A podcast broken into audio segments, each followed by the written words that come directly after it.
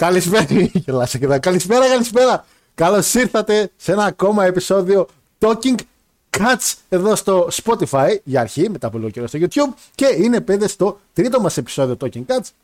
Μια έτσι retro, ένα retro ταξίδι το οποίο κάνουμε από, αρχές, από τη μέση του 4 και καταλήγουμε να φτάσουμε μέχρι και το σήμερα. Κάτι το οποίο κάποια στιγμή θα γίνει και αυτό. Να δούμε μετά από εκεί τι θα κάνουμε. Λοιπόν, σήμερα λοιπόν έχουμε ένα εξαίρετο σου. Έχουμε το πρώτο μας, σαν Talking Cuts δηλαδή, το πρώτο μας Royal Rumble. Και φυσικά είναι το Royal Rumble του 2005, χάρο, που έψαχνα για το 4. Λοιπόν, ε, φυσικά μαζί μας η εξαίρετη ομάδα που συνοδεύει αυτή την εκπομπή, που είναι μαζί μου συνοδοιπόροι σε αυτό το ρέτρο ταξίδι, όπου μαθαίνουμε για το παρελθόν για να βλέπουμε το μέλλον. Δεν έχω γράψει κάτι άλλο, παιδιά, πρέπει να σας αναφέρω ένα έναν. Λοιπόν, παρότι πάνω πάνω, ο Αντώνης μας, ο εξαιρετικός μας συνεργάτης. Αντώνη, καλησπέρα. Καλησπέρα στην παρέα, καλησπέρα στους φίλους μου. Γεια σου Γιώργο, γεια σου Λάκτα, γεια σου φίλε μου Όλεκ. Χάρη αν θες όπου να είναι ενεργοποίησε και το Μάριο, γιατί σε περίπτωση που δεν το ξέρατε μέχρι σήμερα, ο Μάριος είναι μια AI που έχουμε βάλει στην εκπομπή, δεν υφίσταται κανονικά. Τα ακρωνύμια είναι μόνο Αλβανία Ray Ιαπωνόπληκτη Operating System. Είναι το κανονικό του όνομα. Και χάρη, φωνητική εντολή, κωδικός 448 και το ξεκινάμε. λοιπόν, 448, Enter Ωραία, Μάρια, καλησπέρα. Καλησπέρα, αδελφέ μου. Τι βλάκα Κόλλησε. Κόλλησε. Συγγνώμη. Control, Alt, όχι. Restart. Ξανά, καλησπέρα Μαρία. Ξεκινήσαμε τα αστεία, εντάξει. Πέντε λεπτά ακόμα δεν έχουμε ξεκινήσει κανένα πότε. Θα πεις μια καλησπέρα ή πεις υποβρύχιο; Κοίτα, θα έλεγα καλησπέρα, ναι. αλλά σκέφτομαι τι θα κάνω σήμερα στο day 2 που έχω κάτι. Οπότε τα αφήνουμε. λοιπόν, καλά, έχω και αστεία μου τα γι' αυτό, θα το προχωρήσω μετά. Λοιπόν, καλησπέρα και στον φίλο τον Λάκτα που είναι μαζί μας. Καλημερίζω, καλησπερίζω, καληνυχτίζω. Δεν ξέρω πότε θα ακούτε το podcast.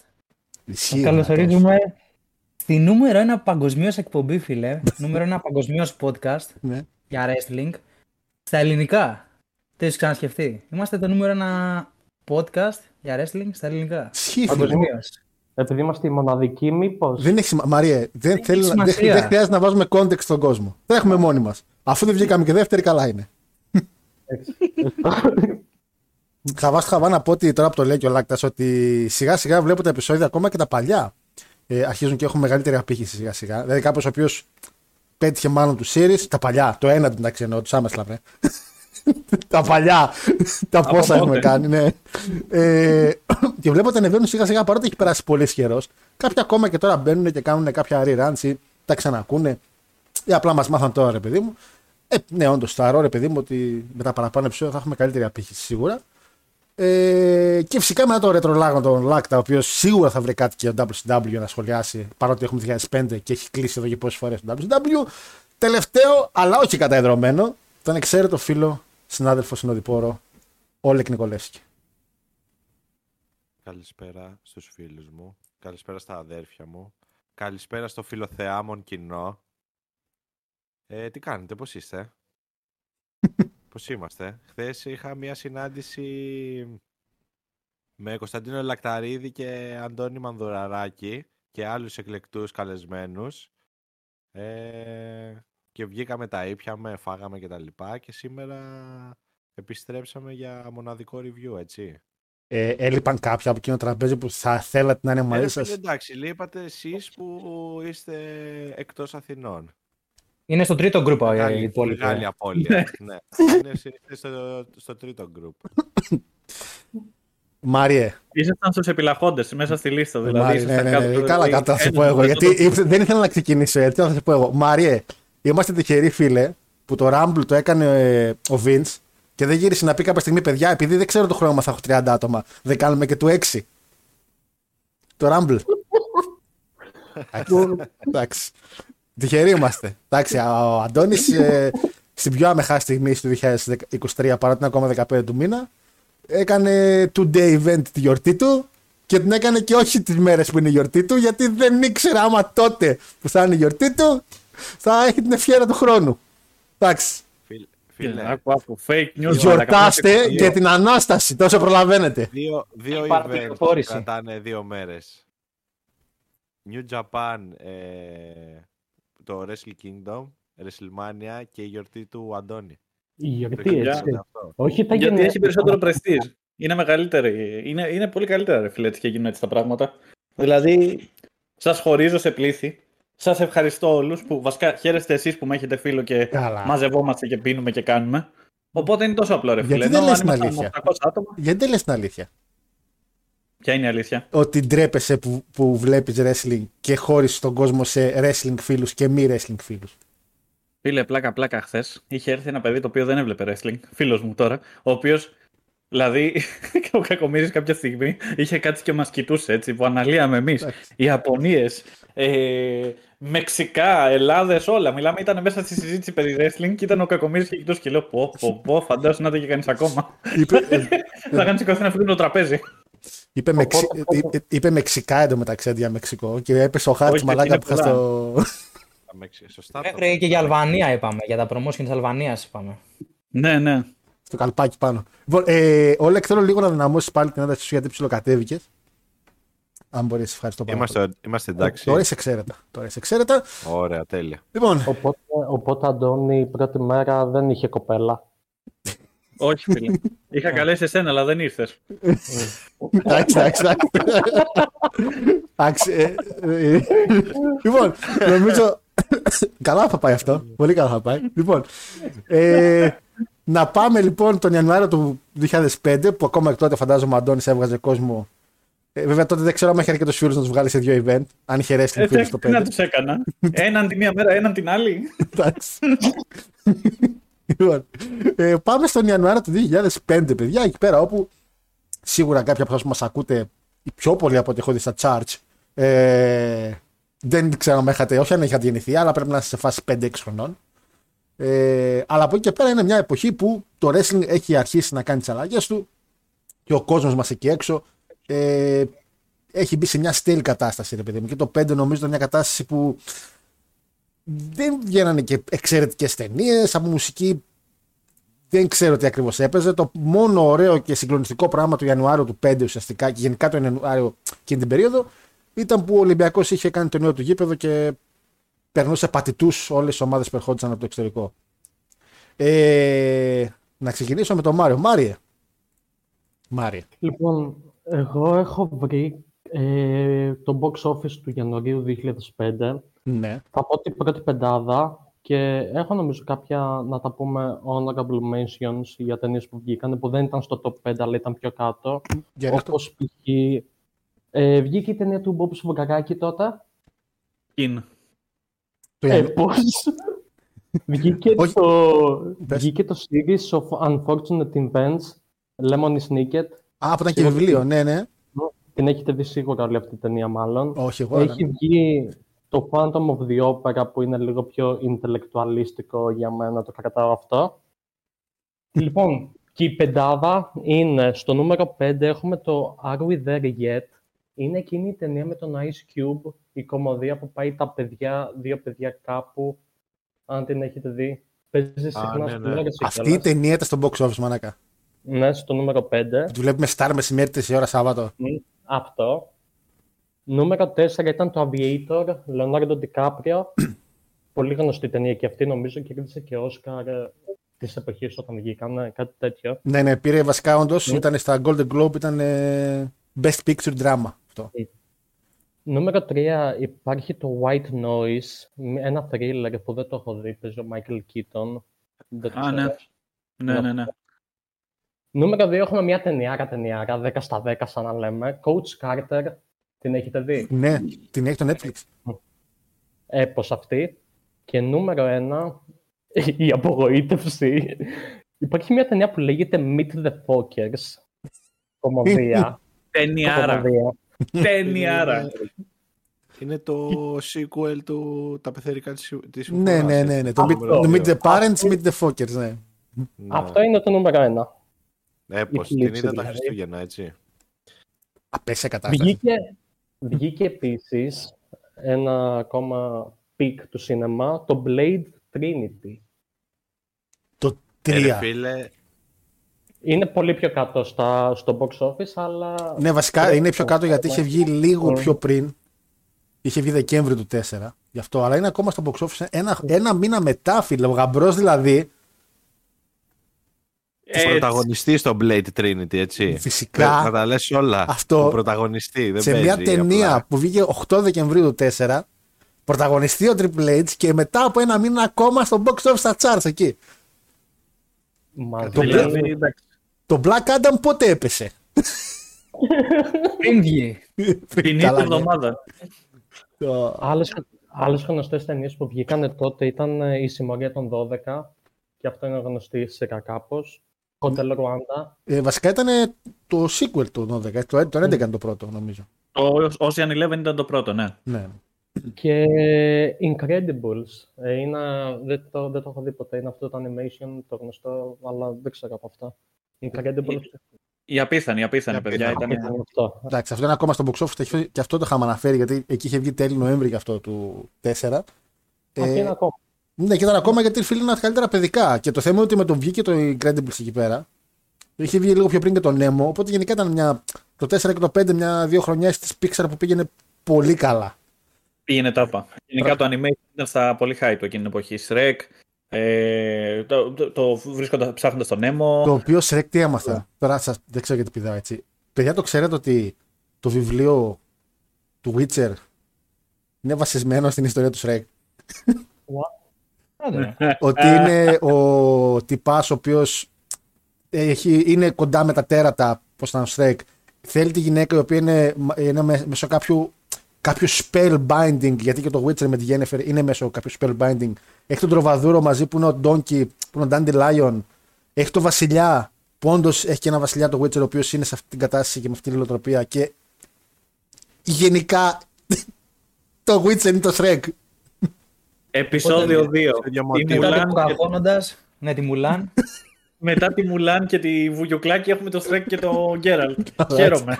Αυτή η εκπομπή πάει όλο και καλύτερα. Πάντως για να κλείσουμε το κομμάτι ταινιών, ε, γίνονται τα Golden Globe όπως κάθε Ιανουάριο. Ε, Όντως το Aviator παίρνει το βραβείο καλύτερης ταινίας. Ε, καλύτερης ταινίας όμως Best Picture, Musical και Comedy, παρότι έχει φάντασμα της όπερας, η απίθανη, το Eternal Sunshine of the Spotless Mind που παίζει ο Jim Carrey, το παίρνει μια ταινία που λέγεται Sideways και δεν έχω ιδέα ποια είναι, δεν την έχω δει ποτέ. Πραγματικά. Οπότε, Sideways. ναι, και καλύτερο στο οποίο φυσικά Λόρ Ντικάμπριο και καλύτερη γυναίκα η Χίλαρη Σουάνγκ. Αυτό στο κομμάτι των ταινιών. Πάμε στο κομμάτι γενικά των νέων. Λάκρα μου. Ετοιμαστείτε. Πληθείτε, Όπα. σκουπιστείτε και καθίστε να ακούσετε αναπαυτικά τις ιστορίες για το 2005. τον Ιανουάριο. Έχεις 7 λεπτά. Χθες μου εκμυστηρεύτηκε ότι έχει γράψει τρεις σελίδες. Σε παρακαλώ, πες μου απλά. Οπότε ε, τα λέμε κατά τις 4.30. ε, σε παρακαλώ, επειδή παίζει και ομαδάρα το απόγευμα. πες μου τι έγινε. Ε, Γενικότερα, εντάξει, έχει επισκιαστεί λίγο το Ιανουάριο του 2005, γιατί στις 26 του Δεκέμβρη είχαμε το, το γνωστό φωνικό τσουνάμι, το οποίο χτύπησε την Ινδονησία, τη Σρι Λάνκα, την, την Ινδία και την Ταϊλάνδη και μετρήσαμε συνολικά 280.000 νεκρούς, 9,9 δις δολάρες καταστροφές και πάνω από 600.000 άστεγους. 26 Δεκέμβρη καλό. έγινε. Ναι. Πω, πω, παρα- Boxing Day. Χριστούγεννα και έτσι. Boxing Day βασικά. Ναι. Ισχύει. Ω, μαλάκα. Το καλό από αυτή την περίπτωση είναι ότι μαζεύτηκαν συνολικά 13,6 δις από δωρεές. Οπότε Πολύ συσπηρώθηκε καλό. λίγο η παγκόσμια κοινότητα και προέκυψε κάτι καλό από όλη αυτή την περίπτωση. Νομίζω το θυμάμαι. Πολλοί από εμά νομίζω θυμόμαστε τις ειδήσεις εκείνη την περίοδο. Δεν ήξερα βέβαια, είχα ξεχάσει τελείως ότι είναι Χριστούγεννα. Πραγματικά είχα ξεχάσει ότι είναι Δεκέμβρη. Αλλά σίγουρα θυμάμαι γιατί είχαν σχολιάσει και έναν Έλληνα που ήταν εκεί κοντά, έναν Καντέμι. Όπως είχε πάει διακοπές εκεί και το σχολιάζαν συνεχώς για κάποιον εξήγητο λόγο. Η ταραμάδε έγινε. Τσιάμις. Ο Τσιάμις ήτανε. Δεν ξέρω, δεν ξέρω αν ήταν αυτός. Όχι αυτός, ρε. και θέλω να πω συγγνώμη που γέλασα στην αρχή. Απλά χτε παλεύαμε να, πείσουμε, να μάθουμε βασικά, να δείξουμε στον Μάριο ότι δεν λέγανε Κατρίνα το τσουνάμι. Άρα φίλε, μπερδεύτηκα, εντάξει. Ούτε καν ήξερα για το γεγονός ενώ μεταξύ. Τι λες, μαλάκα από την ήξερες, πόσο χρόνο είσαι; Τότε ήταν πέντε. Τότε ήμουνα 4-5, ήμουνα τότε. Ωρε, μαλάκα. Δεν έχει δει τους απίθανους τώρα. Καλά, από ναι. τσουνάμι, το ξέρεις. Για πες ρελάκτα μου, συνέχισε. μην- Και θα το πάμε τώρα χρονολογικά. Ξεκινάμε από το χώρο του διαστήματος, 5 Πρώτου 2005. 5 Ιανουαρίου, η Έρης, ο μεγαλύτερος γνωστός νάνος πλανήτης του ηλιακού συστήματος, ανακαλύφθηκε από την NASA. Midget, midget. Γιατί Δεν μας όλα είναι ενδιαφέρει. έτσι, γιατί; θα μπορούσαν να τον ονομάσουν και Hornswoggle. Θα το είχαν πάρει το πορτοφόλι. Πορτοφόλι του πλανήτη, παιδιά. Ποσονούπο. Μάλιστα, συνέχισε. Την επόμενη μέρα στις 6 Ιανουαρίου, ε, ο γνωστός σε όλους Νέλσον Μαντέλα, γνωστός και στο χώρο του Αντώνη για το Mandela Effect, ανακοίνωσε ότι ο θάνατος του, του γιού του, ήταν ο, ο μόνος γιος που είχε, ευθύνεται από τον ιό του HIV, κάτι που αποτέλεσε ταμπού μέχρι και εκείνη την εποχή, οπότε υπήρχε ακόμα έτσι αρκετό μεγάλο ταμπού σε αυτή την υπόθεση. Ε, γιατί κατά κύριο λόγο αυτοί που είχαν AIDS ήταν και αυτοί οι οποίοι νομίζω ήταν γκέι, έτσι. Επειδή ήταν η πρώτη παρατήρηση που είχε γίνει ουσιαστικά πάνω στο AIDS. Ναι, ναι, ναι, ότι απλά μετά που καταλάβαν με τις έρευνες ότι απλά τυχαίνει να χτυπάει σε συγκεκριμένες πράξεις ανθρώπων, είναι εκεί πέρα που αρχίζαν και βρίσκαν οι γιατροί. Okay, okay. Μια άκρη. Ψάχνοντας λίγο και τα νέα, κάποιος αντίπαλος του Μαντέλα εκείνη την εποχή αρνιόταν τελείως να, να δεχτεί ότι ο, το AIDS ε, συσχετίζεται με τον ιό του HIV. Οπότε υπήρχε ακόμα, δεν ήταν τελείως καθαρό το, το κλίμα πάνω στον ιό. Πάμε 8 Ιανουαρίου. Θα αρέσει σε κάποιος αυτής η είδηση. Ο γνωστός Αμερικάνος Αμερικανός ράπερ Nas, και όχι και Nas, παντρεύεται την R&B τραγουδίστρια Kelis, την πολύ αγαπημένη μας Ατλάντα. Στην Ατλάντα. Εκεί- ναι, στο γνωστό εκεί έχει ένας Ωραία. θείο με ένα κατάστημα, ένα πλατζίδικο. Όχι πάλι. από, εκεί, από εκεί πηγάζουν και ιστορίες από το ένδοξο ιστορικό WCW. Πω, πω, μαλάκα, πώς το Ω, φέρει πάλι ε. εδώ. Καταραμένεται Τέρνερ πάλι εδώ. Εννοείται. Την επόμενη μέρα, ξανά γάμος. Και, και λέω γάμος γιατί στο τέλος του μήνα έχει έναν πολύ καλύτερο γάμο, ο οποίος σχετίζεται λίγο με το χώρο του wrestling. Ο τραγουδιστής των Motley Motley Crue, Vince Neil, λογικά τον ξέρετε, παντρεύεται και αυτός στο Las Vegas. Τι σχέση έχει αυτό με το wrestling; Δεν είπα Καμία, αυτό. θα δεις στο Α, τέλος, στο δεν τέλος, καταλαβαίνεις κιόλας. 10 πρώτου 2005. Η Ιταλία δημιουργεί τον αντικαπνιστικό νόμο, απαγορεύοντας το κάπνισμα σε δημόσιους χώρους. Έπρεπε να περάσουν πάρα πολλά χρόνια για να, δι- να εφαρμοστεί και στην Ελλάδα εν μέρη. Καλά, δεν εφαρμόστηκε. Α, εν μέρει, σωστά. Εν, με- εν μέρει. Ναι, εντάξει, σε λεωφορείο Ε, και δεν μπορεί να ναι, καπνίσεις πάντως που παλιά μπορούσες. Για το κάπνισμα πάμε σε κάτι άλλο. 11 πρώτου. Ο Δόκτωρ Άλμπερτ Χόφμαν γιορτάζει τα 91 γενέθλιά του. Ποιος είναι ο Δόκτωρ Χόφμαν; Ο Δόκτωρ Χόφμαν συνέθεσε για πρώτη φορά το LSD το 1938. Έγινε ο πρώτος άνθρωπος Βρίσκεις. που ανακάλυψε τις, ψυχα- τις ψυχεδελικές επιδράσεις του στις 16 Απριλίου του 1943. Πολύ ενδιαφέρον. Δεν το Πολλά ξέρατε. partner του Πρέπει να το ποιος ήταν μάθετε. κανένας δράκος. Δεν ξέρω. 13 πρώτου. Επίκαιρο θέμα. Ο πρώην πρίγκιπας Χάρη ζητά συγγνώμη δημόσια γιατί σε ένα πάρτι ενός φίλου του, έχω backstory για το φίλο του, φόρεσε, ήταν μασκέ το πάρτι, φόρεσε ναζιστική στολή με σβάστηκα στο χέρι.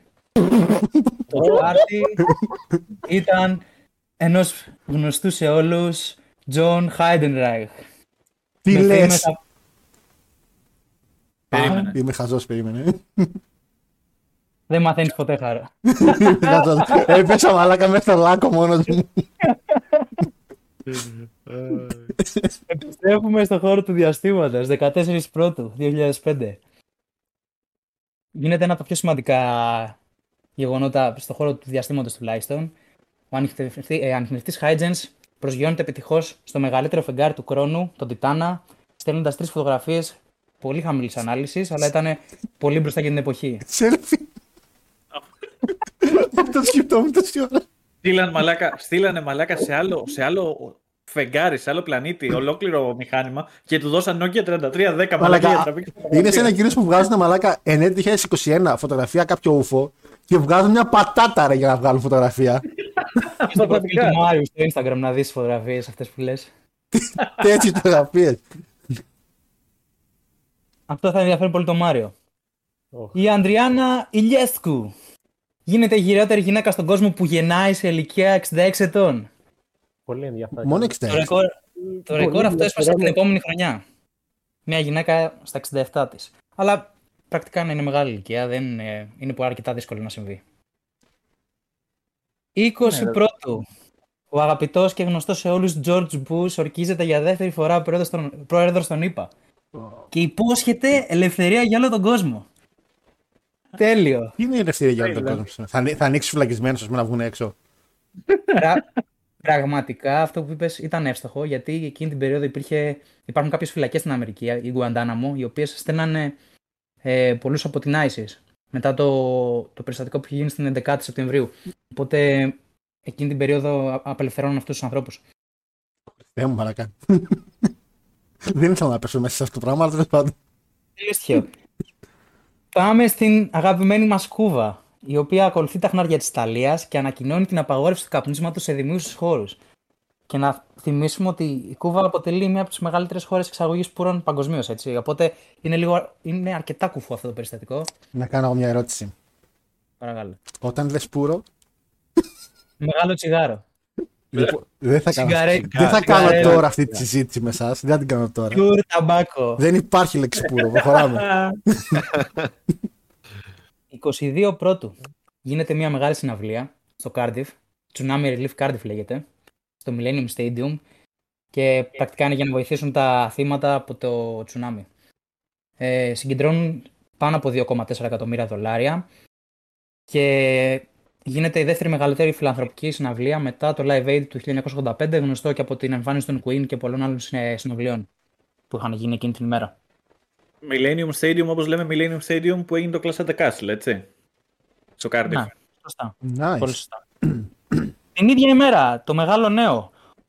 Ο γνωστός επιχειρηματίας, φίλος, συνοδοιπόρος, Όχι μου. Ουμπάρος μπορεί να είναι, δεν ξέρω, δεν είναι.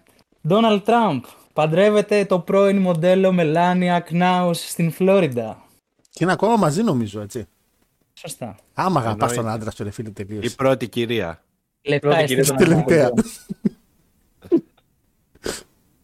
23 Ιανουαρίου, πάμε λίγο στο χώρο του NFL. Οι Philadelphia Eagles κερδίζουν το NFC Championship Game εναντίον στους Atlanta Falcons, 27-10.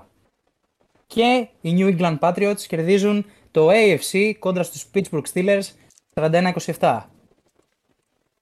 Το πήγαμε Μάρι, το μπορείς να μας εξηγήσεις λίγο τι είναι το NFC και το AFC Championship; Είναι σαν να λέμε τα divisions, Ανατολή και Δύση που έχουν στο NBA. Αυτοί το έχουν ε, NFC και AFC. Δεν, Η AFC είναι στη Θεσσαλονίκη; δεν το έχουν τόσο πολύ με γεωγραφία, το έχουν λίγο κάπως αλλιώς αυτοί. Αλλά είναι σαν δύο διαφορετικά divisions, να το πούμε έτσι. Οπότε στο τελικό ήταν ε, οι Patriots και οι Eagles. Και νίκησαν οι Patriots με τον Brady. Το γνωστό τον Brady που παίζει ακόμα και τώρα. Στα 45 του πόσο είναι. Αλήθεια παίζει ακόμα και τώρα. Ναι, ναι, ναι. Yes. Δηλαδή, Παλιάρες εγώ μοιρά- είμαι, μοιρά. είμαι ο Tom Brady στα KFC εγώ τότε. Το είπα, τα KFC Θεσσαλονίκη. Γι' αυτό εγώ είμαι ο Tom Brady εκεί πέρα. Εννοείται. Μπορώ Hall να of τρώω, Famer. να τρώω ρεκόρ μέχρι τι 45 μου. Hall of Famer. Αυτά Έχει πάρει είχα... το χρυσό κάδο. Καλά, πλάκα κάνεις. Αυτά είχαμε για άλλο λάκτα. 25 πρώτου. Πω, πω, ένα-ένα τι έχει Άγγελ. πάρει τι μέρε, μαλάκα. Εννοείται. Ανακοινώθηκαν υποψήφοι για τα 77 βραβεία Όσκαρ. Α, υποψήφοι. Εντάξει, υποψήφοι. Μην εντάξει. πεις όλους τους υποψήφιους τώρα, δεν θα το αντέξω. Αλλά είναι- όχι, όχι. τελειώνουμε, τελειώ- τελειώνουμε, τελειώνουμε. 26 πρώτου, η, καλ, το καλ, η καλύτερη είδηση που μπορούσα να πω.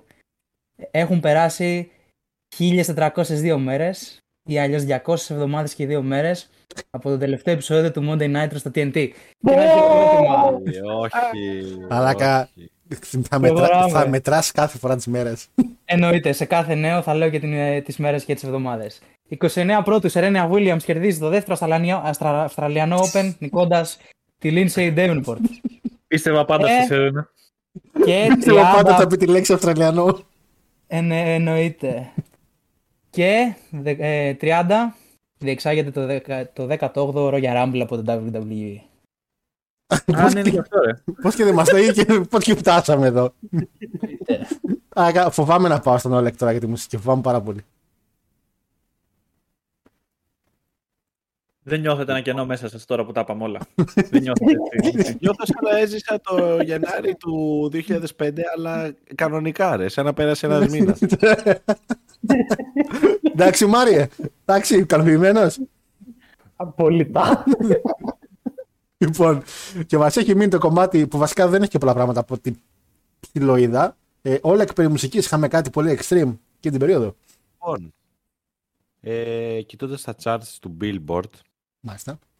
δεν είχαμε κάτι τρομερό, δηλαδή δεν πρόκειται να σταθώ στα τραγούδια τα οποία ήταν στη δεκάδα ένα προς ένα να τα πάρουμε. Έτσι ενδεικτικά θα πούμε λίγα πράγματα γιατί στο 10 ήταν το over and over του Νέλη ε, με τον Tim McGraw.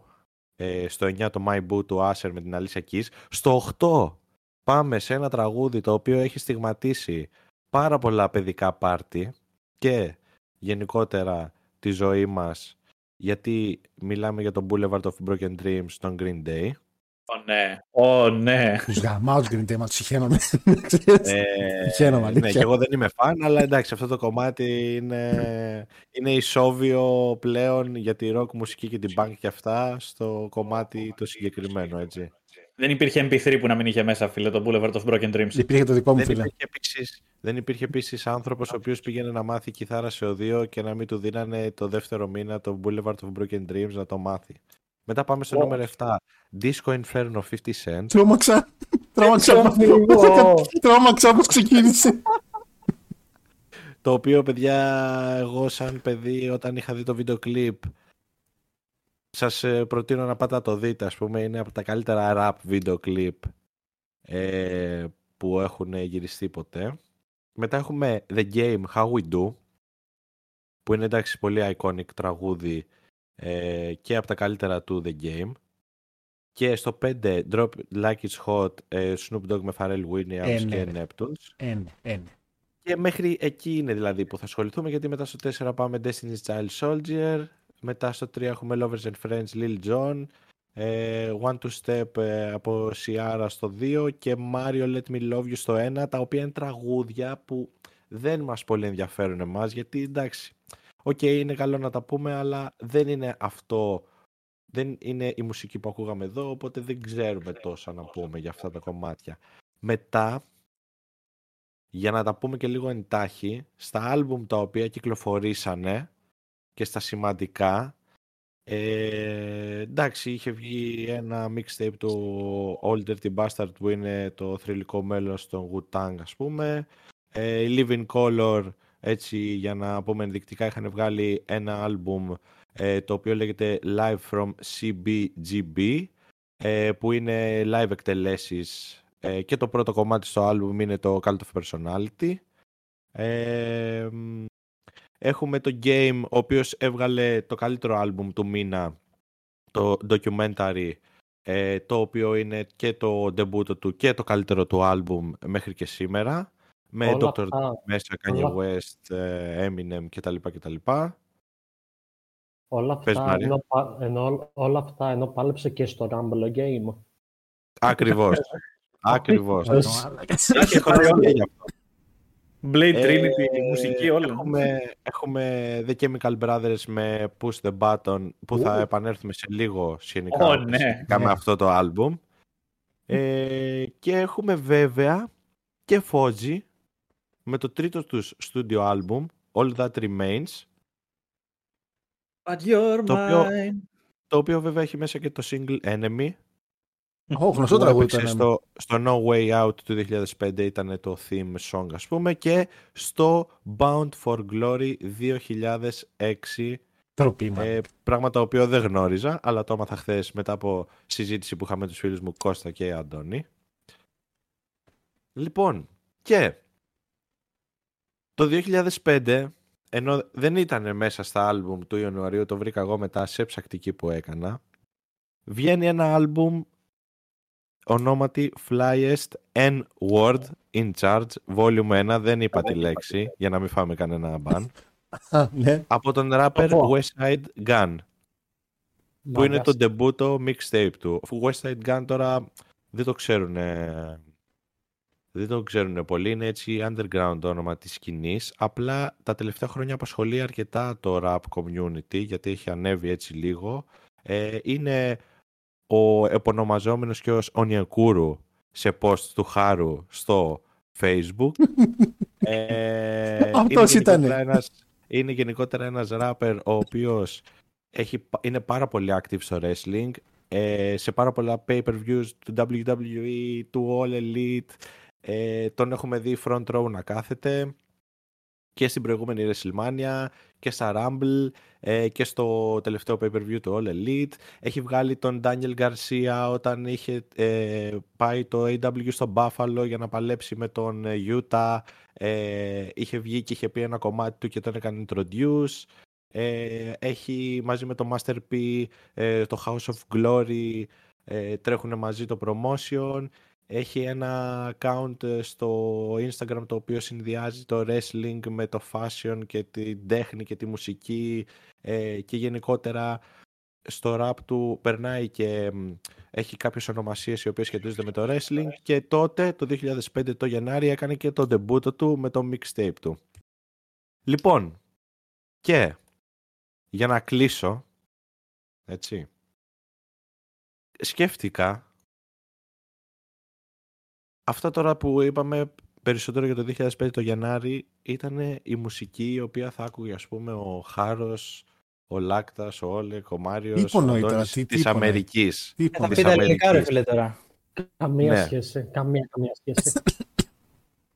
Ήθελα όμως να πω και θα υπήρχε σίγουρα και κάποιος εκείνη την ημέρα στις 30 του μήνα Γενάρη του 2005 ο οποίος θα είχε ξυπνήσει το πρωί και θα είπε ρε φίλε σήμερα έχει Rumble ένας Έλληνας, ο οποίος θα πήγαινε για καφέ με τους φίλους του, θα μπήκε μέσα στο αμάξι και θα πήγε να βρει τα φιλαράκια το πρωί. Τι τραγούδια ήταν στα τσάρτ oh. στην Ελλάδα oh. στις 30 του Γενάρη του 2005, φίλοι μου; Ε, ε, χωρίς να έχω μπει καν στη διαδικασία να δω, θα πω μια βύση, να πετάξω κάτι σίγουρο. Ε, και, θα, και θα πω και ρουβά. Και ρουβά θα πω. Ναι. Λοιπόν, Eurovision. Στο νούμερο 10 έχουμε Καρολίνα Μάρκες The Killer Song. Δεν ξέρω αν το γνωρίζετε το κομμάτι. Σίγουρα το γνωρίζετε άμα το ακούσετε. Που είναι ναι, με το Kill Bill. το... Στο νούμερο 9 έχουμε Ανδρέας Στάμος, εσένα έχω μόνο. Άμα. Δεν έχω ιδέα ποιος Στο νούμερο 8 έχουμε Michael Gray The Weekend. Το νούμερο ε, 7 έχουμε Ζούκεϊ Yves La Νόμιζα θα λέγε Ζου, μα δεν Ζου, νόμιζα θα λέγε. Λοιπόν, στο νούμερο 6 έχουμε το κομμάτι το οποίο ε, αρχικά ερμήνευσε ο Νότης Φακιανάκης, αλλά μετά από κάποια χρόνια ο Αλκαίος βέβαια έκανε μία διασκευή πιο 2005. Όπα, όπα, δέσποινα βανδύ. Και πάμε τέλικη πεντάδα με χαμογέλασε Αντώνη Ρέμο. Νούμερο 4. Έψαχνα το νούμερο 4 να παρομοιάσω τον τραγουδιστή με κάποιο παλαιστή, αλλά θα μου δώσετε εσείς την απάντηση, γιατί ο συγκεκριμένος τραγουδιστής εκείνη την περίοδο πήρε πάρα πολύ push. Και είναι ο Σαρμπέλ με το σε πήρα σοβαρά. Να, καλά, Jinder Mahal έφυγες. Είναι Μαχάλ, πραγματικά. δεν ήταν. Ο Σαρμπέλ αρχικά, φίλε, είναι face. Ρε φίλε, δεν, πήρε... δεν, δεν, ήταν ποτέ heel στην καριέρα του. Ρε φίλε, ήταν heel γιατί ήταν ξένος. Μανσουράκος είναι ρε φίλε. Ήταν, ξέρετε τι συμβαίνει, επειδή και εμφανισιακά φέρνει λίγο, θα πω ένα τίμιο Justin Gabriel, έτσι, που τον γούσταρε ο κόσμος, αλλά εξαφανίστηκε. Όχι, όχι, δηλαδή, είχε πάρει push δεν μαλάκος Σαρμπέλο. Ο Gabriel δεν πήρε ποτέ push. Ναι, ναι. Εμένα μου θυμίζει τον Horace Hogan, ξέρω εγώ.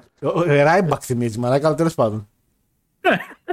Λοιπόν, στο νούμερο 3 είχαμε Number of the Beast Iron Maiden. OK, okay, όπα Ελλάδα, ταξιτζήδες θα ακούγαν αυτό σίγουρα. Ναι. στο νούμερο 2 έχουμε Chemical Brothers με Galvanize. Ε, ναι, ρε, oh, σε ναι, κάθε κλαμπάκι. Ακόμα και, και σήμερα, άμα πας, ας πούμε, κάπου θα παίζει αυτό το κομμάτι.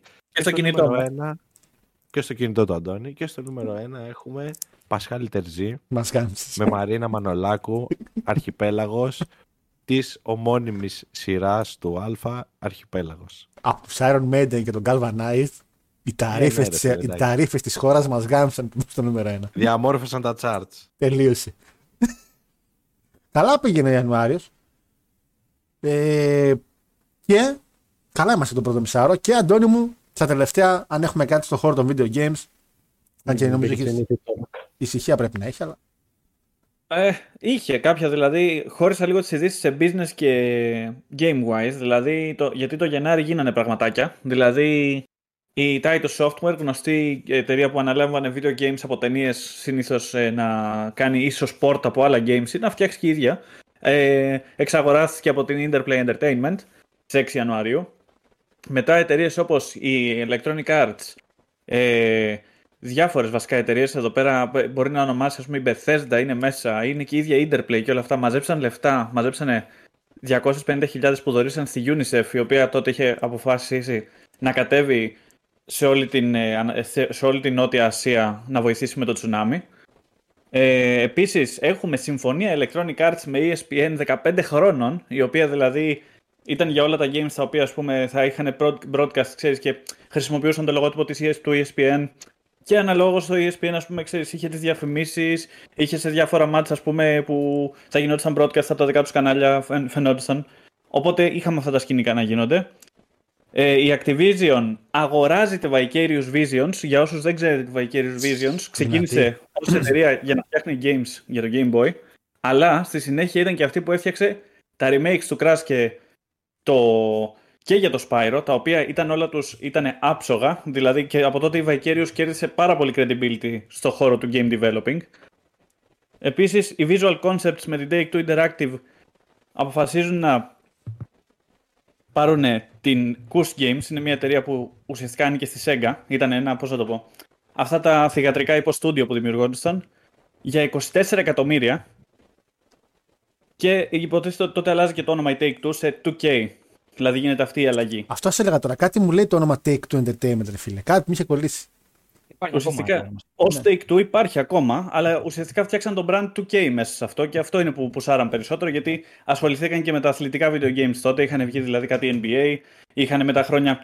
Τα έχουμε δει έτσι. Δηλαδή, Βασικά νομίζω το NBA, τους, όλα αυτά. το NBA τους εκτόξευσε νομίζω.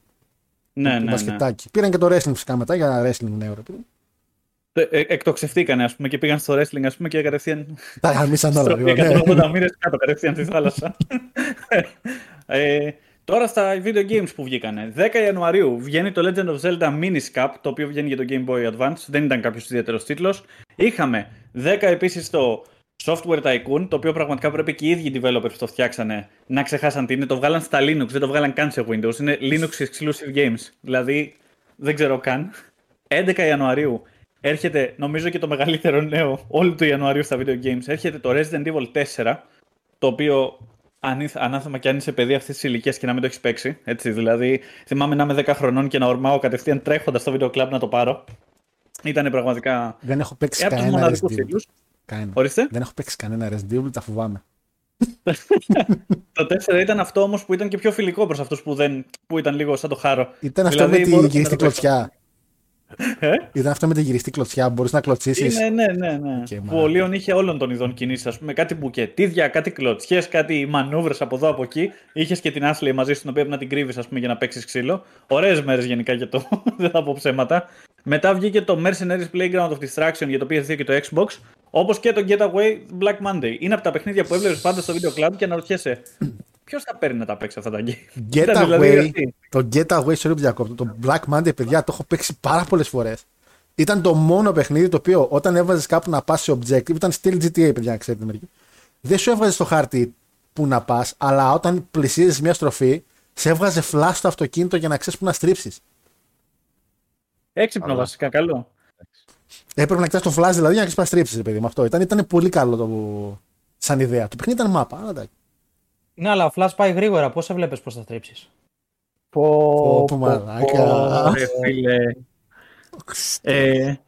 12 ε, Ιανουαρίου έχουμε ένα καλό μιλκάρισμα σε video games καθώς βγαίνει το Banjo Pilot. Ήταν, το, ήταν ένας τίτλος τύπου Crash Team Racing, ήταν γενικά go-kart παιχνίδι κλασικά με τους ήρωες του Banjo τα οποία ωστόσο το οποίο πήγε άπατο, όσο βλέπω δηλαδή. Και ήταν και ίσως και από τους ναι. τελευταίους τίτλους που βγήκε πριν το αναβιώσει η Microsoft λίγα χρόνια αργότερα. Αναβιώσει, ο, όταν δημιουργούμε κάτι για να το ρίξουμε στο χώμα, δεν σημαίνει αναβιώνουμε.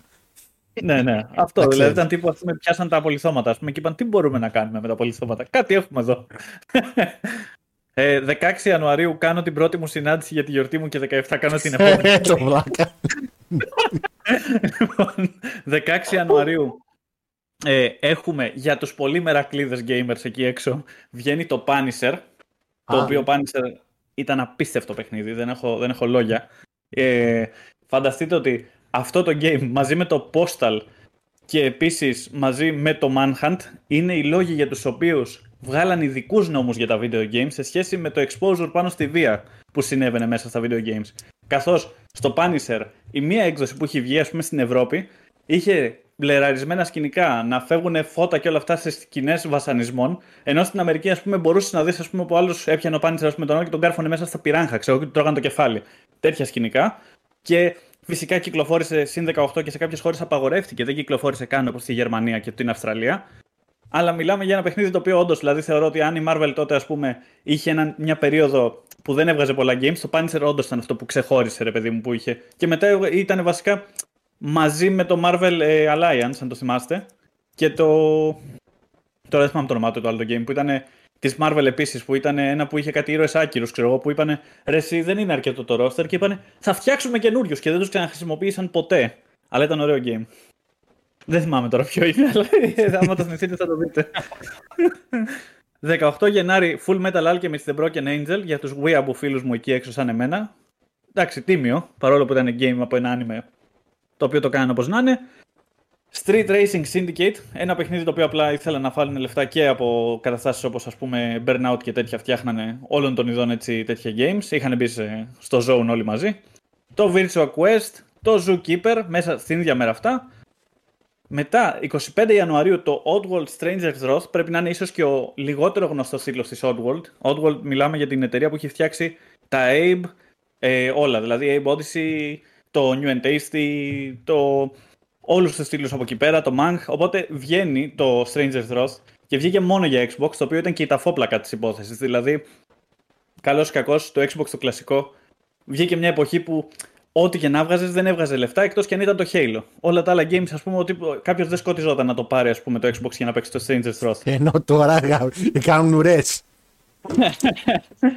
Αλλά ήταν εντάξει, τώρα έχει, έχει ε, μετά από κάποια re-releases, ας πούμε, ο κόσμος το έπαιξε και του έδωσε το χρόνο που χρειαζόταν, αλλά εντάξει, πλέον είχε και γεράσει λίγο σαν game, όπως και να το κάνεις. 25 Γενάρη, άλλοι μερακλείδες από εκεί, για, ε, βρεθήκανε να παίξουν το απόλυτο rip-off του Sims, το καλύτερο rip-off του Sims μέχρι σήμερα, το Playboy The Mansion. Το, το έχω παίξει, φίλε. Και εγώ το έχω παίξει, φίλε. Έχω κάνει μάγκες εγώ σπίτι μου. Έχω φέρει κόσμο και όταν είχα πρωταγοράσει το Xbox και λέω: Παιδιά, έχω πάρει Xbox μαζί 25 παιχνίδια και τα παιδιά κοιτάξαν όλα τα games και είπαν: Ω, Halo, Ω, Pro Evolution, όλα αυτά. Ω, Playboy The Mansion. και μου το βάλανε χωρίς να με ρωτήσουν όσο ήμουν εγώ στην τουαλέτα. Και το έχουν βάλει στο σαλόνι και αρχίζουν και παίζουν και πάνε και κάνουν εκεί πέρα και Εκεί δεν είναι όπως το Sims που πέφτουν κάτω από τις κουβέρτες και κάνουν ό,τι κάνουν οι παίχτες. Έτσι. Όλα γίνονται χωρίς κουβέρτες και τέτοια. Τα βλέπεις όταν συμβαίνουν. Οπότε... Όταν δεν ξαναπήγε στην τουαλέτα. ήταν κακό γιατί εγώ άκουσα τις κραυγές και βγήκα έξω πλονζόν, ας πούμε. Ξέρω εγώ, πάλι καλά που είχα ντυθεί. Και βάζω λένε τι κάνετε, ρε, κλείστε το κτλ. Και, και ήρθε ο πατέρας μου μέσα, πεταχτήκαμε 20 άτομα. Επίθεση στην τηλεόραση να πέσουμε μπροστά να μην δει τίποτα. Έτσι, μιλάμε και ο πατέρας μου, τι παίζετε εκεί; Και ήμασταν εμείς, ε, εδώ έχουμε παίξει αυτό με τα, με τα πιστόλια, το χάλο. Και το μόνο πιστόλι ήταν το τυπά που ήταν στο κρεβάτι. Μετά βγαίνει 27 Γενάρη το COPS The Power of Law. Μετά ένα re-release του Postal, το Share the Pain. Και αυτά είναι. Δεν, δεν, δηλαδή τα games αυτό. Ήταν δηλαδή τίτλοι οι οποίοι κυριολεκτικά τους βλέπεις στο κατάστημα και λες. Θα πάρω το Resident Evil. Δεν, δεν είχαμε κάτι άλλο. Ευτυχώ. Και το Punisher. Δηλαδή ήταν με λέει μόνο αυτά και είμαστε εδώ πέρα. Έχουμε φάει ήδη 43 λεπτά ενημέρωσης. Αντωνί. Αντώνη. Μ' αρέσει γιατί ταξιδέψαμε. Δηλαδή, όποιος ακούει το podcast θα πρέπει να παίρνει και ένα certificate, ας πούμε, ότι ξέρει τι συνέβη το 2005, ας πούμε. Εντάξει, μπορώ να πω ότι δεν έχω παράπονο, σας είπα. Θα ψάξει ο καθένας από κάτι. δεν έχω κανένα παράπονο από κανέναν σας. Αντώνη. Ναι, φίλε μου. Το Tank 1952, πότε βγήκε; Ε, εντάξει. Είναι πρώτη φορά που το ξανακούω. Θάλασσα αλγόριθμος. Εγώ το μόνο που κατάφερα να βρω είναι παιδιά ότι χάσαμε τον Μπαμπαγιάρο από την Τσέλσι τον Ιανουάριο. Δεν έχω κάτι άλλο. Μπαμπαγιάρο. Ναι, αυτό. Δεν, δεν πραγματικά. Έβλεπα και τη μουσική αυτά. Λέω εντάξει, δεν έχει πολλά πράγματα. Μάλιστα. Χαίρομαι, χαίρομαι για τους συνεργάτες. Ε, χαίρομαι που δώσαμε έτσι ένα χρόνο στην αρχή να πάμε στον Ιανουάριο του 5. Ε, φυσικά, μας πείτε κι εσείς αν θέλετε αυτές τι αναδρομές οι οποίες κάνουμε οι πιο νέοι ή πιο μεγάλης ηλικία να τις κάνουμε λίγο πιο εκτενέστατες ή πιο σύντομες, φυσικά δεν μπορεί να μας πείτε, γιατί ακόμα παιδιά σαφέστα πειραματιζόμαστε στην όλη κατάσταση. Ε, αλλά όπως είπαν και όλοι στο κλείσιμο τους, εκεί 30 Ιανουαρίου φτάσαμε στο wrestling κομμάτι. το οποίο είναι παιδες το Royal Rumble. Υπάρχει κάποιος από εσάς που έχει δει το Rumble σε DVD, ας πούμε, όταν είχε βγει τότε, ή μπα; Μόνο εγώ το έχω δει. Το έχεις δει και εσύ, φαντάζομαι. Ω παιδί μόνο. Ως παιδί Και εγώ το μόνο. έχω δει στο παιδί. Σε φάση το Και είχατε μετά- νοικιάσει από κάποιο βιντεοκλαμπ ή κάτι τέτοιο; Ναι, ναι, ναι. Ναι, ναι, ναι. ναι. Και μετά, σαν άλλος Vince McMahon, πήγα και τα αγόρασα κιόλας. Όταν έκλεισε το βίντεο club, πήγα και τα αγόρασα όλα. Ε, αυτό έκανα και εγώ με η αλήθεια. Είναι με, εδώ πέρα στη Λαμαριά με ένα βίντεο, όχι βιντεόραμα όπως λεγόταν. Ε, και ο λόγος που έχω πολλά DVD είναι αυτός. Βέβαια, αυτό που με θλίβει είναι ότι έχω πάρα πολλά DVD TNA εγώ και δεν πρέπει να περιφωνεύουμε και, πο- και πολύ γι' αυτό. TNA. Πουλούσαν TNA στην Καλαμαριά. όχι, όχι, δεν κατάλαβες. ε, τα έπαιρνα εγώ, τα κατέβαζα, τα έκανα CD και τα έχω, έχω όλα τα pay per view του TNA από το τέλη του 3 μέχρι αρχές του 8. Και έχω και, Αυτό νομίζω, και εβδομαδι- νομίζω πρέπει και να γίνει special επεισόδιο. εβδομαδιαία επεισόδια, όχι απλά τα pay per view. Όχι ρε φίλε. Ε, τα φυσικά είναι άχστα γιατί είναι όλα σε CD και τώρα δεν ξέρω πώς να βάλω CD στον υπολογιστή γιατί δεν έχει θύρα για CD. Εγώ Ε, ένα ρε έχω να σου πω, φίλε. φίλε μου. Τι, Περαστικά σου. τίποτα φίλε. Θα τα δώσω κάπου κληρονομιά, δεν ξέρω. Συνήθως ρε φίλε ότι δεν χρειαζόμαστε, το πετάμε όμως. Εντάξει, να σου πω κάτι. Είναι τρία τεράστια. Θυμάστε εκείνες, εκείνα τα πράγματα που βάζατε CD που έχουν φερμουάρ και βάζεις μέσα πολλά CD. Ναι. Είναι, έχω τρία τέτοια τα οποία είναι τίνγκα. Όταν λέμε τίνγκα, τίνγκα. Και μετά έχω κάτι το οποίο είναι στρόγγυλο, το οποίο είναι ένα στρόγγυλο πράγμα και ένα πλαστικό σαν τσουτσουνάκι στη μέση και τα βάζεις εκεί πάνω. ναι. Κλασικό κασετίνα. αυτό. Και έχω Σε άλλα, κάθε σπίτι. άλλα δύο τέτοια τίνγκα και αυτά μέχρι πάνω. Μιλάμε για πάνω από 250 CD. Μόνο τι Τόσα είναι. δεν έχει ο Don Jarrett σπίτι του, ξέρω εγώ, με σκηνικά από το TNA. Τίποτα ρε, δεν ξέρω γιατί τόσο. Εντάξει, μου τα είχαν δώσει βέβαια και άτομα από την κοινότητα. Γιατί μετά, όταν είχα κάνει και την εκπομπή και αυτός που είχε το ραδιόφωνο είχε πάρα πολλά και μου έδωσε και αυτό στη δικιά του συλλογή. Γιατί, πήγαινε, γιατί παντρεύτηκε ο άνθρωπος και θέλει να τα πετάξει η γυναίκα του. Ε, και εν τέλει καταλήγουν όλα αυτά τα κοιμήλια σε μένα γιατί δεν μπορώ να τα δώσουμε στο χάρο, ρε παιδί μου. Ότι επειδή κάνω το podcast πρέπει να είμαι, ξέρω εγώ, και τέτοιο, ας πούμε. Να έχω το volt, μαλάκα. Νομίζω ότι όλοι παλιότερα κρατούσαμε άχαστα πράγματα στο σπίτι μας, έτσι δεν είναι. Ε, λέει, γι' αυτό με διώξει η μάνα από το σπίτι. Λοιπόν. Ε, λοιπόν, να πάμε στο show παιδες, έχουμε κάτι άλλο; Όχι, Ε, νομίζω είναι όχι, η ώρα εντάξει. να, ξε- να ξεκινάμε με το review. Πάρα πάρα πολύ ωραία. Λοιπόν, όπως αναφέραμε λοιπόν και στην αρχή, πριν από 40 λεπτά, πάμε στο Royal Rumble του 2005. Συνεχίζουμε το ταξιδάκι μας, εννοείται, το οποίο έχουμε κάνει εδώ και πάρα πολύ καιρό από το SummerSlam. Ε, μετά το Survivor Series, το οποίο είχαμε αναφέρει, είχαμε κάνει ένα πάρα πολύ ωραίο review. Νομίζω πήγε πολύ καλύτερα από το πρώτο. Το... Είχαμε καλύτερη ροή, πιστεύω, και στο λόγο μας. Έχουμε ε, το, ε, το Δεκέμβρη να κάνει το SmackDown το δικό του pay-per-view που είναι το Armageddon. Ε, το SmackDown πήγαινε γενικά, γενικά πολύ χάλια στις πωλήσεις στο pay-per-view του γιατί είχε, είπαμε, ήταν το brand split και το SmackDown δεν είχε τόσο μεγάλα ονόματα. Ε, παρότι μέσα στο match είχαμε Kurt Angle αντίον Άι Βασίλη. Δεν ξέρω γιατί ο Άι Βασίλης δεν είχε κόσμο. Ε, ίσως είπε τον έκανε ο Βίτο. Γι' αυτό μάλλον να μην είχε. Ε, Rob Van Dam και Rey Mysterio νικάνε Ντουμπρί και Σουζούκι. Τέλεια. Τέλεια. Ε, Daniel Puder νικάει Mike Mizanin. Ε, ναι, έχει γίνει αυτό το match. Ο Miz τότε φυσικά ήταν τελείως άγνωστος. Γιατί ήταν ουσιαστικά αυτός ο οποίος είχε φτάσει runner-up στο Tough Enough, το οποίο θα μιλήσουμε λίγο πιο μετά, γιατί ο Puder παίζει πολύ μεγάλο ρόλο στο Tough Enough τέταρτη σεζόν. Bassam Brothers, ουσιαστικά η η FTR της εποχής. Όχι. Ε, Όχι. όχι για σένα. Γιατί. Η ε, acclaim, η acclaim της εποχής. όχι, όχι, όχι. Οι Bassam Brothers ήταν η FTR της εποχής. Όντως, όχι όπως είπε ο άλλος που ήταν London και Kidman, γιατί το είπε φίλο Πρίτσαρντ αυτό το πράγμα. Α, όντως. Ναι, γιατί γυρνάει και λέει ήταν δύο εξαιρετικοί ταλαντούχοι τύποι. Ήταν παλικαράκια του Κορνέτ. Ο Κορνέτ έλεγε τη θύρα μου όταν τους ανέβασαν. Απλά είπε και ο Κορνέτ το ίδιο, παιδιά, εντάξει, πάρτε του από το VW, αλλά καρίσμα είναι vacuum, δεν έχουν τίποτα. Αλλά είναι εξαιρετικοί old school style παλαιστές. Και τους πετάξανε μαζί με τον JBL. Στην αρχή βασικά τους πετάξανε να κάνουν μαζί με την. Ε... Αχ, πώς τη λένε τη μαυρούλα με το μαστίγιο που τους κυνηγούσε, ρε. Ε, Αχ, ποια, Στα ρε, Woman. Αχ, Μοιάζει με την Gargle μία που έμοιαζε. ε, Ζάκελιν- Η Ζάκελιν. Ναι, νομίζω ναι. Jacqueline ήταν όντως. που είχε το. ουσιαστικά και τους έκανε main sl- man slave τους είχε. Δεν αποκτήσανε καρίσμα εκεί, αλλά στην πορεία ρε παιδί μου τα μάτια που κάνανε ήταν πολύ καλά. Εδώ νικάνε Hardcore Hall και Charlie Haas. Οπότε όντως λάκτα ήταν η FTR της εποχής, οι Bassam Brothers. Οπότε δεν έχεις ακούσει τι έχει πει ο Πρίτσαρντ για τον Κίτμαν και τον Λόντον. Οπότε προχωράμε. ο Σίνα νικάει τον Ισού και είναι το Jesus σε ένα show το οποίο υπήρχε ήδη σαν τα πριν. Οπότε μιλάμε για ένα επικό pay per view του Και μετά ήρθε ο Θεός να πάρει εκδίκηση μετά από το Vince. Στον Backlash. Ντόν Μαρή και Miss Jack. Εντάξει, Big Show νικάει ένα handicap τον Jindrak, τον Angle και τον Luther Reigns. Ο Φουνάκη νικάει Spack Dudley ένα match με το main event. Και έχουμε ένα πολύ διάσημο match του JBL καθότι στο main event νικάει Eddie Guerrero, Booker T και Undertaker. Ε, το Raw από την άλλη μεριά με το Series κάνει επίσης μια πάρα πολύ ωραία ιδέα. Υλοποιεί το Elimination Chamber και έχουμε ένα από τα καλύτερα Elimination Chamber ε, πιστεύω και όλων των εποχών. Όχι το top top, αλλά σίγουρα top 5 ή και top 30. Ε, ξεκινάει με Eugene και Ρίγκαλ εναντίον Christian και Tyson Tomko. Ο Eugene δυστυχώς εκείνο το show τραυματίζεται πάρα πολύ σοβαρά και δεν μπορεί να συνεχίσει το wrestling για πάρα πολύ καιρό μετά. Επέστρεψε στην πορεία στη WrestleMania, όποια κάνει και εκείνο το segment το οποίο θα φιλήσουμε όταν φτάσουμε στη WrestleMania. Τρεις στράτου με Λίτα και η Λίτα επίσης τρώει ένα μεγάλο τραυματισμό και δεν μπορεί να παλέψει.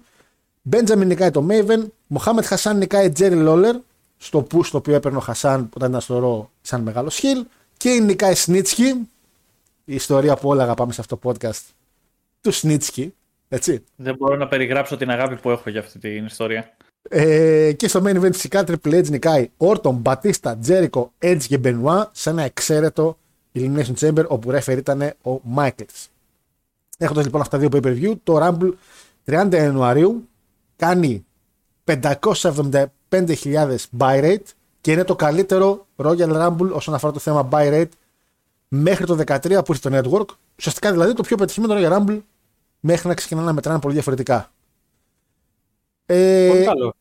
Ναι, δεν το ήξερα αλήθεια είναι γιατί το 4 και το 3 γενικά πήγαν λίγο άπατα και θεωρούσε η αλήθεια είναι ότι το 8 και το 9, ας πούμε, όσο πέραν τα χρόνια ήταν πιο πετυχημένα. Και όμως το Royal Rumble του 5 χτυπάει πολύ καλούς αριθμούς. Βέβαια, κάτι το οποίο έμαθα λίγο μετά και το άκουσα, αν δεν κάνω λάθος, στο Voice of Wrestling αυτό, είναι ότι ο λόγος που είχαν καλά buy rate δεν ήταν ακριβώς το προϊόν σαν προϊόν ήταν καλό. Ήταν ότι η πειρατεία εξελίχθηκε πάρα πολύ στην πορεία των χρόνων του 8 και το 9. Δηλαδή άρχισαν να βγαίνουν, είχαν τα torrent το οποίο ήταν το Immune, αλλά στην πορεία άρχισαν να βγαίνουν το Kika Torrents, ε, το LimeWire εξελίχθηκε μετά, είχαμε και το Frostwire και γενικά η πειρατεία εξελίχθηκε σε βαθμό που να μην χρειάζεται πια να αγοράζουν τα pay-per-view. Ε, γι' αυτό μάλλον. Ναι, ήταν αυθημερών, βγαίνανε όλα τα pay-per-view κυριολεκτικά. Άνοιγε την επόμενη μέρα και το βλέπεις μπροστά σου. Ναι, ειδικά το 12, το 13 και το 14, βασικά και το 10, μπορούσε να το κάνεις έτσι. Τώρα το 5 ήταν λίγο πιο δύσκολο. 30 part ήταν το Ήταν ένα μπράβο, σε πολλά part, μέσω rapid share ε, και πήγαινε κάπως έτσι. Oh, rapid share, πω, πω, τι καταστάσεις ήταν αυτές. Α, Είχα σκεφτεί να βάλω μέχρι και premium κάποια στιγμή, να μπορώ να κλέβω καλύτερα. Λοιπόν, ξεκινά αυτό το pay per view. τα, εξαιρετικά, τα εξαιρετικά πράγματα γίνανε πολύ πολύ στην αρχή και πολύ πολύ στο τέλος. Και όταν λέω πολύ πολύ στην αρχή, εννοώ το promotional video το οποίο ανεβάσαμε και στο facebook και στο instagram. Το ανεβάσαμε στο instagram, ρε. Ναι, βέβαια. Ωραία, ωραία. Ρωτάμε έτσι. Σπάμε το fourth wall και ρωτάμε. ε, είναι ότι κάνανε ένα promo video ε, το οποίο ήταν αναφορά στο West, West Side Story. Ήταν πάρα πολύ ωραίο. Γενικά στα Rumble είχαν την τάση να κάνουν τέτοιου είδους βιντεάκια, όπως και το 6 μετά έγινε με τους ε, αυτοκράτορες, τον Ιλού 4 και αυτά. Όμως έχουμε μια επική κατάσταση. Αυτοί πήγαν να γυρίσουν το συγκεκριμένο ε, βιντεάκι, έτσι. Ε, πού το, μισό λεπτάκι. Σε έναν χώρο που εκείνη την περίοδο, βασικά εκείνη τη μέρα κιόλας, γύριζε το TNA ένα impact και ένα pay per view. Οι παλαιστές, δεν ξέρω αν το ξέρετε την ιστορία.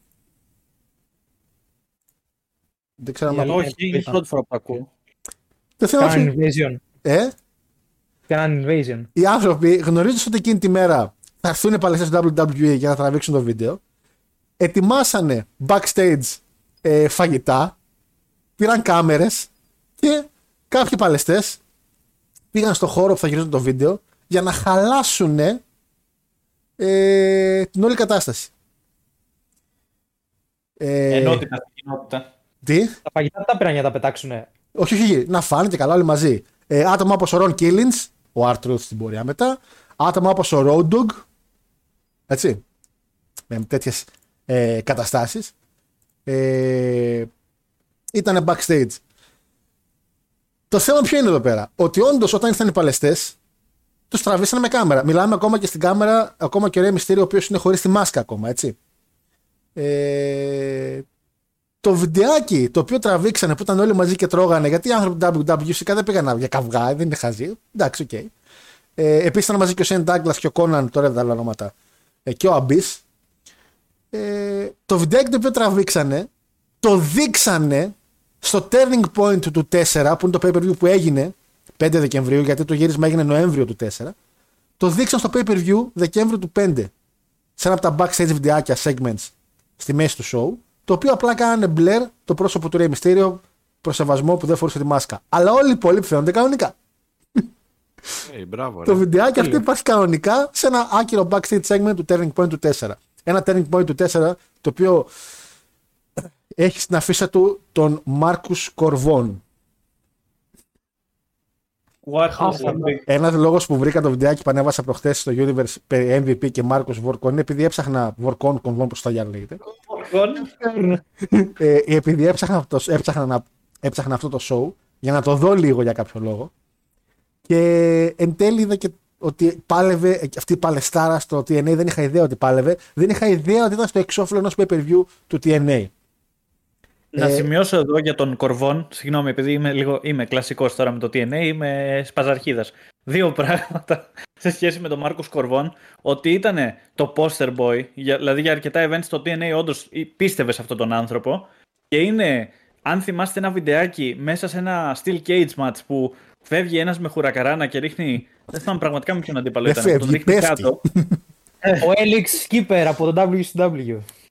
Ε, λοιπόν, είναι ο, ο Κορβόν ήταν, ήταν ένας από τους δύο. Δεν, δεν θυμάμαι αν ήταν αυτός που δίνει αυτό το εκπληκτικότατο χουρακαράνα που δεν ξέρω πώς δεν μετρήσαμε θύματα, αλλά legit ήταν μέσα. Εντάξει, μιλάμε για μεγάλο παλτό έτσι. Θα παλαιστής. Φίλε, εγώ ξέρω SVR 2008 ο αδερφός μου με έβριζε όποτε έπαιρνα Cor Von, γιατί ήταν η ήρεμη δύναμη. Είχε 79 overall, αλλά τους γράφουν όλους. Το alpha male.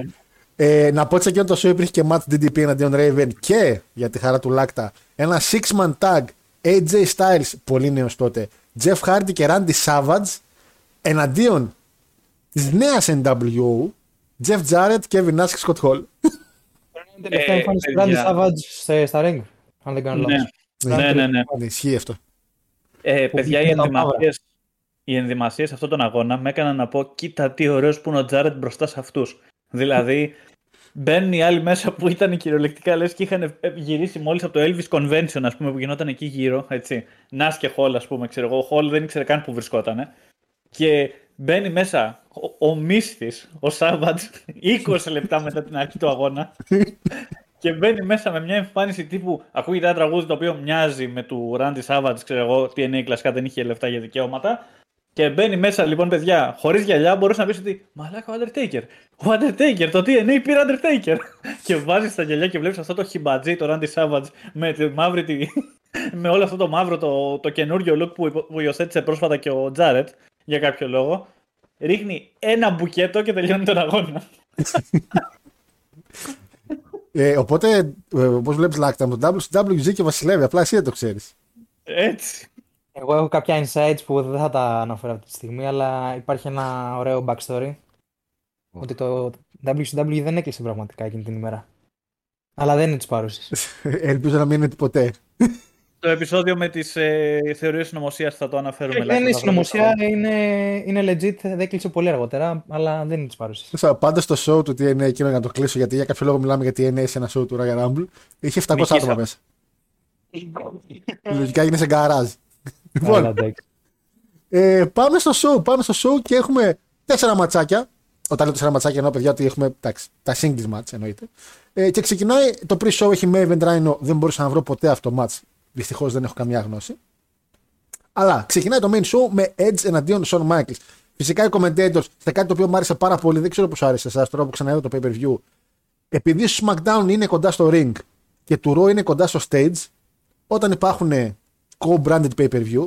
Ο Jim Ross με τον Lawler παραμένουν κοντά στο stage και ο Michael Cole με τον Tazz παραμένουν δίπλα στο ring. Δίπλα από το τραπέζι των Spanish commentators που είναι ο Κάρλος Καμπρέρα και ο Θεός Hugo Savinovich.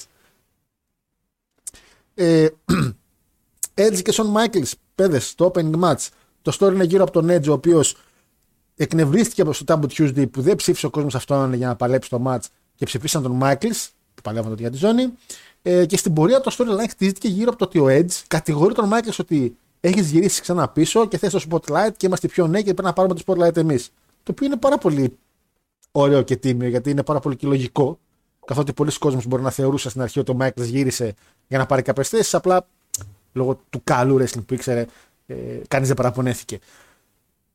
Το match ε, ξεκίνησε πολύ καλά. Μην ξεχνάμε ότι ο Edge, παιδιά, όπως έχουμε αναφέρει και στα προηγούμενα review που κάναμε, παίρνει ένα πολύ καλό push. Ήταν στο SmackDown, πήγαινε εξαιρετικά, τραυματίστηκε και όταν έγινε το draft στο Raw, τον κάνανε γιατί του είπαν ότι εντάξει, έρχεσαι να πάρεις το push το οποίο δεν δόθηκε τότε λόγω τραυματισμού. Κάποια στιγμή γίνεται ε, ένα Irish Whip του Edge, πάει να κάνει χουρακαράνο ο Μάικλ και το γυρνάει σε πάρμπο Edge. Εξαιρετικός. Εξαιρετικό πραγματικά. Ήταν σαν να βλέπω τον Όσπρey κάποια στιγμή. Ε, ο Edge στην πορεία σου τρώει ξύλο, πάει να φύγει έξω με τη λογική ότι εντάξει, να σου πω κάτι, έχω το Rumble μετά, ας βάλω εκεί τις δυνάμεις μου. Πάρα πολύ λογικό ε, από μεριά του μια και είναι Hill. Έχουμε κάποια στιγμή να πάει να κάνει ένα switch music το οποίο το κάνει σε spear εν τέλει ο Edge. Έχουμε το νέο submission του Educator. Educator δεν ήταν, ναι. Ε, το οποίο είναι ένα. Αχ, πώς λέγεται το finisher του Bret Hart, ε; Μια παραλλαγή του Sharpshooter ουσιαστικά. Του Sharpshooter, ναι. Ε, το οποίο το έκανε και όλος προς τιμήν του Μπρετ και επειδή πάλευε με τον Μάικλ, το έκανε επίτηδες μια παραλλαγή. Γιατί ο Μάικλ ξέρουμε το storyline που είχε με τον Μπρετ και όλα αυτά. Οπότε το έκανε. Παρότι ήταν χιλ ο Τάταρος, αλλά το έκανε. Ε, και ουσιαστικά στο τέλος κλέβει και την νίκη με ένα ρόλο από το οποίο κρατά τη σκηνιά ε, και δείχνει και λίγο κόλλο στο κοινό του Rumble. Απλά ευτυχώς ήταν όχι στη χαρτκάμερα στην άλλη μεριά και δεν είδαμε κι εμείς τίποτα. Ε, Πέδε, ε, Όλεκ. Πάμε λίγο με τη σειρά. Σ' ακούω. Ε, δεν έχω να πω και κάτι παραπάνω από αυτά που είπες εσύ για την ακρίβεια. Είναι η εποχή που έτσι το WWE και σε συνδυασμό με τον Edge ο οποίος έχει επιστρέψει από τους τραυματισμούς αρχίζει και πιστεύει στον Edge γιατί από ό,τι φαίνεται όλο το Rumble ε, και από ό,τι θα δούμε και μετά περιστρέφεται γύρω από τρία πρόσωπα επί της ουσίας και ο πρώτος από αυτούς είναι ο Edge. Ε, ήταν ένα καλό ματσάκι, δηλαδή εμένα μου άρεσε πάρα πολύ το μάτς αυτό. Ε, είναι η εποχή αυτή που ο Edge ξεκινάει να γίνεται αυτός ο heel που είδαμε εμείς μετά και μάθαμε και γουστάραμε με τον καιρό και έτσι μετά από χρόνια καταλάβαμε την αξία του και μέσα στο ring αλλά και ας πούμε gimmick wise και σαν χαρακτήρας ε, στο WWE. Είχε ωραία bumps ε, το match ε, και αυτό που, είχα, που έχω να πω εγώ ήταν, είναι σχετικά με το ότι ε, αργήσαμε αρκετά να εκτιμήσουμε την προσπάθεια του Edge και το πόσο καλός παλαιστής ήταν σε γενικές γραμμές. Ε, παρά μόνο, ξέρω εγώ, μετά από χρόνια το είδαμε αυτό ή κοιτώντας πίσω τώρα. Και βλέπουμε και την εμπιστοσύνη που του δείχνει το WWE, έτσι. Και για το Shawn Michaels, ε, ότι γυρνώντας πίσω μετά την απουσία του, ας πούμε, όταν γίνησε το 2003-2004, ε, φαίνεται πόσο προσπαθεί, ας πούμε, να ανεβάσει και τους νεότερους. Για, γιατί βλέπουμε να μην είναι τόσο selfish. Έβγαινε απλά για να παλέψει, έβγαινε για να δώσει moments, έβγαινε για αυτό περισσότερο. Ναι, του, νομίζω του δόθηκε η ζώνη έτσι λίγο στην αρχή και λίγο ίσως τιμή σε και λόγω της επιστροφής και μετά από εκεί πέρα Τζέρικο, Σίνα, Edge, τέτοιες καταστάσεις. Ναι. Ε, Αντώνη. Ε, το ματσάκι ήταν ωραίο. Ε, η αλήθεια είναι ότι ο Edge έχω μια παρατήρηση ότι όσο πιο κακό είναι το spear του Edge τόσο θα είναι καλός πάντα ο Edge. Είναι αλήθεια δηλαδή ξάπλωσε κάποια στιγμή το Michaels λες και έπιασε το σακί με τις πατάτες μην πέσει κάτω απότομα. Και γενικά ήταν όμως ωστόσο ωραίο μάτς. Είχε... Δεν, δεν μπορώ να πω πάρα πολλά γιατί ήταν απλά ένας στάνταρ καλός αγώνας. Ο Edge φαίνεται ότι έχει αρχίσει και αποκτάει περισσότερο μια αυτοπεποίθηση που χρειάζεται, η οποία στο, στη συνέχεια του χρησιμεύσε και πολύ, γιατί αλλιώς δεν θα έπαιρνε και το που θα, που θα έπαιρνε σαν παλαιστής. Ε, γενικά μέσα σε όλο τον αγώνα ε, πρέπει να πω ότι ο διαιτητής ήταν γκαβός τελείως. Γιατί αλήθεια δεν γίνεται να κάνεις το schoolboy, όχι το schoolboy, συγγνώμη, το pin που έκανε τέλος πάντων στο Michaels που είχε πιάσει και τα σκηνιά έτσι. Ο διαιτητής πρέπει να κοιτούσε ευθεία, το βλέπε και ήταν σε φάση, Ω, να πάρει δεν το Δηλαδή, αν είχε γίνει η Ελλάδα, αυτό θα είχαν περάσει μέσα τα μπάρι και οι οπαδοί και θα τον κυνηγούσαν, με το διαιτητή εκείνη τη στιγμή. Αλλά overall ήταν καλό match. Δηλαδή, βλέπουμε, μου αρέσει γιατί σε αυτό το podcast αυτή τη στιγμή βλέπουμε και την άνοδο του Edge. Δηλαδή, κυριολεκτικά πιάσαμε νομίζω από το πιο κατάλληλο pay per view που ξεκινήσαμε, που δείχνουμε ότι ο κόσμος γυρίζει εναντίον του ενώ ήταν face και αρχίζει και γίνεται heel. Το είχα πει νομίζω και την προηγούμενη φορά. Οπότε, μ' αρέσει γιατί είδαμε άλλο ένα chapter, ας πούμε, σε αυτή την ιστορία. Ναι, γιατί όταν ξεκινήσαμε το review στο SummerSlam, ουσιαστικά βλέπουμε τα τρία πρόσωπα που ανέφερε πριν ο Όλεκ που θα είναι το κύριο θέμα για σήμερα, είναι και αυτοί οι οποίοι ξεκίνησαν να παίρνουν τεράστια push. Σίνα, Μπατίστα και Edge. Είναι πολύ μαγική αυτή η τριάδα η οποία τη βλέπεις πόσο ωραία και χωρίς πίεση, χωρίς να τη φορσάρεται μέσα στο πρόσωπό σου, σιγά σιγά με ωραίο τρόπο σου βάζει το WWE ότι κάποια στιγμή αυτό θα πάρει push και έρχεται και θα αλλάξει κάτι στην πορεία. Mm-hmm. 7 στα 10. Ε, πόσο; 7 στα 10. Στα 10, εξαιρετικός. Ε, φίλε Λάκτα. Ναι, πρακτικά αφήσαμε τον Edge στο SummerSlam σαν έναν face Edge που ο κόσμος δεν ήταν μαζί του, τον γιουχάρανε. Και φτάνοντας στο, στο Rumble βλέπουμε ότι ο Edge έχει γίνει heel Edge και σιγά σιγά έχει αλλάξει και theme song, έχει πάρει το Metalingus και οδεύει προς το Rated R gimmick. Δηλαδή μετά τη WrestleMania ας πούμε, που πήρε και τη, τη βαλίτσα, spoiler alert. Ε, οδεύει προς το Rated Dark Gimmick που έγινε και γνωστός. Όντως, αργήσαμε να εκτιμήσουμε πολύ τον Edge. Δηλαδή, τον είδαμε ήδη από το 2001 και έχουμε φτάσει το 2005 και ακόμα ο κόσμος δεν, δεν έχει καταλάβει την αξία του Edge. Δεν πρέπει να περάσουν πάρα πολλά χρόνια. Και είναι λίγο περίεργο. Εντάξει, ε... περίεργο. Το κάνουμε και τώρα, ρε φίλοι, νομίζω, με πολλούς παλαιστές. Βασικά τώρα όχι τόσο, γιατί δεν έχει τόσο ωραίο χτίσιμο και τόσο ωραίο να βγαίνει. Πώς το φυσικά, ρε παιδί, με αυτό το push. Σωστά. Και φταίει κιόλας ότι κοιτώντας πίσω, ας πούμε, το βλέπεις ε, διαφορετικά. Ενώ ζώντας το αυτή τη στιγμή είναι τελείως διαφορετικό από το να κοιτάς πίσω και να λες: Κοίτα να δεις τώρα ο Edge που ναι. είναι Hall of Famer. Εκείνη την εποχή για 5 χρόνια, ας πούμε, 5-6 χρόνια ήταν στο παρασκήνιο και ήταν τρίτο όνομα, δεύτερο. Ε, αυτό ισχύει γιατί το βλέπουμε τώρα με την ασφάλεια του μέλλοντος και ξέροντας ήδη τι έχει γίνει. Γιατί και αυτό το παρατήρησα όταν καμιά φορά ακούω του Άλβαρες τα, τα ρέτρο που παίρνουν τηλέφωνο τότε άτομα να αναφέρουν πώς του φάνηκε το show και τέτοια που κάνουν σχόλια που κάνουμε εμείς τώρα και κάποιος πάλι σου είναι midcard, όπως κάνουμε με τον Γκούνθερ που προχθές νίκησε τον Στρόμαν clean. Ε, και δεν ακριβώς καταλαβαίνουμε το πώς ακριβώς πουσάρεται. σω επειδή πουσάρεται και λίγο λάθος, μπορώ να πω, γιατί γενικά στο wrestling τώρα τα πράγματα έχουν αλλάξει. Ε, και περνάει τώρα απ' έξω το πιο θορυβόδης μηχανάκι της Χαριλάου. Ε, και δεν καταλαβαίνουμε ακριβώς το push το οποίο παίρνει σιγά σιγά από το Classic Castle για αυτά. Αλλά στην πορεία, εάν ο Γκούνθερ γίνει champion, θα λέμε μετά από πέντε χρόνια ότι Α, μαλάκα, θυμάστε το, το, το Cardiff, το μάτι με το στρώμα που τον καθάρισε καθαρά και και και. Ε, πώς το βάζει το ματσάκι, το βάλεις το ματσάκι για ένα rating, πώς το βάλεις; Έβαλα 6 το match. Ε, δεν, 6. 6. Δεν είναι ότι δεν μου άρεσε σαν match. Ε, σαν, σαν πλοκή, ας πούμε, σαν, σαν story ήταν ωραίο για να χτίσει τη, την περσόνα του Edge. Ο Σόν ούτω αυτό έκανε αυτή την περίοδο και γενικότερα μέχρι να τελειώσει την καριέρα του, ανέβαζε παλαιστές. Βοήθησε πολύ τον Edge και γι' αυτό ξεκινάει κιόλας έτσι το pay per view. Απλά το θεωρώ λίγο off. Να ξεκινήσει με ένα έτσι λίγο σχετικά πιο αργό brawling match. Δεν είχε τόσες πολλές λαβές. Ήταν λίγο περίεργο. Φίλε, θα σου πω κάτι. Είχαν δύο επιλογές. Δύο. Γιατί εκείνη την περίοδο ακόμα το WWE δεν έβαζε title match στην αρχή. Πάντα, πάντα όμως το title match, ειδικά σε co-brand pay per view, ήταν στο τελείωμα. Πάντα. Η πρώτη φορά που ξεκίνησε, η πρώτη φορά που ξεκίνησε match με παγκόσμια ζώνη ήταν WrestleMania 27 με το Edge Del Rio που όλοι είπαν καλά ξεκινάνε με το World Heavyweight Match. Η άλλη επιλογή ήταν το Heidenreich Taker. Δηλαδή τι ήθελες; Ναι, ήταν safe. Ήταν πολύ safe. Αυτό. Θα μπορούσαν να βάλουν ας πούμε, κάτι σαν cruiserweight ας πούμε, στην αρχή έτσι λίγο hop hop hop hop να ανεβάσουν τον κόσμο και μετά να πάνε στο, στο πιο να βαθύνουν λίγο με τον Edge και τον Son. Και Μάρι, για πες εσύ Πασακάμ, πώς φάνηκε το ματσάκι; Και εμένα μου άρεσε πάρα πολύ το match. Και δεν βλέπουμε τόσο συχνά καλό ρεσλινγκιακό match που να έχει μέσα τον Edge. Δηλαδή, εγώ δεν τον βάζω στους καλούς παλαιστές, άσχετα που έχει πολύ καλό χαρακτήρα. Και αυτό φάνηκε σε αυτό το pay-per-view, γιατί όντως ανέβηκε πάρα πολύ νομίζω. Και όσοι τότε δεν τον είχαν εκτιμήσει, ίσως αυτό το pay-per-view να τους έπιασε λίγο την προσοχή, να το πω έτσι, κάπως έτσι. Είχε υπάρξει κάποια το, το match το οποίο ουσιαστικά τους γύρισε λίγο το ότι εντάξει πέρα από Χέλιν και πολύ καλό παλαιστή, είναι πάλι ματσμαμάκι, απλά νομίζω είναι το Street Fight που να κάνει. Επίσης, πολύ σωστό αυτό που είπε ο Αντώνης για το Spear, δηλαδή έπρεπε να φτάσει σε 2022 για να κάνει καλό Spear το Edge. Όλα ήταν άθλια.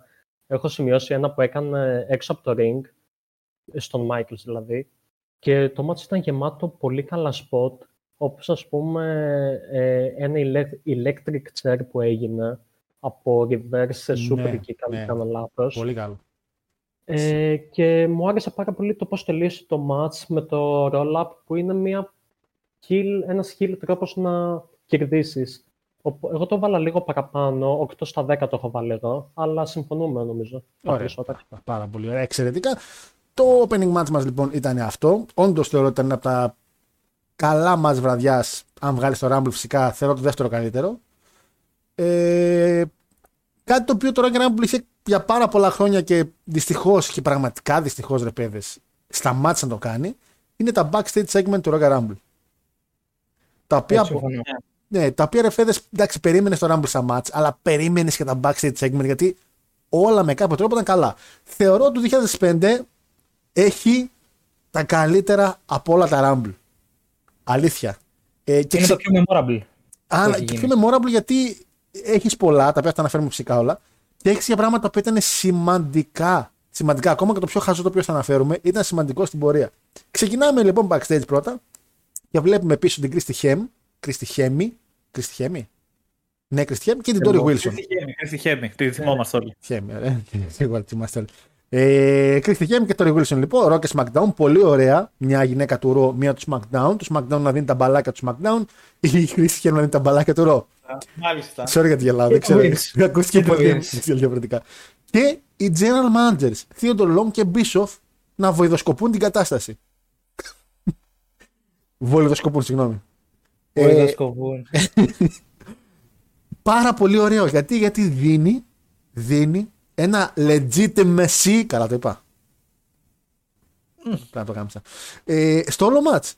Ρο και SmackDown τα αφεντικά, μία αντίβα από το κάθε brand, για να μην υπάρχουν εξημαλακιούλε και αυτά. Και φυσικά ανοίγαν την πόρτα, χτυπούσε η πόρτα, ποιος ήταν στη σειρά, εσείς ελάτε. Ξεκινάει και μπαίνει ο Έντι και ο Ric Flair. Ένας στο SmackDown και ένας στο Ρο. Χαιρετάνε έκαστος στου δικούς του general manager. Και εκεί φυσικά έχουμε τη φάση που μπαίνει πρώτα ο Έντι, ε, παίρνει τον μπαλάκι του. Και φυσικά ο Ric Flair γκομενίζει με τις δίβα. Αυτός δεν είπε, φυσήξτε. Νομίζω αυτός το είχε πει. Ναι, ναι, ναι. Φύσα λίγο, ναι. Ναι. Ε, ήταν λίγο creepy γιατί είναι 108 χρονών. Ε, και ο Έντι σηκώνει, αν σηκώνει, λέω, συγγνώμη, ανοίγει το μπαλάκι του και βλέπει μέσα ότι έχει έναν πολύ χαμηλό αριθμό. Να πούμε φυσικά ότι έχω παρατηρήσει και το ψάχνα πάρα πολύ καιρό ότι οι αριθμοί, τα χαρτάκια δεν γράφουν απολύτως τίποτα. Ναι, φάνηκε. Φάνηκε, φάνηκε ναι, ναι, ναι, και είναι κρίμα. θα, εντάξει, θα μου πεις τι να βάζανε. Γιατί δεν ήξερε τι μπαλάκι θα πιάσει ο άλλος. Αλλά OK, okay, ε, το καταλαβαίνω. Το έχω παρατηρήσει και στο draft, στο draft που έκανε ο Μπίσοφ με τον Χέιμαν ε, που δεν έγραφε τίποτα το χαρτί ε, βλέπουμε ότι είναι μικρός ο αριθμός και ο Φλερ είναι εκστασιασμένος γιατί πήρε έναν τεράστιο αριθμό. Δεν μας λέει ότι είναι το νούμερο 30, ε, χωρίς να μας πω ότι θα μπει 30, αλλά μας δείχνει ότι έχει ένα πάρα πολύ μεγάλο αριθμό προς τελείωμα. Εκεί Έντι φυσικά επειδή σαφέστατα υπάρχει ένας σεβασμός, παρότι δεν νομίζω να έχουμε δει ποτέ match Φλερ με Eddie Guerrero. Ε, αγκαλιάζονται, κάνουν και τις χειραψίες και φεύγουν. Και φεύγει μάλλον ο Έντι. Και στην πορεία ο Ρικ Φλερ συνειδητοποιεί ότι κάπως τον έκλεψε και φυσικά ήταν ο Έντι γιατί ήταν το gimmick του εξαιρετικό, αστείο και ήδη παρότι υπάρχουν 30 παλαιστές, σε βγάζει περίπου που θα μπει ο καθένας. Δηλαδή ψιλοπεριμένεις κάποιους. Έτσι. Να πούμε επίσης ήταν ένα ρογραμμα το οποίο δεν είχε καμιά έκπληξη. Έτσι. Καμία απολύτως. Παρ' όλα αυτά παραμένει εξαιρετικό. Συνεχίζοντας το backstage segment. Πω γαμώ την τύχη μου εδώ. Ε, συνεχίζοντας το backstage segment. Βλέπουμε παιδιά τον John Heidenreich. Ναι, τον λένε John για κάποιο λόγο τώρα συνειδητοποίησα ότι τον έχουν σαν Τζον Χάιντενράικ και όχι σκέτο Χάιντενράικ, να συναντιέται με την αδελφική του αγάπη, το άλλο το μισό από το άλλο μπραντ, τον Σνίτσκι. Το άλλο το μισό. I hate caskets. Ρε, εσύ, αλήθεια, προσπάθησα να γράψω τι είπανε. Και ουσιαστικά ε, εν τέλει, παρότι δεν είναι ότι μπερδευόμουν, έβγαλα έτσι μια γενική τέτοια ότι Λέει I like you John, I like you too, but I still hate caskets. ουσιαστικά ήταν. Αυτό... Δεν νόημα καν. δεν υπήρχε τίποτα να βγάζει νόημα εκεί. Γιατί μετά απλά κοιτιόντουσαν και ανασένανε. Και τέλος. Δεν ανασένανε απλά. Ανασένανε λες και είχαν καπνίσει τρία πακέτα Winston κόκκινο και δύο. Το βαρύ Και καπνίζανε σαν τις άβρε. Ρε, ήταν εκείνο το. Είναι από τα segment, παιδιά, τα οποία τα βλέπεις τώρα και γελάς και σίγουρα γελούσαμε και εκείνη την περίοδο ή γελούσαν τα άτομα που το βλέπαν εκείνη την περίοδο. Γιατί είναι το ίδιο το οποίο είχε γίνει και στο Series, έτσι θυμάστε που είχαμε το ναι, όλο ναι. segment. Mm. Ε, να πούμε ότι αυτό μας θυμίζει το promo package το οποίο θα δείξουν στην πορεία γιατί βλέπουμε το promo package του Undertaker με το Reich το οποίο ουσιαστικά χτίστηκε στο ότι ο Reich έχει χάσει ένα μάτσο από τον Taker και μετά συνέχισε να χαλάει μάτσο του Taker. Ένα στο No Mercy και ένα στο Armageddon ώστε να πάρει τη ζώνη ο Taker και τα χάλασε τα μάτια του Reich. Και οπότε ο Taker λέει έτσι είσαι, θα πάμε σε casket match. Και εκεί βλέπουμε το Reich στο όλο στο χτίσιμο φοβάται το casket γενικά. Το οποίο είναι πάρα πολύ λογικός φόβος. Okay. Μας είχε προειδεάσει και ο Σνίτσκι στο πρόμο και λέει ότι έχω μία ιδέα. Ισχύει, ισχύει, sorry που, που ναι, παρότι το έχω σημειώσει αυτό, αλλά η αναπνοή είναι που με έβγαλε εκτός. Ε, μην αγχώνεσαι, του λέει: Έχω μια ιδέα για το μάτς και μετά πέφτει το πρόγραμμα πάγκατ, έχεις απόλυτο δίκιο. Ξεκινάει ε, το. Πε, συγγνώμη, απλά να πω ότι όλο το θέμα είναι ότι αν βλέ... είναι διαφορετικό το point of view που βλέπουμε το match, γενικά την όλη κόντρα. Γιατί legit η κόντρα του Undertaker με το Heidenreich μου θυμίζει περισσότερο ας πούμε σχολ, ε, σχολικούς καυγάδες ας πούμε, που δείχνει σε διάφορες ταινίες όσο συμβαίνει το love story μεταξύ δύο πρωταγωνιστών έτσι. Δηλαδή είναι δυνατόν να το πάει ο άλλος πίσω και του λέει χωρίς λόγο γιατί του λέει μου αρέσεις και εμένα μου αρέσεις. Και δηλαδή ο Τάζ όταν εμφανίστηκε μετά μίλησε στην ψυχή μου που λέει That was kinda weird. Έλα ρε, λίγο kinda weird. Μαλάκα δηλαδή. Και αναπνέανε τόσο κοντά. Λέω εντάξει, μόνο, η μόνη λογική είναι θα φιληθούν. Θα, θα φιληθούν. Εντάξει. είναι κρίμα που δεν έγινε. Είναι κρίμα που Αλλά δεν είναι κρίμα. Γιατί αυτό το storyline τότε θα αποκτούσε σπιρτάδα. Απίστευτη ε, σπιρτάδα. σπιρτάδα λέει φωτιά θα είχαν βάλει την εταιρεία. Τέλος πάντων. Ναι, ειδικά αυτό. Ε, μπαίνει πρώτο, κάνει το entrance πρώτο το κάσχετ το ίδιο. Έτσι. Ε, μπαίνει μέσα και ο Χάιντερνάκ, μπαίνει μέσα ο Undertaker, ο οποίος πολύ σωστά αναφέραμε Κάνει πολύ ώρα να μπει γιατί έχει να παλέψει μάτω όπως ο Heidenreich. Παιδιά, το μάτι θεωρείται. Εντάξει, το μάτι σαν μάτι δεν χρειάζεται κάτι να σχολιάσω. Ειδικά το πώ ξεκίνησε και το πόσο αργά πήγε. Εντάξει, ο Heidenreich το παιδί δεν το είχε. Εξαιρετικό σώμα, εξαιρετικό gimmick. Ε, εξαιρετικό. εξαιρετικό gimmick. Το gimmick τώρα, ναι, το εξαιρετικό πήγε σε δικά μου δεδομένα. Δηλαδή πιστεύω ο Heidenreich TW τι θα έκανε, θα έσπερνε αυτό. Μέχρι εκεί. Champion, champion. Εγώ η απορία που έχω είναι ότι γιατί έχω μια απορία. Φάνηκε ότι κάποια στιγμή, στα πρώτα ειδικά πρώτα 10 λεπτά, μπαίνει μέσα ο Σνίτσχη και όπως είχε πει η ιδέα που είχε, ποια ήταν, να μπει, όχι από την αρχή, αλλά 10 λεπτά μετά, να βοηθήσει το Hand Reich γιατί είναι no DQ και μπορεί και επειδή είναι co-brand pay per view, δεν κάνουν κανένα μεγάλο ταξίδι, είναι στο ίδιο χώρο. Πάρα πολύ τίμιο γιατί αυτοί οι δύο συναντιούνται μόνο όταν υπάρχει co-brand pay per view. Το ζεύγος του Heidenreich με το Σνίτσκι. Ε, και φυσικά η ιδέα ήταν λίγο ηλίθια γιατί είπε θα μπω στα πρώτα 10 λεπτά. Δεν είπε θα μπω από εξ αρχής, OK. Okay. Και κάποια στιγμή ανοίγει το casket και είναι μέσα ο Κέιν.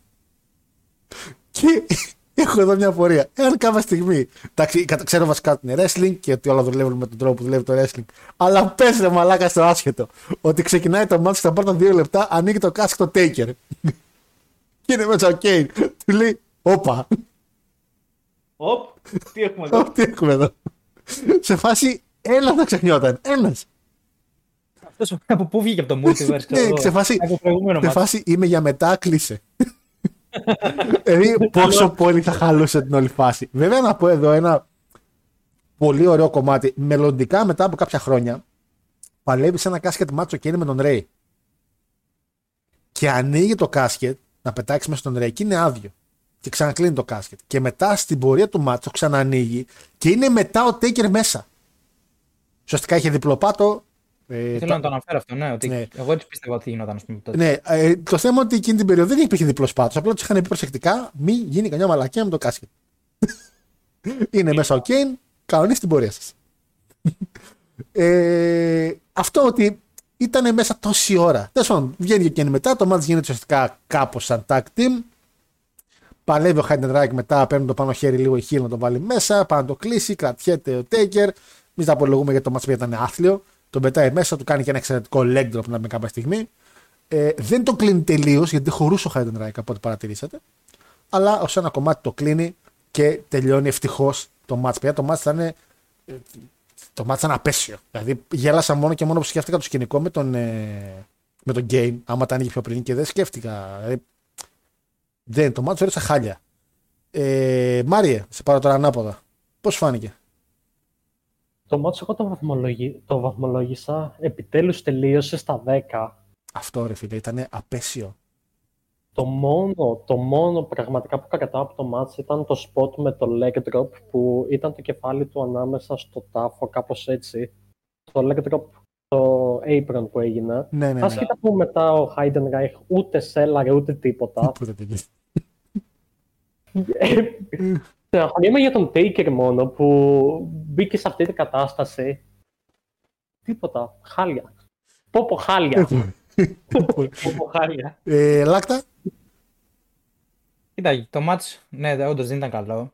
Τι λες. Για άλλη μια φορά όμως είχε εξαιρετικό πρόμο. Έτσι. Το promo package ήταν αρκετά καλό. Ρε, όμως εκείνη την περίοδο όλα τα promo package του WWE για κάποιο λόγο είχαν εξαιρετικό μοντάζ και αυτά. Δηλαδή, τι να πρωτοσώσει όμως και αυτό. Ήταν φίλε καλύτερο και από του Triple H θεωρώ με του Orton, να σου ναι, πω την ναι, αλήθεια. ισχύει. Εντάξει, έχει πλάκα γιατί ξέρω εγώ στην αρχή του μάτσο ο Χάιντεν Ράιχ φοβάται το κάσκετ και πάει, ας πούμε, το ακουμπάει έτσι ίσα ίσα και το διώχνει. Και μετά στην πορεία του μάτσου πάει και το πιάνει κανονικά και πάει και το σπρώχνει πάνω στο Undertaker, ξέρω Ναι. εγώ, και έχει ξεχάσει όλα. Είμαστε τυχεροί γιατί είναι το τελευταίο μάτς του Χάιντεν Ράιχ σε Big Four. Οπότε δεν θα τον ξαναδούμε ποτέ στη ζωή μας. Πώς να το Γενικά- θέλουμε, έτσι. Και γενικά Οπότε- ήταν το επόμενο διαγωνισμό, ξέρω εγώ. Οπότε, Σνίτσκι, σε ευχαριστούμε για την τέλεια ιδέα να εξαφανίσεις το Χάιντεν Ράιχ από το χάρτη. Εντάξει, α, ε, νομίζω ότι και ο Σνίτσκι στην πορεία πρέπει να ψιλοεξαφανίστηκε. Μετά είχε κάνει εκείνο το τρελό gimmick που είχε ξηρίσει το κεφάλι του, είχε ξηρίσει τα πάντα. Ήταν legit πιο καραφλός από ποτέ, ρε παιδί μου. Λίος, πραγματικά λίος ο Σνίτσκι. Και δεν τον αναγνώριζε κανένας ουσιαστικά. Όποιος σταμάτησε να βλέπει το WWE εκείνη την εποχή και είδε μετά από τρία χρόνια, λέει ποιος είναι αυτός ο τουμπανιασμένος Μπάσαν Brother, ας πούμε. Δηλαδή δεν, δεν, δεν είχαμε άλλη τέτοια να πούμε. Αδερφός FTR. Αδερφός FTR. Πάντως, αν δεν κάνω λάθος, ο Σνίτσκι είναι και στη WrestleMania 21. Ε, Νομίζω είναι στο Λολάντερ, ναι. που είναι στο Run in the Bank. αν δεν Στο κάνω λάθος. Λάντερ δεν είναι. Παίζει σε μάτς. Ε, Τέλος πάντων. τέλος πάντων, θα το δούμε όταν πάμε στη Το WrestleMania. δούμε. Ήταν σίγουρα στο CW μετά από κάποια χρόνια πάντως. Ε, Αντώνη, Ε, εντάξει, η αλήθεια είναι ότι ένας τόσο κακός αγώνας. Λοιπόν, δεν ξέρω. Καταρχάς, ο Χάιντεντραχ κυριολεκτικά ήταν σε ένα κομμάτι μπριζόλα που το κοπάναγε ο Undertaker. Λες και ήταν ο Μπαλμπόα και έκανε προπόνηση. Έτσι. Μιλάμε, του βάραγε, δεν ένιωθε, δεν, δεν, δεν κουνιότανε. Μιλάμε, ο άνθρωπος ήταν τιτάνιος. Δεν έχω κάτι άλλο να πω. Αλλά. Τιτάνας. Ναι, πραγματικά, τιτάνας. Δηλαδή, ε, οπότε εφόσον είναι και το retire του από το, προ- από το podcast μας πλέον του Heidenreich, δηλαδή εδώ είναι και η τελευταία του. Δηλαδή είναι ωραίο send-off το γεγονός ότι έγινε σε casket match. Είναι λες και τον πεθάναμε ας πούμε, και τον διώξαμε ας πούμε, από το podcast. Κρίμα. Κρίμα γιατί αυτή η καριέρα μπορούσε να έχει ανθίσει περισσότερο, ειδικά αυτή η ιστορία με τον Σνίτσκι που δεν ξέρω πώς εξελίχθηκε μετά, έτσι, ε, ε, πίσω από τα γήπεδα. Αλλά το γεγονός ότι ήταν casket match όμως εμένα μου δημιούργησε ένα. Πώς να το πω, ήμουν intrigued κατά τη διάρκεια του αγώνα. Μ' άρεσε. Δηλαδή παρόλο που ήταν κακός αγώνας, ήμουν σε φάση. Εντάξει, οκ, γίνονται όσα γίνονται. Αλλά έβλεπα και τη μαλακία που έδερνε το Heidenreich που ας πούμε ξέρω εγώ τον έσπρωχνε ο Undertaker να φύγει μέσα που ξεκάθαρα μπορούσε να του δώσει μια κλωτσιά στον κώλο να φύγει μέσα. Και ήταν σε φάση, ξέρω εγώ, όχι, όχι και ο Heidenreich δεν έκανε κινήσεις να κάνει ότι και καλά βαστιόταν. Ήταν λες και περίμενα από πάνω να τον ρίξει ο Undertaker. Και ήταν ο Undertaker, ξέρεις και καλά, π- πάλευε μόνος του να κάνει ότι και καλά δεν μπορούσε να τον ρίξει μέσα. Ε, ωστόσο, προ- εγώ το μόνος πράγμα που σκεφτόμουν μετά από ένα σημείο του αγώνα είναι όταν βγήκε έξω ο Kane που έδιωξε το, το Σνίτσκι, τον κακοπροαίρετο, αλλά σκεφτόμουν πόση ώρα ρε φίλε ήταν ο Κέιν εκεί μέσα. Δηλαδή, πο- δηλαδή ήταν ένα 20 λεπτό χαλαρότατο μέσα, έτσι. όχι τόσο. Ε, ε. δεν ξέρω. Ε, δεκα... Πόσο ε, ήταν κάμποση ώρα. Ήταν Φαντάσου πόσο, τουλάχιστον. χάλια, φαντάσου πόσο χάλια μάτς ήταν που νόμιζες ότι ήταν 20 Άρα, λεπτά. το μέσα στο μάτς όλο κράτησε 13 λεπτά. Χρόνος. Με, μετρούς- Πόσο; Το μάτς όλο, όλο κράτησε 13 λεπτά, ρε μάνα. 20 λεπτά από τη ζωή μου δηλαδή Βαριάς. ήταν όντω συμπυκνωμένα σε ένα 13 λεπτό. Πάντως σκεφτόμουν ότι ο άλλο ο Κακομήρη ήταν τόση ώρα εκεί μέσα, ο Κέιν, έτσι. Δηλαδή, βάλει καλά που ήταν και ε, ο μήνας τέτοιος, ας πούμε, που μπορούσε, ας πούμε, ότι είχε και λίγο κρύο έξω. Δεν ήταν ότι ήταν, ας πούμε, αφού στιάτηκαν, ανοίγανε το, το φέρετρο και τον βρίσκανε μέσα, ξέ- ξέρω. Λίγο μαλάκα, θα γυάλιζε όλος. Τα είχε λιποθυμήσει, ρε. Θα μπαίνανε μέσα με τα οξυγόνα. Και μ' άρεσε όταν τελικά που αντί να κόψουν το πλάνο και ας πούμε να δείξουν ότι μπαίνει μέσα ο Heidenreich, τελειώνει ο αγώνας, ο Undertaker τα κλασικά του, πάμε, επόμενο πλάνο, κάτι άλλο. Όχι, δείχνανε τους 830 διαιτητές που είχαν βγει έξω να σπρώξουν το φέρετο. ήταν, ήταν τόσο ωραίο. Πάντως, ε, δεν έχω κάτι άλλο. Είναι ε, ξεκάθαρα. Ε, βαθμό του έχω βάλει κάτι σε μισό. Του έχω βάλει 6 στα 10 λόγω του gimmick match. Κάτι άλλο δεν μπορώ να δώσω. Ήτανε. Ε, Δηλαδή, ο Undertaker 100%, ο Heidenreich 100% ίσον 0 δικό του της 100, ας πούμε, ξέρω εγώ, δεν ξέρω, ήταν τόσο καλό. Όλα εκπες κανένα καλό λόγο για το μάτς, ρε φίλε. Ε, ξέρεις τι παρατήρησα τώρα; Ότι ο Heidenreich, ας πούμε, όπως και πολλοί άλλοι που θα περάσουν, είναι αυτό που είπαμε πριν, ότι είναι ο πρώτος που κάνει retire από το podcast, έτσι. Και θα περάσουν και άλλοι παλαιστές, πιστεύω, τέτοιοι στην πορεία. Και είναι κρίμα, λες. Hall of Είναι- Fame, Hall of Fame. Ναι, πιστεύω είναι ο πρώτος, ας πούμε, που μπαίνει στο Hall of Fame του Talking Cats. Hall Ο of Fame είναι Heidenreich. αυτός, όχι Hall of Fame. στο Hall of Fame του Talking Cats. Ε, ήταν κακό μάτς ρε φίλε. Εντάξει τώρα δεν θα πω ότι έχουμε ξαναπεί ε, τόση ώρα. Ο Undertaker δεν μπορούσε να κουβαλήσει προφανώς τα κουβάλιτα. Ε, κράτησε πολύ παραπάνω από όσο έπρεπε νομίζω και το match. Δηλαδή και τα 13 λεπτά είναι πάρα πολλά. Η ανάμειξη του Snitchki με του Kane Εντάξει, ήταν λίγο whatever κατάσταση. Επί της ουσίας περιμέναμε όλοι να, να γίνει αυτό το match, να κερδίσει ο Taker και να κλείσει το storyline. Ρε, γιατί από τη στιγμή που και ο Heyman δεν μπόρεσε να σώσει την κατάσταση του Heinrich, ε, μετά δεν νομίζω ότι υπήρχε άλλος λόγος να ασχοληθεί το WWE μαζί του. Ε, μ, έκανε ένα άθλιο DDT σε μια φάση ο Taker, που φταίει και ο Heidenreich. Έκανε ένα άθλιο chokeslam. Βασικά sandbag καλά. ήταν, όχι τάθλιο, ήταν τελείως sandbag. είναι. Δεν, το, δεν πήδηξε κανένα άλλος. Ε, Ήταν, Ήταν στο Hogan. ήταν απέσιο. Ε, εντάξει και βλέπουμε αυτό ότι αυτά τα Master Feuds του Taker ας πούμε που ήταν θύμα για πολύ καιρό με τους κακούς παλαιστές ε, ο άνθρωπος του δίνανε απλά κούτσουρα και του λέγανε πάλεψε. Τουλάχιστον το καλό είναι ότι μετά από κάποια χρόνια και όπως θα δούμε ανταμείφθηκε στη συνέχεια με τα υπόλοιπα storyline που είχε. Ε, Πάντως να πω ότι γενικά στο WWE δεν έχουμε δει καλό casket match. Ε, Το Michaels με τον Taker το 97. Εκεί Δεν- που τραυματίστηκε. δεν ήταν καλό match εκείνο. Δεν ξέρω αν το έχεις δει. Α, όχι, Δεν το άλλο ξέρω- ήταν live, πήγα να πω. Δεν ξέρω, Γιώργο, αν ήταν καλό το Mankind μέσω Michaels. Όχι, ούτε αυτό καλό. Δεν... Σα εγγυώμαι γιατί ε, σε μια πρόσφατη συζήτηση που έκανα για, για τα casket matches ε, είδα ότι πολλά έχουν μέσα τον Taker, το οποίο είναι λογικό λόγο του gimmick, αλλά επίσης κάνει και το match να μην είναι απαραίτητα καλό. Έτσι. Ε, και μετά σκέφτηκα αν το casket match γενικά είναι καλό σαν concept, αλλά θυμήθηκα ένα εξαιρετικό casket match ε, του Μίλου Μουέρτης εναντίον του Phoenix στο Λούτσα και συνειδητοποίησα ότι ναι, μπορεί να γίνει καλό ένα casket match. παιδί μου. Και νομίζω Ε, ότι ο Dar- περίμενα, και ο όμως. Darby Allin έχει κάνει πρόσφατα ένα casket. Ναι, αλλά δεν είναι live αυτό το που είπες στο Λούτσα. Δεν έχει σημασία. Είναι ένα καλό casket match όμως. Τι θα κάνουμε τώρα; Ε, εντάξει, όχι, να σου πω κάτι. Το καλύτερο, νομίζω, casket match στο WWE έγινε όταν έπαιξε ο. Πώς τον λέγανε, ο ένας από τους Lucha Dragons. Ο... Στο WWE. Στο WWE. Ναι, ναι, ναι, από τους... έλα ρε, από το που ήταν μαζί με το Σινκάρα. Ο, Ο ο Καλίστο. Καλίστο, που, είχε παίξει- που έπαιξε με Μπρον Στρόμαν, φίλε. Απλά δεν είχαν, δεν είχαν κάσκετ και φέρανε ένα σκουπιδοντενεκέ. Είσαι σοβαρό. Ναι, και εγώ Γιώργη, Για μεταξύ κόλλησα. Κόλλησα γιατί Δεν υπάρχει. ανά καιρούς γίνονται κάτι μάτς. Εγώ έμαθα προχτές ότι έχει υπάρξει Hell in a Cell match Lastly με Xavier Woods. Χέλνε, Ελ Μάτσε, λέει Λάσλι με. Ε, Ναι, ναι, Τι άκυρο παιδιά. ήταν αυτό. Και το άκουγα στο Up, Up, Down, Down που το έλεγε στο Daniel Breeze και το λέει ο Breeze, δεν θυμάμαι κάτι τέτοιο. Και το λέει, καλά, είσαι σοβαρός. Έχω παίξει λέει, Hell in a Cell match με τον Lastly στο ρο. Και λέω, και λέω εντάξει, το κορδεύει ρε. Και παιδιά, όντως στην πανδημία υπάρχει ένα ρο το οποίο έχει κανονικό Hell in a Cell match ο Xavier με τον Lastly. Τετράγωνο, τετράγωνο, Α. τετράγωνο συνέχεια. Αυτό το και 22, ρε. Ήταν, έβαλα ό,τι βρήκα μπροστά μου. Ρε, αλήθεια, δεν είχα ιδέα. Ε, Πω, πω. προχωράμε λοιπόν. Πάμε ξανά backstage. Πω, πω, εξαιρετικά πράγματα ρε. Έντι Καρέρο, ο οποίος τρώει, γιατί τρώει. Είναι σε ένα χώρο που εντάξει, καταλαβαίνεις ότι απλά προετοιμάζεται ψυχικά, όχι σωματικά για το Royal Rumble. Και τον πεντικίνο Theodore Long. Και του λέει, έλα, έχει υπάρξει συγκρίνια ρε παιδί με την Evolution, γιατί τον κυνηγάνε για, το, για τον αριθμό. Θέλω σε παρακαλώ να φέρεις τον αριθμό. Ποιον αριθμό του λέει, γιατί κάνει το, το απλό και το χέρι, τον αγκαλιάζει, του λέει, Ω αδερφέ μου και αυτά. όχι, όχι, του λέει, έλα, φέρ το. Και το παίρνει, το δίνει στην Evolution, το παίρνει ο Φλερ σε φάση, Α, εντάξει. Και μετά ο Theodore Long, γιατί μπορεί να είναι ο Μεξικάνο, αλλά ο Long είναι και μαύρος. και του λέει, και το πορτοφόλι και επίσημα πικάραμε σε ρατσισμό, να ξέρετε. Ε, του λέει και το πορτοφόλι. Το πορτοφόλι λέει. Έλα, του λέει και το πορτοφόλι. Και του βγάζει και το πορτοφόλι και έχουμε μια επική στιγμή που σίγουρα εμείς εδώ, το King Cats, είναι το αγαπημένο μας τζιφάκι πιστεύω, που είναι ο Φλερ και λέει My wallet, my wallet. ε, Ωραίες στιγμές.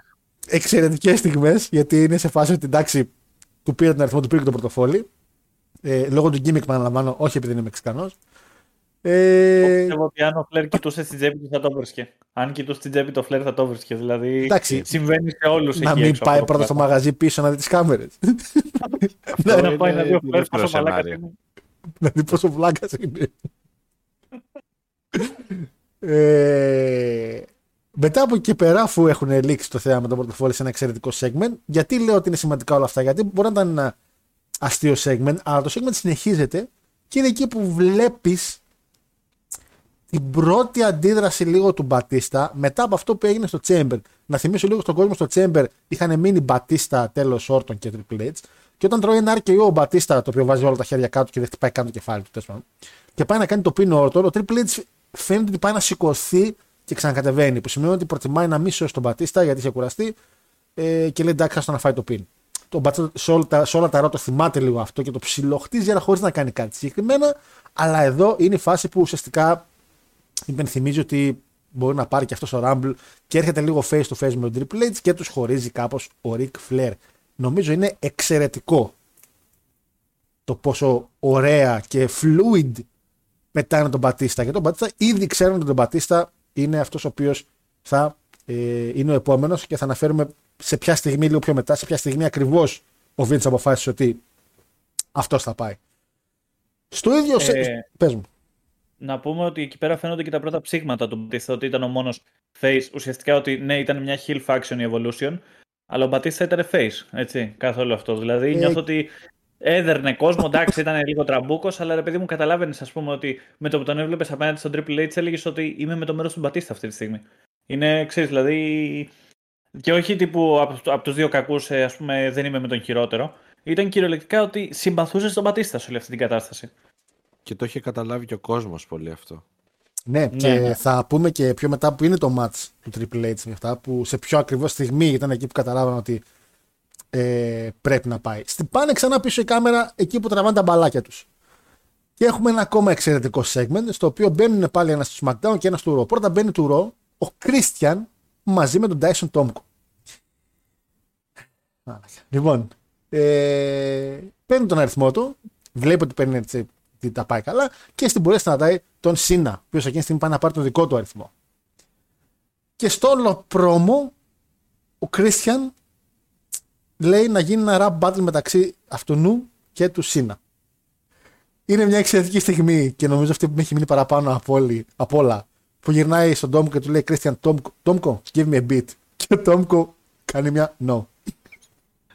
σε μια iconic στιγμή του wrestling, γιατί εκείνο το no δεν είναι ότι άμα έχουν πει να πω no πρέπει να φανεί καλό και αυτά. Το λέει τόσο φυσικά. σε φάση, εγώ αυτό στην κάμερα δεν το κάνω. Όχι. Πάμε παρακάτω. Και είναι πραγματικά έχει, είναι τρελό moment στο wrestling αυτό. Αλλά ο Christian δεν είναι. Λέει, οκ, το κάνω μόνος μου. Και ξεκινάει. Έχω γράψει τα λόγια, δεν ξέρω αν μας ενδιαφέρουν. Ενδιαφερόμαστε φυσικά όλοι οι MCs εδώ μέσα. λοιπόν, αλλά πρέπει να το κάνω και στα αγγλικά. My name is Christian, the king of crank. I'm taking you to school, Sina, and you're gonna flunk. I'm Captain Charisma. Read them and whips. I'm gonna throw them out for all my peeps. Μετά κοιτάει λίγο, γιατί έχει ψήσει το τελειώσει και κοιτάει τον Τόμκο και του λέει μια Ω, έρχεται κι άλλο, έρχεται κι άλλο. Και ο Τόμκο είναι σε φάση που ε, ναι, ναι, αλλά ξέρει ότι έχει αγίδα φυλακίε και λέει Just like Dracula comes from Transylvania, I'm winning the Royal Rumble and going on to WrestleMania. Και να κάνει τα μπιτάκια του με το στόμα. Ναι. Ε, Με Δράκουλα έτσι ε, mention για Brood. Έτσι. δεν του μαλακά. Έτσι. Αυτό δεν το περίμενα. δεν το περίμενα από Καλά. σένα αυτό. Ε, Water Brood. κάνει το, Και το ο big Captain box. Καρίσμα. Ναι, καλά. Ήταν το Captain Καρίσμα. Το... Βασικά ήταν η Ήταν- μόνη στιγμή ήταν- που ήταν- έβλεπες ότι είχε charisma όμως. Κα- Ήταν καμαρότος charisma στην καλύτερη αυτή κατάσταση. Να ξέρετε. Ίσως δηλαδή, στο ήταν peak του. πιο κάτω. Ε, το θέμα είναι δυστυχώς δυστυχώς, ο, ο Σίνα ήξερε να κάνει ραπ και έχω και την απάντηση που έδωσε στον Charisma. Ε, και του λέει Captain Charisma, walking with your white smile. Βασικά το έκανε χωρίς beat, ο Σίνα απλά έκανε ρίμες. Captain Charisma, walking with your white smile, think you can rap because you watched 8 Mile. Δυνατό. Word on the street is that your peeps are weak and you and Blackbeard share a bed when you sleep. Ουσιαστικά ήταν πολύ gay jokes. Μέχρι από ό,τι Ναι, καταλαβαίνω. ναι, ναι. Ε, και μετά του λέει Yo, αυτό το yo ρε μαλάκα με έχει μείνει στην παιδική μου ηλικία. Τέλος πάντων. Yo, this is Chain Gang. We brought the show down. It's like your sex life, your ass is going down. I, I go wherever my name is gone. You can pick my number if you like playing with balls. Έτσι το έκλεισε. Δεν κάνει ρήμα το τελευταίο, τέλος πάντων. Ναι, δεν ξέρω γιατί, αλλά έτσι το έκλεισε. Αυτό, Ήταν, λίγο, ήταν διθυραμβικό αυτό. Ήταν λίγο διαφορετικό. Ο μόνος που νίκησε τον Σίνα σε rap battle είναι ο Άγγελο δηλαδή. και ο Big Show δεν έχει γυρίσει. Ε, ναι, ρε φίλε. και ο Big Show, ναι. Ε, α, ήταν εντάξει, ένα segment το οποίο ρε παιδιά, ο Τέσον Τόμκο θεωρώ ότι παίρνει πάρα πολύ. Δεν ξέρω, εκείνη τη στιγμή ήταν εξαιρετική. Και θεωρώ ότι το καρίσμα το rap ήταν καλύτερο από το Σίνα. Ναι, όχι, ξεκάθαρα. Δηλαδή, αυτό το τελευταίο το ότι- verse με τη. ότι- Ναι. Ότι ο, Chris, ο, ότι ο Τόμκο με ένα, με ένα no ε, βγήκε πιο over και από τους δύο. Ρε. Ναι, ισχύει, γιατί ήταν, αυτό γιατί ήταν πάρα πολύ φυσικό. Ήταν κάτι το οποίο όντως θα έλεγε πιστεύω ο Τόμκο. Γιατί είναι ότι ο hater του που κάνει ότι του λέει ο Κρίσιαν για αυτά. Αλλά ό,τι και να του πει να κάνει θα το κάνει. Όχι. Ρα- Beat δεν θα κάνει με το στόμα. Μα του κόψε τον αέρα, ρε φίλε. Δηλαδή το, το έπαιξε εγώ και. Δηλαδή τον έκοψε. Πώς το λένε, ήταν η κατάσταση έτσι τώρα. Και Ε, δεν για υπάρχει. όσους μας ακούνε και δεν έχετε δει το Rumble, απλά πατήστε ρε παιδί μου Rap Battle Christian Σίνα στο YouTube και εκείνο το no πιστεύω θα σας στιγματίσει αλήθεια. Ε, και πάμε στα δύο main event. Πολύ εξαιρετικά. Με δύο main event. Πάμε στα δύο μάτια τα οποία είναι η ζώνη ουσιαστικά και είναι πριν το Rumble και λογικό. Πάμε πρώτα στο SmackDown και έχουμε το Kurt Angle Big Show JBL. Ένα τρελό build-up, εξαιρετικό build-up βίντεο το οποίο είναι γύρω από την κυρία Joy Giovanni. Για όσους δεν θυμάστε, η κυρία Joy Giovanni ήταν μια από τις Diva από το Diva Church, το οποίο είχα- η οποία είχε εμφανιστεί στο SmackDown. Το πιο σημαντικό της κομμάτι ήταν ότι είχαν μια σχέση με τον Big Show, πιο πολύ πατέρα κόρης παρά σεξουαλική δηλαδή. Και εκμεταλλευόμενη τη σχέση τους, ο JBL τη χρησιμοποιούσε κάνοντας κάτι με αυτήν και τον Kurt Angle ώστε να νευριάσει ο Angle γιατί δεν τα έκανε επίτηδες, αλλά ο Big Show νευρίαζε με τον Angle και πήγαινε εκεί όλη η φάση.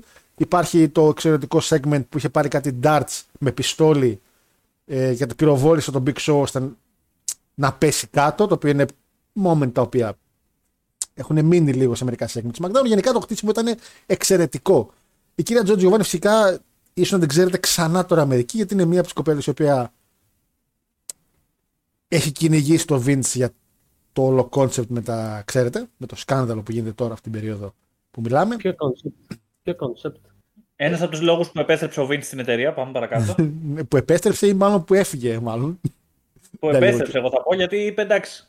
Δεν γαμίσει, πάμε. Α, ναι, Δεν που είναι τάφησε. κάτι. Ναι, πρώτη είναι μια τη γυναίκα η οποία στην πορεία εξαφανίστηκε μετά από λίγο καιρό, γιατί εντάξει, σαφέστατα δεν μπορούσε να κάνει πολλά παραπάνω πράγματα, αλλά είχε άλλες χρησιμότητες. Γενικά, και ο Bruce Pritchard τον άκουσα λίγο την εκπομπή του για το Rumble που μιλούσε για την κυρία Τζιοβάνι, είπε τα καλύτερα λόγια, εξαιρετικό κορίτσι, έκανε ό,τι της λέγανε. Ε, δεν ξέρω τώρα για ποια συζήτηση όμως απαντούσε ο Pritchard. Ποια ήταν η ερώτηση, δεν είχα ακούσει. Απλά πω ότι δεν είχε καμία σχέση με το χώρο wrestling, οπότε δεν καταλαβαίνω και τι έκανε. δεν είχε ιδέα τι έκανε, απλά ήταν σε φάση χαίρομαι που ήρθα, χαίρομαι που έχω δουλειά. Αυτό. Ακριβώς. Ε, δεν θέλω να συνεχίσω Τη παραπάνω. δουλ- Τη δουλειά δεν ξέρουμε. Ναι, αυτό. λοιπόν, ε, το match, παιδιά, ήταν ένα πάρα πολύ ωραίο match. Με την έννοια ότι χρησιμοποιήθηκαν πολύ ωραία τα σώματα, το, τα, τα κορμιά. Έχουμε μια συμμαχία, εννοείται και στο SmackDown που λέει ο σχεδόν πριν, του Angle με τον JBL, που ούτως ή άλλως υπήρχε, παιδιά, από τις αρχές, από το SummerSlam που λέγαμε, γιατί ήταν GM, αν θυμάστε το Kurt Angle, τον είχε χτυπήσει άσχημα ο Big Show, είχε βοηθήσει τον JBL να κάνει retain με τον Eddie όταν μπήκε σαν μασκοφόρος. Δηλαδή, το SmackDown είναι μια ιστορία η οποία συνεχίζεται. Και εν τέλει αυτοί οι τρεις έχουν storyline, παιδιά, από το, για ένα σωρό, Απρίλιο, μα από τον Μάιο. Και Είναι πάρα πολύ καλό που εν τέλει βλέπουμε και ένα μάτσο μεταξύ τους. Φυσικά ο Big Show είναι μεν μόνος του, αλλά ο JBL έχει το κρού του πίσω και ο Angle έχει το δικό του κρού με Luther και Jindrak. Υπάρχει ένα πολύ ωραίο spot που ο JBL τον έχουν χτυπήσει ενώ είναι πάνω στη σκάλε. Ο JBL, sorry, ο Big Show και πέφτει πάνω στο announce, στο Spanish announce table. Ε, και καταλήγει ουσιαστικά πάλι με μια νίκη του JBL, να, να είμαι ακρηγορό, η οποία ήρθε με τη βοήθεια των ε, γύρω-γύρω, των όλων καταστάσεων που γίνεται γύρω-γύρω και ο Κερδάκης δεν πρόλαβε να σπάσει το pin και κάνει pin στο Big Show JBL. Ε, χάρη στη βοήθεια, επαναλαμβάνω, του crew που είχε ο JBL. Θεωρώ προσωπικά ήταν ένα πολύ καλό μάτι. Φάνηκαν όλοι δυνατοί ε, και δόθηκε για ακόμη μια φορά μια νίκη η οποία πια έχει μπει στη διαδικασία και καταλαβαίνουμε ότι το JBL όλες οι νίκες παίρνει, τις παίρνει έτσι, αλλά τις παίρνει έτσι για κάποιο συγκεκριμένο λόγο. Όλες οι νίκες που έχει κάνει είναι με κάποια βοήθεια. Γιατί είναι ένας εξαιρετικός skill και όλο αυτό το χρησιμοποιούν εν τέλει για storyline, γιατί ήδη έχουν στο νου τους ότι ο Face, ο οποίος θα το πάρει τη ζώνη, είναι ο κύριος Σίνα. Θα φανεί αυτό στην πορεία. Να ξεκινήσουμε εδώ πέρα με τον φίλο το Λάκτα. Λάκτα, πες μου. Προσωπικά για μένα αυτό το μάτι ήταν το καλύτερο της βραδιάς. Ναι. Μου άρεσε πάρα πολύ το interaction του κόσμου κατά τη διάρκεια του match, το οποίο σίγουρα βοήθησε πολύ στο match να φανεί καλύτερο. Εντάξει, είχαμε πάρα πολλά interferences και από τον Jindrak και από τον Reigns τα έπεσε όλα και από τον Ορλάντο, ο οποίος σε κάθε match του JBL τον βοηθούσε στο τέλος για να, να πάρει την νίκη. Είχαμε ωραία σποτάκια και στο announce και στο barricade, το οποίο έσπασε στην πορεία. Και είναι το match ουσιαστικά που θα οδηγήσει και στην, μετά σε, στο No Way Out, στο Extreme, πώς λέγονταν, Hardcore Steel Cage match μεταξύ του Big Show και του JBL. Barbed Wire uh, Steel Cage. Steel Cage, ναι, κάπως έτσι. Ε, πώς το βάζεις οπότε; 8 στα 10. 8 στα 10, εξαιρετικός. Μάρια; Εμένα από το match δεν μου άρεσε καθόλου Big Show για κάποιο λόγο. 300 κιλά έκανε leg drop, έκανε suplex, και τι δεν έκανε, ξέρω εγώ, αλλά όντως ήταν ε, περισσότερη ώρα κυριάρχηση στο match. Ε, αυτό που σκέφτηκα ήταν, είχαμε σε μια φάση ε, Angle με JBL να είναι μόνοι τους μες στο ring, που τότε ο show ήταν εκτός. Και αναρωτιόμουν αν έχουμε δει singles match pay-per-view Angle με JBL. Νομίζω όχι, αν δεν κάνω λάθος. Αλλά Πέρα από αυτό, και άμα εξαιρέσω λίγο το δικό μου κόμπλεξ που έχω με το show, απλά καλό match. 7,5 στα 10 το έβαλα. Συμφωνώ με τα παιδιά που είπαν για τα interference. Αν και για τον JBL τα καταλαβαίνω γιατί, ok, okay, heel, οπότε δεκτό. Ε, 7,5 και πολύ καλό τίμιο match απλά. Ε, Αντώνη. Ωραίο ήτανε. Triple threat ωραίο, μου άρεσε γιατί εμφανίστηκαν μέσα. Δηλαδή έβγαζε λογική ο τρόπος που νίκησε και ο Μπράτσο και ο τρόπος με τον οποίο ας πούμε σκάσαν μύτη όλοι. Ο Τζίντρακ, οι Bassam Brothers, ο Τζόρνταν, όλοι τους είχαν εμφανιστεί. Μ' αρέσει γιατί οι Bassam Brothers είχαν έρθει με υπέροχα ζιβάγκο. Έτσι, μιλάμε απίστευτη εμφάνιση. δηλαδή φαίνεται ότι οι τύποι από επικίνδυνοι γίνανε στη λάτη και επικίνδυνοι. Δηλαδή μου αρέσει πάρα πολύ αυτή η τροπή στην καριέρα τους. Ε, ο Big Show έβγαζε λογική ως, ως face για όσα έκανε. Για αυτά τα 20 λεπτά που ήταν face πάλι. Και ήταν γενικά ήταν ωραίος αγώνας. Δηλαδή, μ' άρεσε και που ο Μπράτσο ήταν κατάκητος και να τον πάρουν έξω ας πούμε, και είχε έρθει και ο Τζόρνταν να τον βοηθήσει. Και ξαφνικά ας πούμε, βλέπει την ευκαιρία και μπαίνει μέσα και παίρνει την νίκη. Αυτό. Δεν, δεν έχω πάρα πολλά να πω. Ήταν ένας πολύ τίμιος αγώνας. Δηλαδή, είχαμε απ' όλα. Μ' άρεσε και ο Big Show που ας πούμε, τότε φαινόταν ότι είχε πολύ περισσότερη ενέργεια παρά τα κιλά του, πούμε, που είχε πρόβλημα με τα κιλά. Εντάξει, αν είναι δυνατόν, ο άνθρωπος ήταν όντως δυσκίνητος, αλλά ακόμα και για αυτή την κατάσταση το έλεγε η καρδούλα του. Και αυτό. Είναι πραγματικά. Εγώ του έδωσα 7,5 στα 10. Ήταν καλός αγώνας. Και ο Λεκ. Ε, αυτό που είπες βασικά και εσύ στην αρχή, ότι το build-up για το storyline ήταν πολύ ωραίο, ήταν όντως πάρα πολύ καλό. Εμένα μου αρέσει αυτή, μου άρεσε αρκετά αυτή η face περίοδος του Big Show ε, και περισσότερο ουσιαστικά μου άρεσε και το ματσάκι που είχε γίνει μετά στο No Way Out που είπαμε αλλά για το συγκεκριμένο, ok, το βρήκα αρκετά καλό το match. Ε, εντάξει, είχε ξύλο, λίγο τα μεγέθη των παλαιστών ίσως να με βοήθησαν έτσι τον Angle να κάνει αυτά που ήθελε γιατί αν κάποιος μπορούσε να το απογειώσει το μάτς, ας πούμε, ήταν ο Άγγλ. Ε, είχε κάποια ωραία moments με το spear που έκανε ο show στο JBL ή με το, στο, στο barricade που το πέταξε πάνω ας πούμε και τα διάλυσε όλα ή με το flapjack μετά ε, που έκανε πάλι ο Big Show στο Gert Angle που ενώ κράταγε την καρέκλα και έσκασε με τη μούρη στην καρέκλα ήταν δηλαδή ωραίο. Εντάξει στο τέλος βέβαια ο JBL πήρε την νίκη με το συνηθισμένο τον, τον καθιερωμένο τρόπο ας πούμε. Και τα interferences ήταν καλά γιατί ήταν όπου χρειάστηκε ας πούμε για τους παλαιστές που χρειάστηκε έτσι επειδή ο Κερτάγκλ και ο JBL ήταν οι heel οπότε μπήκαν οι δικοί τους ε, hitters και βοήθησαν την κατάσταση. Ε, αλλά μου άρεσε πολύ το match. Με άφησε δηλαδή ικανοποιημένο. Ε, θεωρώ ότι είναι και το καλύτερο match βασικά το καλύτερο μαζί με το opening του Edge με το HBK τα πολύ καλά match cards γιατί ουσιαστικά είχαμε το match του Heidenreich με το Τέκερ που ήταν άθλιο.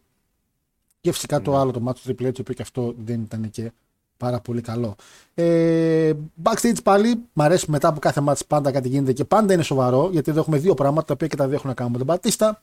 Το πρώτο είναι που προχωράει στο διάδρομο για να πάει να πάρει αριθμό. Πετυχαίνει τον Καρλίτο, ο οποίος είναι τραυματίας και την περίοδο με την όλη φάση με το Σίνα. Έχει μια αίτηση στην οποία θέλει για να πωλήσουν τον, τον Long από GM γιατί δεν κάνει καλή δουλειά. Ε, του λέω ο Μπατίστα δεν ενδιαφέρομαι. Ο Καρλίτο του λέει Α, έτσι σε πάει να φάει το μήλο και να το φτύσει, αλλά επειδή ο Μπατίστα χτίζεται πολύ ωραία και fluid με το που τρώει το μήλο καλύτερο και πάνω το φτύσει, συνειδητοποιεί ότι είναι ο Μπατίστας απέναντί του και το καταπίνει. Έξυπνη κίνηση εδώ καλύτερο. Μπορώ να πω.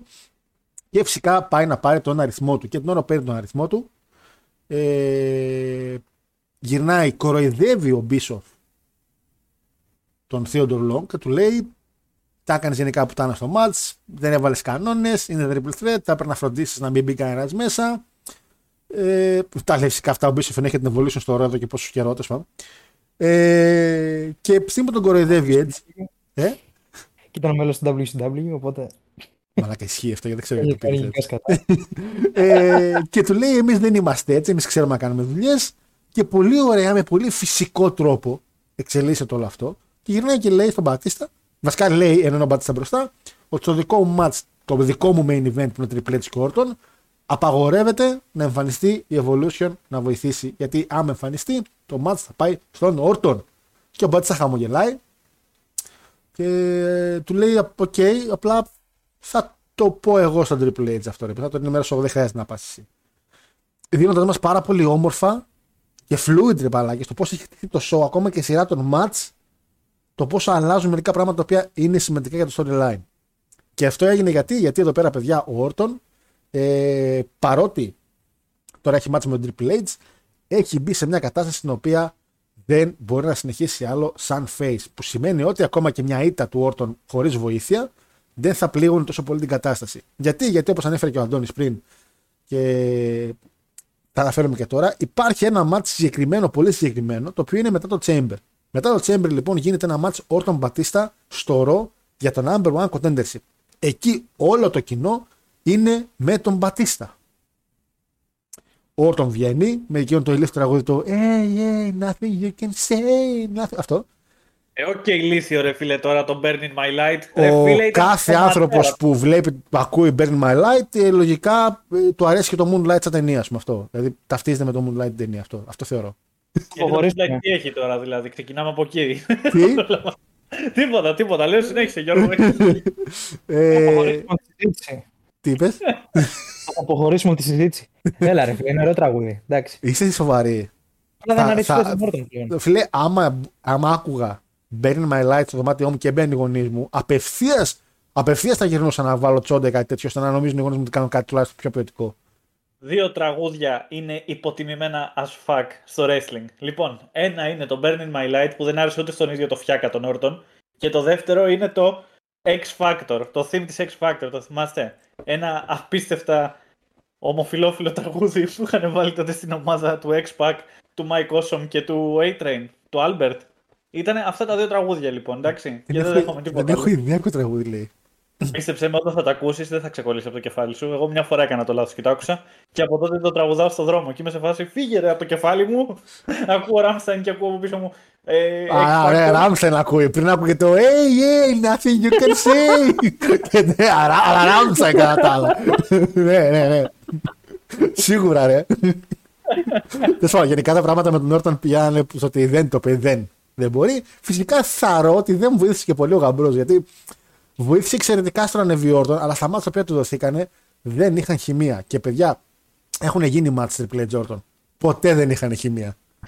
Ποτέ όμως. Δυστυχώς. Τι πιάνε Σλιμάνια 25, One Night Stand, σε πολλά μάτια που έχουν παίξει στο The Bus δεν είχαν χημεία αυτοί μεταξύ τους. Εντάξει, έγινε. Ποιοι είχαν χημεία, ο Μπατίστα με τον Triple H. Χωρίς να να παλέψουν, φαινόταν αυτό το πράγμα. Γι' αυτό και ο Όρτον, παιδιά, μετά από το μάτς το οποίο έκανε με τον Triple H εδώ πέρα, στο οποίο βγήκε, αλλά ο κόσμος δεν ήταν για σε φάση. Α, yay! Βγήκε Όρτον, ναι. You can say, yay. Ναι, nothing you can say. ναι. Το έχω κολλήσει αυτό, αλλά και αυτό. Ε, Μπαίνει ο Triple H, ο οποίος έχει Motorhead. Είναι ο Kane ακούς Motorhead, αλλά όχι ο Kane ακούς το, το λίστο τραγούδι του Όρτον. Ε, κάνουν ένα μάτσο το οποίο και αυτό είναι stale, πάρα πολύ βαρετό. Προσπαθούν να χρησιμοποιήσουν το Sledgehammer στο τελείωμα σαν δικαιολογία ότι ε, μην χάσει τελείως καθαρά Όρτον, αλλά δεν επηρέασε και τόσο πολύ γιατί εντάξει, χρησιμοποιήθηκε με κάποια στιγμή, πήγε να χρησιμοποιηθεί τουλάχιστον. Ε, ο Triple H πήρε την νίκη με το Pedigree και το κοινό ήταν σε φάση ένα τελειώνει, έχουμε το Rumble. Και γι' αυτό και ο Όρτον, παιδιά, μετά το Royal Rumble, μιας και μιλάμε τώρα για τον Όρτον, η πρώτη κίνηση που κάνει είναι να προκαλέσει τον Undertaker σε ένα segment το οποίο έχει, νομίζω με τον, Sed, με τον Slaughter, ε, sorry, με τον Billy Graham έχει ένα segment στην πορεία, το οποίο του λέει ο άλλος έχασα και να και αυτό και του λέει ο Γκράχαμ πρέπει να πας εκεί όπου κανένας παλέτη δεν έχει καταφέρει να πάει. Και εννοούσε να πάει ε, να παλέψει στο TNA. Όχι, να πάει ε, να παλέψει να πάει με τον Undertaker. Γιατί παρά ήταν στο Raw Orton, όταν παλέψει με τον Undertaker ήταν SmackDown ο ένας και Raw ο άλλος. Λοιπόν, το match παιδιά δεν χρειάζεται παρα, κάτι παραπάνω από μένα τουλάχιστον να πω. Το θεώρησα πάρα πολύ βατό, πάρα πολύ βαρετό. Ένα απλό classic Triple H match το οποίο δεν πιστεύω βοήθησε τον Orton. Ε, Όλεκ. Ούτε εγώ τρελάθηκα. Ουσιαστικά, ρε φίλε Όρτον, είναι σε αυτή τη φάση που έχουμε συζητήσει πολλές φορές. Αυτή την ε, μίζερη κατάσταση του να έχουμε έναν face Όρτον που δεν του πήγαινε, δεν το ήθελε και λόγω χαρακτήρα και λόγω έτσι ε, wrestling ε, φιλοσοφίας δεν το γούσταρε, ήθελε να είναι χείλο άνθρωπος ε, και του βγαίνει και πιο natural. Ε, οπότε το storyline έχει δύο πτυχές. Η μία ήταν να τελειώνουμε πλέον με τον Όρτον από αυτό το κομμάτι του face Όρτον ε, και η άλλη ήταν να ανεβάσουμε έτσι τον Πατίστα γιατί ε, με όλα αυτά που έλεγες και εσύ πριν ε, για το μάτς τώρα δεν μπορώ να πω κάτι. Ούτε με να μου άρεσε. Το ξύλο δεν ε, το βρήκα τρομερό. Εντάξει, πέσανε κάποιες ψηλές έτσι καλές. Λίγο εκεί πέρα αυτό το άγγλ με τον Όρτον ότι έχει πάθει και καλά διάσηση και αυτά και μετά με το σφυρί ότι τον χτύπησε ο Triple H ήταν μια ok κατάσταση, πολύ στάνταρ πράγματα και με άφησε έτσι αρκετά διάφορο. Ε, όχι όσο το Taker Heidenreich, αλλά βρήκα κάποια καλά πράγματα γιατί υπήρξε ένα build-up για τον Μπατίστα ας πούμε. Δηλαδή πάλι ε, περιστρέφεται γύρω από αυτόν και αυτό το match παρά το ότι είναι για τη ζώνη. Ε, ναι και βασικά υπήρξε κάποια στιγμή από τώρα που είναι αυτό το κομμάτι με το ότι γελάει διάσηση έφταιγε για την ίδια του Όρτον αλλά και πάλι χρησιμοποιήθηκε μεν, δεν βοήθησε δε. Ε, το μόνο που θα κρατήσει είναι ένα τέλειο, τέλειο dropkick του Όρτον, ενός νέου Όρτον που πήδηξε στο κεφάλι του Triple H. Πολύ εξαιρετικό. Ε, Αντώνη. Ε, εντάξει, το μάτι ήταν βαρετό. Δηλαδή ήταν τύπου challenge να μην κοιτάξω το κινητό μου, ας πούμε, όσο τον έβλεπα τον αγώνα. Ε, ο Triple H ε, ήταν και η εποχή που ας πούμε ήταν στα ντουζένια του σαν Triple H, δηλαδή ο κόσμος τον ήξερε, ήταν αυτός ο μοχθηρός kill και είχες, ας πούμε, τον Όρτον, ο οποίος όμως δεν έκανε καθόλου καλά για face, ρε παιδί μου. Δηλαδή, είχε αυτό το απίστευτα όμορφο τραγούδι, Όρτον, έτσι. Αλλά μαζί με αυτό το τραγούδι είχε και μια απίστευτα βαρετή ε, προσωπικότητα. Δεν είχες, δηλαδή, δεν, δεν, δεν ήσουν ε, sold για τον Ράντι Όρτον σε αυτή τη φάση πλέον. Δηλαδή μπήκε μέσα στον αγώνα και εκτός από το ότι εντάξει, ξέρουμε τώρα τα αποτελέσματα, αλλά και τότε δεν πιστεύω ότι πίστεψε κόσμος ότι ο Όρτον θα ξαναπάρει τη ζώνη εκείνη τη στιγμή. Αυτός ο Όρτον σε εκείνη την κατάσταση. Δηλαδή ήταν τριαπελπιστή, παιδί μου, το παλικάρι. Ήτανε; Ο κόσμος είχε ξενερώσει γιατί δεν πήγε ο Πατίστα να παλέψει. Ορίστε. Τι, τι, τι, τι, τι λέξη ήταν αυτή, τριαπελπιστή. Τριαπελπιστή, φίλε μου. Ε, δηλαδή. Sorry, ε, sorry που δεν το ήξερα. Sorry. Συνέχισε. Δεν πειράζει. Είναι το, είναι το μόνο που ξέρω στα γαλλοελληνικά. Δηλαδή δεν είναι παιδιά. Α, ήταν γαλλοελληνικά. Δεν ξέρω γαλλικά. Ναι, συνέχισε. Ναι, ναι. Ε, ο αγώνας ήταν πολύ. Δεν θα πω καν basic, ήταν legit, ήταν στα όρια του κακού. Δηλαδή, ε, φαινόταν δηλαδή ότι και. Δεν ξέρω, ο Όρτον τον είχε πάρει από κάτω, ίσως επειδή έβλεπε ότι γενικά δεν, δεν ψινόταν ο κόσμος. Νόμιζε ο Όρτον ότι είχε μεταφερθεί στην Ιαπωνία δηλαδή κάποια στιγμή, γιατί το κοινό ήταν τόσο, τόσο σιωπηλό σε ένα σημείο. Αλλά γενικά εντάξει, ok. Okay. Τελείωσε ο αγώνας, δόξα τω Θεώ κάποια στιγμή. Δηλαδή, ήμουν σε φάση άντε να πάμε να δούμε και εμείς κανένα Rumble. Και αυτό, δηλαδή, εγώ είχα μείνει περισσότερο, δηλαδή είχα μου είχε μείνει στο κεφάλι ας πούμε, το, το segment πριν λίγο με τον Μπατίστα ας πούμε, πίσω, που πήγε ο Καρλίτο ας πούμε, και του είπε να υπογράψει και του λέει ο Μπατίστα όχι. Λες και ας πούμε, ήξερε ότι ε, εγώ δεν κάνω τέτοια πράγματα. Που για άλλη μια φορά ενισχύω τη θέση μου ότι ο Μπατίστα ήταν face και απλά ήταν σε μια heel faction σε όλη αυτή την κατάσταση. Και αυτό, δηλαδή κακό ο Μπίσοφ είπε να μην μπει κανείς μέσα γιατί μπορεί να βλέπαμε και καμιά παραπάνω σκηνή, ας πούμε, κανένα παρατράγουδο. Αυτά. Ε, Πώς το βάλει ματσάκι; Το μάτς ήταν καθαρά 6 και ντρέπομαι που το λέω ότι είναι σχεδόν το ίδιο με το Heidenreich και το Undertaker, αλλά θα σας πω γιατί. Γιατί Heidenreich Undertaker είχε το κάσκετ, το οποίο το ανέβαζε. Okay. Απ' την άλλη, Orton Triple H ήταν αργό ναι, αλλά έχει το τραγούδι που σου αρέσει που τα ανέβαζε. Το Hey, hey, nothing you can. Ε, μπράβο, αυτό. δηλαδή, ίσως και αν άκουγα στο κεφάλι μου το Burn My Light εκείνη τη στιγμή, μπορεί να δίνα 8 στα 10, ας πούμε, ξέρω εγώ, μόνο μουσικά. Να πέσω τραγούδι. ε, Μάριε, εσύ που είσαι πιο εντάξει με τη μουσική και δεν σε άρεσε, γιατί είσαι λογικός άνθρωπος το τραγούδι, το ηλίθιο του Όρτον. Για πες μας για τον μπάτς. Μία ερώτηση θέλω να κάνω εγώ μόνο. Ναι, ναι. Πώς γίνεται να έχουν κάνει αυτοί οι δύο 5.000 μάτς και ακόμα να μην έχουν ούτε 1% χημεία. Ξέρετε, συγγνώμη παιδιά που διακόπτω, να πούμε ότι το ένα σκηνικό που ο Όρτον με, το, με τον Triple H είχαν χημεία, τέτα τέτ ξύλο, ήταν στο σπίτι του Όρτον. Αυτό δεν ήταν τώρα, ήταν η μόνη στιγμή. Που ήταν το camera crew μέσα στο σπίτι του Όρτον, ξέρω εγώ, και ήταν σφάσει εσείς γιατί ήρθατε, τι έχει γίνει, και σπάει η πόρτα και είναι ο Triple H. Ξέρω ότι κάποια στιγμή σε την εκπομπή που λέγεται Talking Cuts θα φτάσουμε στη Ρεφτιμάρα 25. Το ξέρω. αυτό, ναι. Ελπίζω. Μου άρεσε πάρα πολύ το selling του Orton στο Concussion και ήταν το μόνο που κρατάω από το match. Ε, νομίζω και μάλιστα ο Orton ήταν η πρώτη προσπάθεια να βγάλει το WWE ένα νέο face of the company από το SummerSlam το 4 και μετά. Δεν πήγε πολύ καλά αυτό, αλλά δεν πειράζει. Με Μπατίστα νομίζω μετά φάνηκε στο Rumble ότι προχωράμε πολύ πιο δυνατά και με Σύνα προφανώς.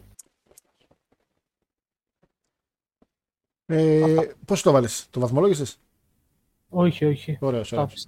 Ε, και λάκτα μου, για πες και εσύ, αγόρι μου. Είχα W στην W τόσο καλά μάτσα, τίποτα. Ε, εντάξει, ναι, παίζεται. Είχαμε πολύ καλύτερα, φίλε. Χώρα Χόγκαν. Εννοείται. εντάξει, το μάτσο ήταν χειρότερο, ρε φίλε, από το κάσκετ. Γιατί το κάσκετ είχε και τον Κέιν με το Σνίτσκι. Εντάξει, έδωσε κάτι ας πούμε παραπάνω. Τώρα αυτό το μάτι ήταν πολύ βαρετό. Ήταν, ήταν αλήθεια. Ε, είναι, είναι λίγο τραγικό γιατί πράγματι αυτοί έχουν τόσα πολλά μάτς και αυτό δεν ήταν καν από τα καλύτερά τους. Δηλαδή, είναι, αν θέλει κάποιος να δει ένα μάτς του Triple H με τον Όρτον, μην δει γενικά, αλλά αυτό μην περάσει καν από το μυαλό του να το δει. Ε, δεν ξέρω όμως σε κάποιο που να το προτείνω που θα μπορούσε ε, να ίσως δει. με το Σύνα. Ίσως αυτό που ήταν με το Σύνα στη WrestleMania 24. Που δεν Α, είναι που ίδιο. ήταν τους, triple threat, ναι, γιατί ήταν τρεις. Ναι, ναι, ναι. Μπράβο. Έχεις Που δίκιο, και ήταν καλό αυτό μάτς. Ήταν σχετικά καλό, ναι. Ήταν καλό μάτς, απλά ήταν και ο Σίνα μέσα και ήταν και λίγο. Εντάξει, το ήταν τρία άτομα, βοηθούσε, ρε παιδί μου. Γιατί έχουμε δει Στη- και ματσάρα DX εναντίον Red Dark Red KO. Dark KO. Ναι, όντως. Απλά λέω για το singles, ρε παιδί μου, κομμάτι. Ναι. Εν τω μεταξύ, μέσα στη, κατά, τη, διά- ε, κατά τη διάρκεια του μάτσου, ο Triple H ας πούμε, εστιάζει στα πόδια του Όρταν. Δεν, δεν το θεωρώ ότι έχει τόσο λογική, ας πούμε. Δηλαδή, Έκανε figure four κάποια στιγμή αυτό. ε, γενικά εστιάζει στα πόδια του, έκανε, τα χτύπαγε όλη την ώρα. Δεν βγάζει λογική, γιατί ο Όρταν δεν, δεν χρειάζεται, ας πούμε, το finisher του κάτι με τα πόδια. Δεν ξέρω, δεν χρειάζεται να πηδήξεις, ας πούμε. Ε, το αρχαίο πώ το Δεν κάνει, έκανε. καθιστό μαλάκα. Εντάξει, ρε, φίλε, πηδάει. δεν είναι. Θα είχε λογική άμα υπήρχε το τότε το pancake, αλλά αυτό ήταν πολύ πιο μετά, έτσι. Μπράβο. Ε, ναι, αλλά και πάλι φίλε, πόσο να σε τραυματίσει όταν μπορεί να κάνεις ένα punt kick. Δηλαδή, εντάξει, ξέρω. εγώ. Τέλος πάντων, ε, νομίζω μπορούμε να αφήσουμε στην άκρη αυτό το παραπέτασμα για μάτς, γιατί νομίζω ότι είμαστε στο, στο δύο ώρο κοντά και Τέλεια. έχουμε ένα 20 λεπτό το οποίο μπορούμε καθαρά να μιλήσουμε για τον Rumble. Νομίζω μας, ε, έχουμε τον χρόνο το 20 λεπτό ε, για να προλάβουμε και όλες τις δουλειές που έχουμε προλάβουμε. Ε, τελευταίο για backstage, γιατί ναι, ακόμα έχουμε backstage. Έχουμε δύο εξαιρετικά πράγματα. Το ένα είναι ότι ο Νούντζιο έχει πάρει αριθμό και είναι χαρούμενο σαν τον ηλίθιο μέσα στο διάδρομο και πετάει τον μπαλάκι στην αέρα και κάποια στιγμή απλά στην αέρα το πιάνει ο Κερτάγκλ. Τέλειο timing, γιατί το έπιασε ενώ προχωρούσε ο άλλος.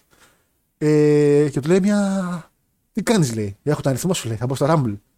Θες να παλέψεις γι' αυτό; Και ήταν πάρα πολύ weird, γιατί το κρατούσε, χάιδευε την μπάλα και τον κοιτούσε ο Άγγλ. Έλα, έλα να μου την πάρεις, έλα να μου την πάρεις, έλα να μου την πάρεις. Και ο Νούντζιο, επειδή θυμήθηκε το περσινό Rumble που έφαγε από τον Goldberg και τον Spear, λέει στα αρχίδια μου, λάστε. τι να κάνω, λέει. Εγώ να, εγώ να κάνω τι. Δεν ήξερα ότι δουλεύει έτσι το Rumble, ότι μπορεί να πάει στα μπαλάκια του αλλού. Γιατί άμα ήταν ένα Rumble το οποίο μπορούσε να μπει κάποιος ο οποίος απλά έπιανε τις μπάλες του άλλου, ο Μάρος θα μπαίνει 30 φορές.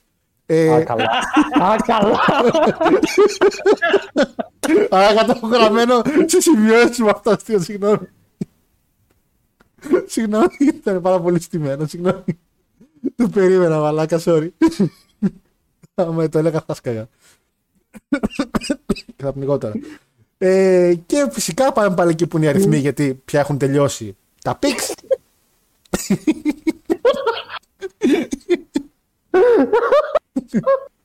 Θα πρέπει να το γράψουμε εκείνο. Πώς είναι τα quotes που έχουν κάποιοι μια φωτογραφία, ξέρεις που είναι λίγο ασπρόμαυρο και από κάτω γράφει κάτι. Τα δέφη. Ναι, ναι. Θα κάνουμε έτσι. λοιπόν, ε, και είναι ο Theodore Long, ο οποίος λέει συγχαρητήρια στον Eric Bishop για την εκπληκτική ιδέα του. Απλά να μην αφήσει να μπει κανείς στο match. Δεν ξέρω πόσο μυαλό χρειάστηκε. Ε, και λέει μου έδωσε και εμένα μια ωραία ιδέα. Και μπαίνει μέσα JBL. Τύφλα. Τύφλα. Τα λέμε τύφλα, τύφλα. Και δεν μιλάω τύφλα gimmick wise, τύφλα κομμάτια. Ε, πανηγυρίζει με τσαμπάνιε όλοι μα- όλους μαζί. Και λέει ο Theodore Long, χάρη στην ιδέα που πήρα από τον Bischoff, έχω μια ωραία ιδέα για το No Way Out. Καθότι το Big Show τον, τον σκίσατε, γιατί ήταν ο μόνος ο οποίος δεν είχε βοήθεια. Ο Big Show είναι ο οποίος θα πάρει match ζώνη rematch στο άλλο show στο No Way Out. Και για να είμαι σίγουρος ότι δεν θα μπει κανείς, θα το κάνω Steel Cage, αλλά όχι απλά Steel Cage, θα το κάνω Barbed Wire Steel Cage. Και πόσο ωραία παιδιά φαίνεται εδώ πέρα, στο τελευταίο backstage segment, με fluidness, όλο το show που χτίστηκε ταυτόχρονα με κάποια segment για να χτίσουν και κάποια μελλοντικά θέματα. Όπως τον Batista, το Face Turn και το main event του επόμενου pay per view. Εξαιρετικό αντικίνηση, θεωρώ ήταν πάρα πολύ έξυπνο όλο αυτό. Και όλα τα backstage λειτουργήσαν πάρα πολύ ωραία. Να πούμε επίσης ότι ο, ο JBL δεν ήταν απλά τύφλα. Τύφλα ήταν και τύφλα κυριολεκτικά δεν έβλεπε μπροστά του. Γιατί όπως του έγιναν τη σαμπάνια στη μούρη, δεν ξέρω αν είδατε, τα μάτια του είχαν κλείσει τελείως. Δεν έβλεπε Χριστό και του μιλούσε ο Λόγκ και όλο ο κακομοίρης προσπαθούσε να καθαρίσει τα μάτια του όσο τον άκουγε. και έλεγε I'm wrestling God, I'm wrestling God. Αυτό έλεγε συνέχεια. Ναι, ναι, ναι, αυτό και προσπαθούσε να καθαρίσει γιατί δεν ήξερε. Τώρα ε, ήταν σε βάση, μπήκαμε στο, στο δωμάτιο. Είμαστε εντάξει. Δεν υπήρχε. Ήταν λέω με τον επιστάτη. Ε, ο, γενικά ήταν νομίζω ένα. Δεν ξέρω, πραγματικά δεν μπορούσα να καταλάβω μην το Στίφλα γιατί το έκανε πολύ φυσικά, αλλά επειδή το JBL γενικά έχει μια προϊστορία, μπορεί να, να είναι και όντως. λοιπόν, και πάμε επιτέλους στο Royal Rumble Match. Yay! Λοιπόν, Ε, Nothing you can say, eh. Nothing you can. Ω, φε- Hey, hey, nothing you can say. Λοιπόν. Α. Ε, το Rumble έχει ένα. Επειδή το αναφέραμε και στην αρχή, αλλά να πούμε ότι κάναν το promo βίντεο για το West Side Story, αλλά το entrance και το σκηνικό ήταν σαν το West Side Story, γιατί ήταν σαν μια ταράτσα με ρούχα, έτσι. Ε, Σωστά. Επηρεασμένο από την ταινία. για την ταινία και είναι κρίμα, ρε φίλε, πραγματικά το βλέπεις και μου είχε μείνει το Rumble αυτό καθαρά και μόνο για το entrance stage που είχε και το έχουν γίνει πολύ generic όλα τώρα. Και δεν ξέρω, νομίζω είναι και πιο εύκολο να ξεχάσεις πια τα Rumble τα τωρινά. Ε, τόσο. Είναι. Νούμερο 1 και νούμερο 2. Chris Benoit και Eddie Guerrero ε, νούμερο 1 και νούμερο 2. Ε, ο Eddie από το SmackDown μπαίνει στο νούμερο 1 και ο Benoit στο νούμερο 2 από το Monday Night Raw. Ένα εξαιρετικό ζευγάρι. Πάντα, βασικά πάντα. για πολλά χρόνια τα ζευγάρια τα οποία ξεκινούσαν έπρεπε να είναι κάτι δυνατό για να πάει καλά το show, να το πούμε έτσι, έτσι να ξεκινήσει καλά. Και νομίζω δεν υπήρχε καλύτερη επιλογή εκείνη την περίοδο. Είχαν ήδη κάνει. Ε, είχαν ήδη βασικά και στο νου τους κάποια στιγμή να κάνουν και το match στην πορεία στο Night Stand.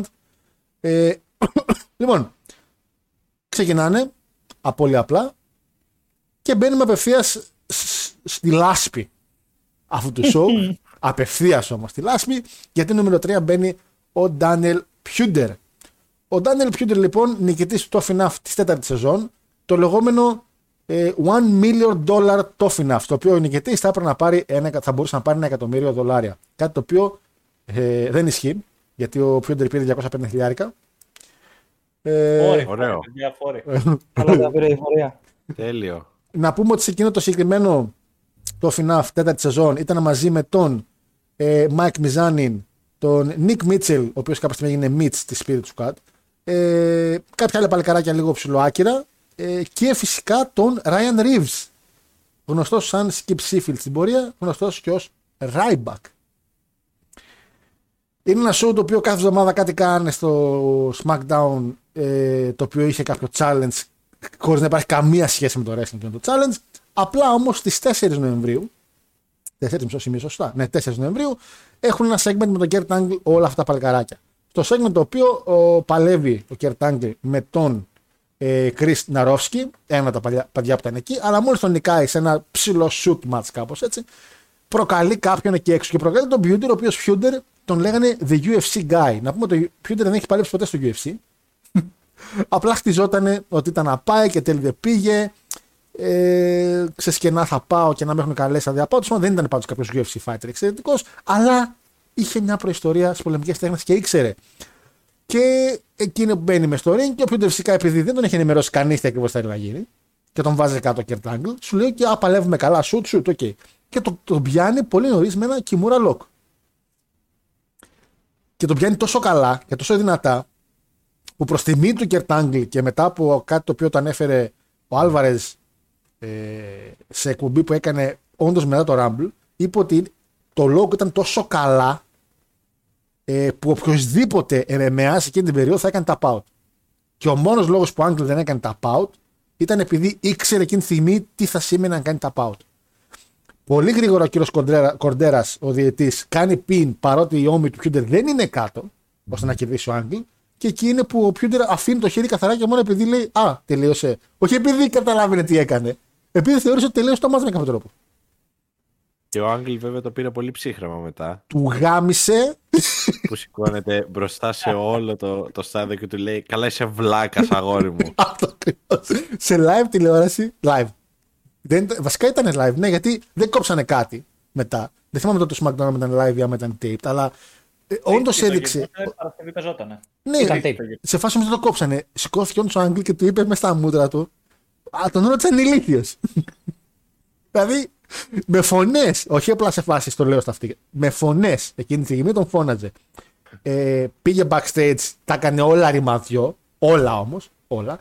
Ε, ο Πιούτερ εντάξει δεν πρόλαβε να περάσει τον Gorilla Position και τον βρίζανε πριν μπει. Άκουγε τις φωνές του Vince πριν μπει και όταν έμπαινε απλά οι φωνές γίνονταν πιο δυνατά γιατί πλησίαζε τον κορίλα. Ε, τον χέσανε όλοι, όλοι. Και αυτό το λέμε γιατί. Γιατί ο κύριος Φιούντερ λοιπόν μπαίνει στο νούμερο 3 και ακούγοντας. Ένας λόγος που δεν ακούω ρε φίλε τον Πρίτσαρτ πολλές φορές γιατί είναι company guy και δεν τα λέει τα πράγματα ακριβώς όπως είναι. Τον ρωτάει ο. Γιατί μπαίνει ο Φιούντερ στο 3, τρώει απίστευτο ξύλο, απίστευτα τσοπ και στο 4 μπαίνει ο Hardcore Holly ο οποίος γενικά με το που μπαίνει, ο Τάζ γυρνάει και λέει επίτηδες στην τηλεόραση, στην τηλεόραση να είναι ένας άνθρωπος ο οποίος δεν γουστάει τους ρούκες. Ο Χόλι έχει ήδη καυγαδίσει με τον Πιούντερ γιατί backstage σε ένα match ο Πιούντερ άρχισαν να τον ψιλοπουσάρουν όπως είχαμε πει πάλι στο Αρμαγεδόν και είχε κάνει και ένα pinfall στον Χόλι. Και γυρνούσε και έλεγε backstage, εγώ που κέρδισα το hardcore Χόλι. Και παρεφανευόταν, χωρίς να καταλαβαίνει ότι αυτά είναι, δεν έχουν σημασία οι νίκες και οι Και ο Χόλι νευρίασε. Ο πρώτο Πρίτσατ λέει ότι δεν υπήρξε κανένα hit, δεν υπήρξε κανένας λόγος που τον δέρνανε όλοι. Απλά ήταν ένα νέο παλικάρι και έπρεπε να πάρει κάποιο exposure. Όχι, ρε, όχι. Ρε. Ο συνεργάτης που, που είναι μαζί με τον Πρίτσατ γυρνάει και του λέει ε, Τι exposure, αυτό που έγινε καλύτερα να μην έβγαινε. Και του λέει: Όχι, όχι, δεν του λέει ακριβώς έτσι. Επειδή μου έπρεπε κάποιο να πουσαριστεί και πουσαρίστηκε έτσι. Λοιπόν, αυτό το πράγμα δεν ισχύει. Welcome to the big league. Ο Πιούντερ βγήκε και υπήρχε ένα ολόκληρο πλάνο elimination του. Το πλάνο ποιο ήταν, να φάει τόσο ξύλο αληθινό και Steve από τον Μπενουά και τον Έντι, που και αυτοί δεν ήταν καλύτερα παιδιά. Είχαν όλη την καλή διάθεση να συμμαχίσουν με τον Hardcore Holly πριν βγει ο Holly, με σκοπό να του δείξουν λίγο ότι ξέρεις τι. Όπα. Όπα. Χαλάρωσε, φίλε. Έχεις κάνει πολλές μαλακές ήδη. Έφαγε τρελό ξύλο, έφαγε τσόπ το οποίο είναι πάρα πολύ δυνατά. Μπήκε ο Χόλι μέσα, του σπάσε το, το στέρνο του έσπασε. Του κάνανε πολλές κινήσεις και κάνει και ένα Alabama Slam κάποια στιγμή το οποίο το κεφάλι του Πιούντερ χτύπησε τόσο δυνατά που όταν ο Πιούντερ έφαγε elimination γιατί έφαγε elimination έμεινε έξω για, πάνω από, για πάρα πολλά λεπτά χωρίς η κάμερα να πάει πάνω του και χωρίς κανένα γιατρό να πάει να τον δει άμα είναι καλά. Τέλεια. Real life, ο Πιούντερ έπαθε τρελή διάστηση και δεν μπορούσε να σηκωθεί. Αστεράκια. Δεν πήγε κανείς, κάποια στιγμή πήγε ένας διαιτητής να τον δει, το λέει έλα βγες, ο άλλος θα απάντησε δεν μπορώ και τελείωσε η συζήτηση. Κάθονταν εκεί; Αν μέχρι κάποια στιγμή να τον παρατηρήσετε, σηκώνεται και σιγά σιγά πηγαίνει προς τα πίσω. Κάνε. Καλά πήγε αυτό, ε. Ε, Welcome to the big leagues, kid. που σε, νο, νο, πώς λέγονταν ο άλλος, Νορβίσκι, Νοζίσκι, πώς λέγονταν ο άλλος, που είχε κάνει το βιβλίο. Βρίσκει. Ναι. Ε, φυσικά βγαίνει ο Hardcore Holly γιατί δεν ήθελε κάτι άλλο. Από τις- Νομίζω μόνος πρέπει να πήδηξε έξω, εντάξει, τον βγάλανε, αλλά δεν ήθελε κάτι άλλο από τη ζωή του. Και Αλλά νούμερο... δεν το... Ξέρεις τι, βγήκε, αλλά δεν έκανε και κάποια ιδιαίτερη διαμαρτυρία. Βγήκε και είπε εντάξει. Ξέρεις τι, ήταν τόσο αδιάφορο γιατί ουσιαστικά μπαίνει στο 5 ο Harry Kane, γιατί μπαίνει νούμερο 5, και βγάζουν το Holly όσο μπαίνει ο Harry Kane. Δηλαδή Ναι. δεν, δεν ήθελα, παιδιά, εγώ αυτό ήθελα να ευχαριστώ. Θα τα πούμε φιλιά, αγκαλιά, έξω. Νούμερο 5 λοιπόν μπαίνει ο Harry Kane. Μέχρι εδώ είμαστε καλά; Τι- Της τότε να όχι, όχι, ευτυχώς δεν μπαίνει τότε. Το παλτό εκεί, το αμπέλοχο. Μπαίνει το άλλο το παλτό. Ο Χέλμου, ο οποίος εντάξει δεν είναι και τόσο παλτό μεταξύ μας, το έχει. Ε, λίγο. εντάξει. Ε, κάποια παρατήρηση από κάποιον εδώ στην πεντάδα, έχετε κάτι να σχολιάσετε για τον Πιούτερ.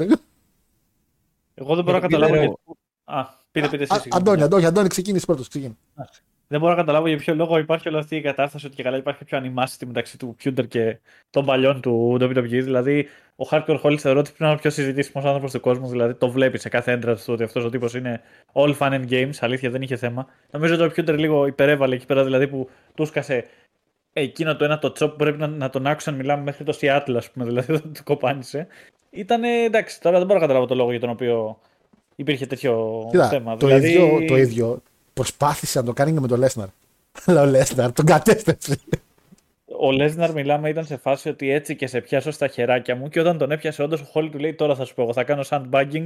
Και φεύγει κάτω ο Χόλι και μπήκε, μιλάμε εργοστασιακές ρυθμίσεις. Έτσι μιλάμε. Ρε, τον έκανε Sandman γιατί ήθελε να τον την πει. Και ο άλλος λέει: Α, έτσι είσαι. Και τον κατέβασε με το σβέρκο. μιλάμε και πραγματικά δηλαδή παραλίγο να το κάνει, ας πούμε, να το στείλει Christopher Reeve. Πώς τον λέγανε αυτόν ρε, τον ηθοποιό που είχε πάσει το, το ατύχημα. Δηλαδή, και ο Χόλι μετά έλεγε στο βιβλίο του, χρόνια αργότερα, ότι όχι εντάξει, δεν ε, ήμουν λίγο σκληρός με όλους εκεί πέρα, αλλά έπρεπε να τους προετοιμάσω για τον κόσμο του wrestling. Δηλαδή, ο Πούντερ τόσο ξύλο που έφαγε έπρεπε να έχει την εμπειρία του Undertaker, έτσι μιλάμε μετά από αυτό το σκηνικό. Δηλαδή, δεν έχω κάτι άλλο να σχολιάσω για τον αγώνα, γιατί αυτό ήταν μέχρι τώρα. Ήταν, μπήκε μέσα και ο Χάρικέιν ο Μερακλής και είχαμε έναν, αν θέλει να παίξω με μια τουρκική σημαία για να κόψει τον νερό του Μπατίστα, ξέρω εγώ, μόνο αυτό. Δεν Το τον είδα. κατάλαβα. Δεν είδες. Αλλά Μαλάκα ισχύει. Πρώτη φορά, φίλε, σε pay per view που δεν βλέπουμε ελληνική σημαία και βλέπουμε τουρκική. Ισχύει. Μπάνα και ίδιος. πονέσανε. Πονέσανε, ήταν; φίλε. Και, και φίλε, σε αυτό το pay per view παίρνει Ράμπλο Μπατίστα. Ο Έλληνας. Δηλαδή, ναι, δηλαδή, τι φάση. Μη γελάς επειδή έπεσα. Ε, κλάψε γιατί έπεσα μαζί με το Σίνα ήταν η κατάσταση.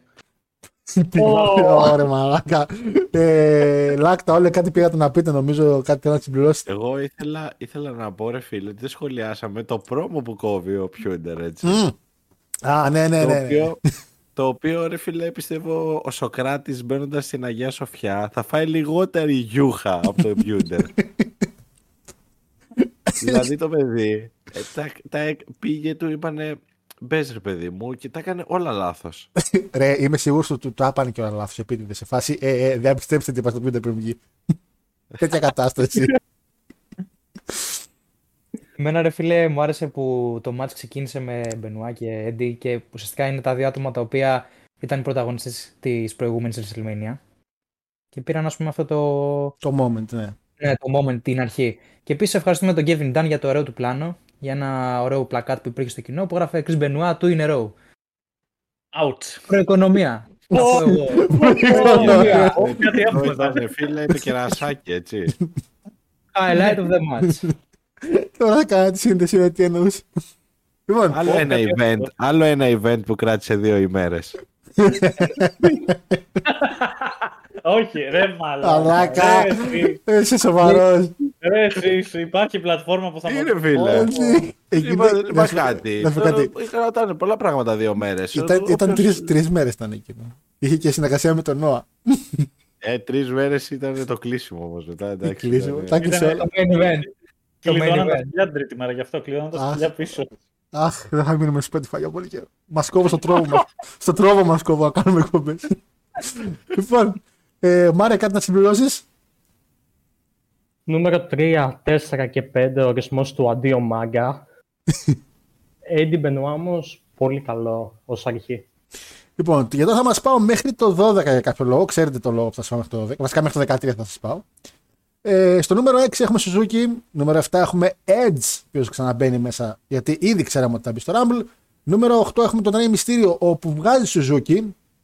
Ε, και το, την ώρα που τον βγάζει, παίρνει φόρα και τρώει ένα εξαιρετικό tilt the world από τον Eddie.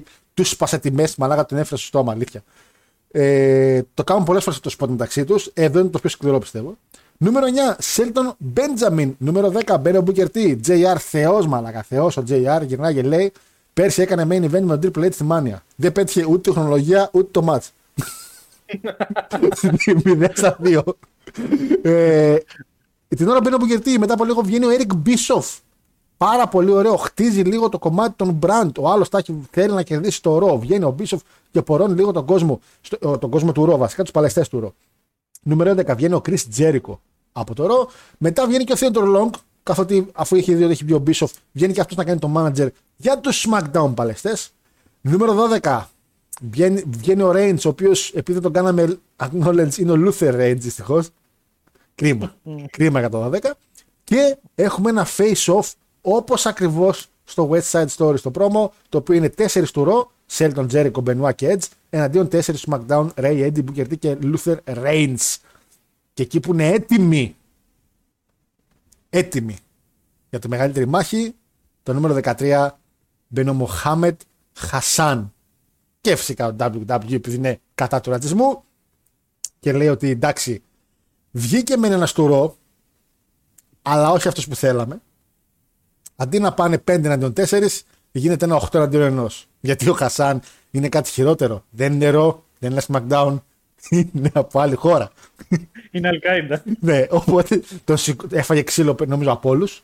Έφαγε 619, έφαγε πολλές κινήσεις και εν τέλει τον σηκώσαν όλοι μαζί και κυριολεκτικά το elimination του στο Wikipedia λέει eliminated by, eliminated by everyone. Τέλειο. Είναι το καλύτερο moment του. Και τον πετάνε έξω. Ακούω κάτι εδώ να συμπληρώσουμε, κάτι να κρατήσουμε. Έχουμε καμιά ρατσιστική επίθεση; Ή όχι. Όλα κομπλέ. Έχουμε, έχουμε, έχουμε, έχουμε μία. Πού Μαρία μου; Στο νούμερο 6 που μπαίνει ο Κένζο Σουζούκι έχω γράψει από δίπλα ότι είναι ένα gimmick μακριά από το να γίνει Chad. Αλλά ρε φίλε, δεν θυμάμαι πώς το λέγανε αυτό το διάβανα αυτοκράτορα που ήταν να γίνει Emperor το gimmick Hirohito. του. Αυτός. Ένα γκίμικ μακριά ήμασταν. Ισχύει, μαλακά. Αν είχαν κάνει εκείνη την ιδέα. Είναι σε τόσο βήμα που ήταν λίγο πριν το chat που είναι sad. Ε, κάτι άλλο υπόλοιποι σε αυτό το εξαιρετικό moment του μοίρα της του WWE. Ρε φίλε, κοίτα, θα σου πω εγώ. Ε, αρχικά να το πάρουμε λίγο έτσι όπως χτίζεται. Το κοινό πολύ χαϊπαρισμένο έτσι. Δηλαδή συγκριτικά με τα άλλα δύο show που έχουμε κάνει review βλέπουμε τώρα για, για μία φορά ένα κοινό το οποίο γούσταρε πάρα πολύ με τη φάση. Και μ, λίγο και όταν βγήκε ο Bischoff με το Daddy Long και αυτά και καλά οι εμψυχωτές πάμε να το πάρουμε. Και ο άλλος έλεγε στον Edge πάμε Edge και τέτοια και από εδώ και από εκεί. Ε, λίγο αυτό έτσι δεν μου άρεσε και τόσο αλλά εκεί στο face off ρε φίλε και όταν μπήκε ο Μοχάμεν Χασάν με τον Νταϊβάρη λίγο πολύ και όταν το κοινό άρχισε ας πούμε να λέει USA, USA, USA ε, λίγο πολύ όλοι ξέραμε τι θα γίνει δηλαδή το είχαμε φάει το spoil Ε, ναι, απλά κοιτά. Νομίζω ότι το brand Horford γενικά πουλάει. Όποια χρονολογία και να γίνει, άμα γίνει σωστά, πιστεύω ότι πουλάει. Και δεν, είχαν, δεν έχουμε μέσα μεγάλα ονόματα τύπου. Εντάξει, είπε και ο Λούθερ Ρέινς και αυτά, και είναι και ο Μπούκερ μέσα. Ψιλοσώζει την κατάσταση γιατί ήταν ένα μεγάλο όνομα του παρελθόντος κυρίως. Έχεις Σέντι και αυτά, αλλά ο κόσμος σου γούσταρε αυτό το, το Α, η δική μου. Δηλαδή, ακόμα και το κοινό εκεί χωρίστηκε σε δικούς μου και δικούς σου. Υπήρχε κοινό το οποίο έλεγε εγώ με του SmackDown και άλλος που έλεγε εγώ με το Raw. Υπήρχε ναι, αυτό ναι, τότε. Ναι, και λειτουργήσε θεωρώ. Πες. Και να προσθέσω κιόλας ότι το χτίζουν και την αρχή του show, έτσι. Δηλαδή, αυτό, βλέπουμε αυτό. από όλα τα segment, υπάρχει αυτή η έντονη κόντρα SmackDown εναντίον Raw, ναι. Ε, το ο... οποίο δεν γίνεται πλέον κάτι τέτοιο. Δηλαδή, είναι τελείως απρόσωπα τα πράγματα. Α πούμε, ο Τζέρι, ο Λόλερ εδώ πέρα είναι σε φάση που βλέπει 4-4 και λέει Μακάρι να μπει ένας του Ρο, μακάρι να μπει του Ρο. Μπαίνει ο Χασάν και λέει Όχι αυτός. ε, και όταν τον πετάνε έξω, και μετά στο 14 μπαίνει ένας στο SmackDown, είναι ο Τάζ ο οποίος λέει: Ναι, ναι, έχουμε ένα παραπάνω, λέει, έχουμε ένα παραπάνω. Δηλαδή, πολύ ωραίο το βάζεις στο κεφάλι ότι ναι, ξέρεις τι, έχει νόημα, έχει, έχει λόγο. Είναι χωρισμένοι ακριβώς 15 και 15. Δεν υπάρχει κανένας legend, καμιά έκπληξη που να πει αυτός είναι ε, free agent. Είναι 15 και 15, τέλος.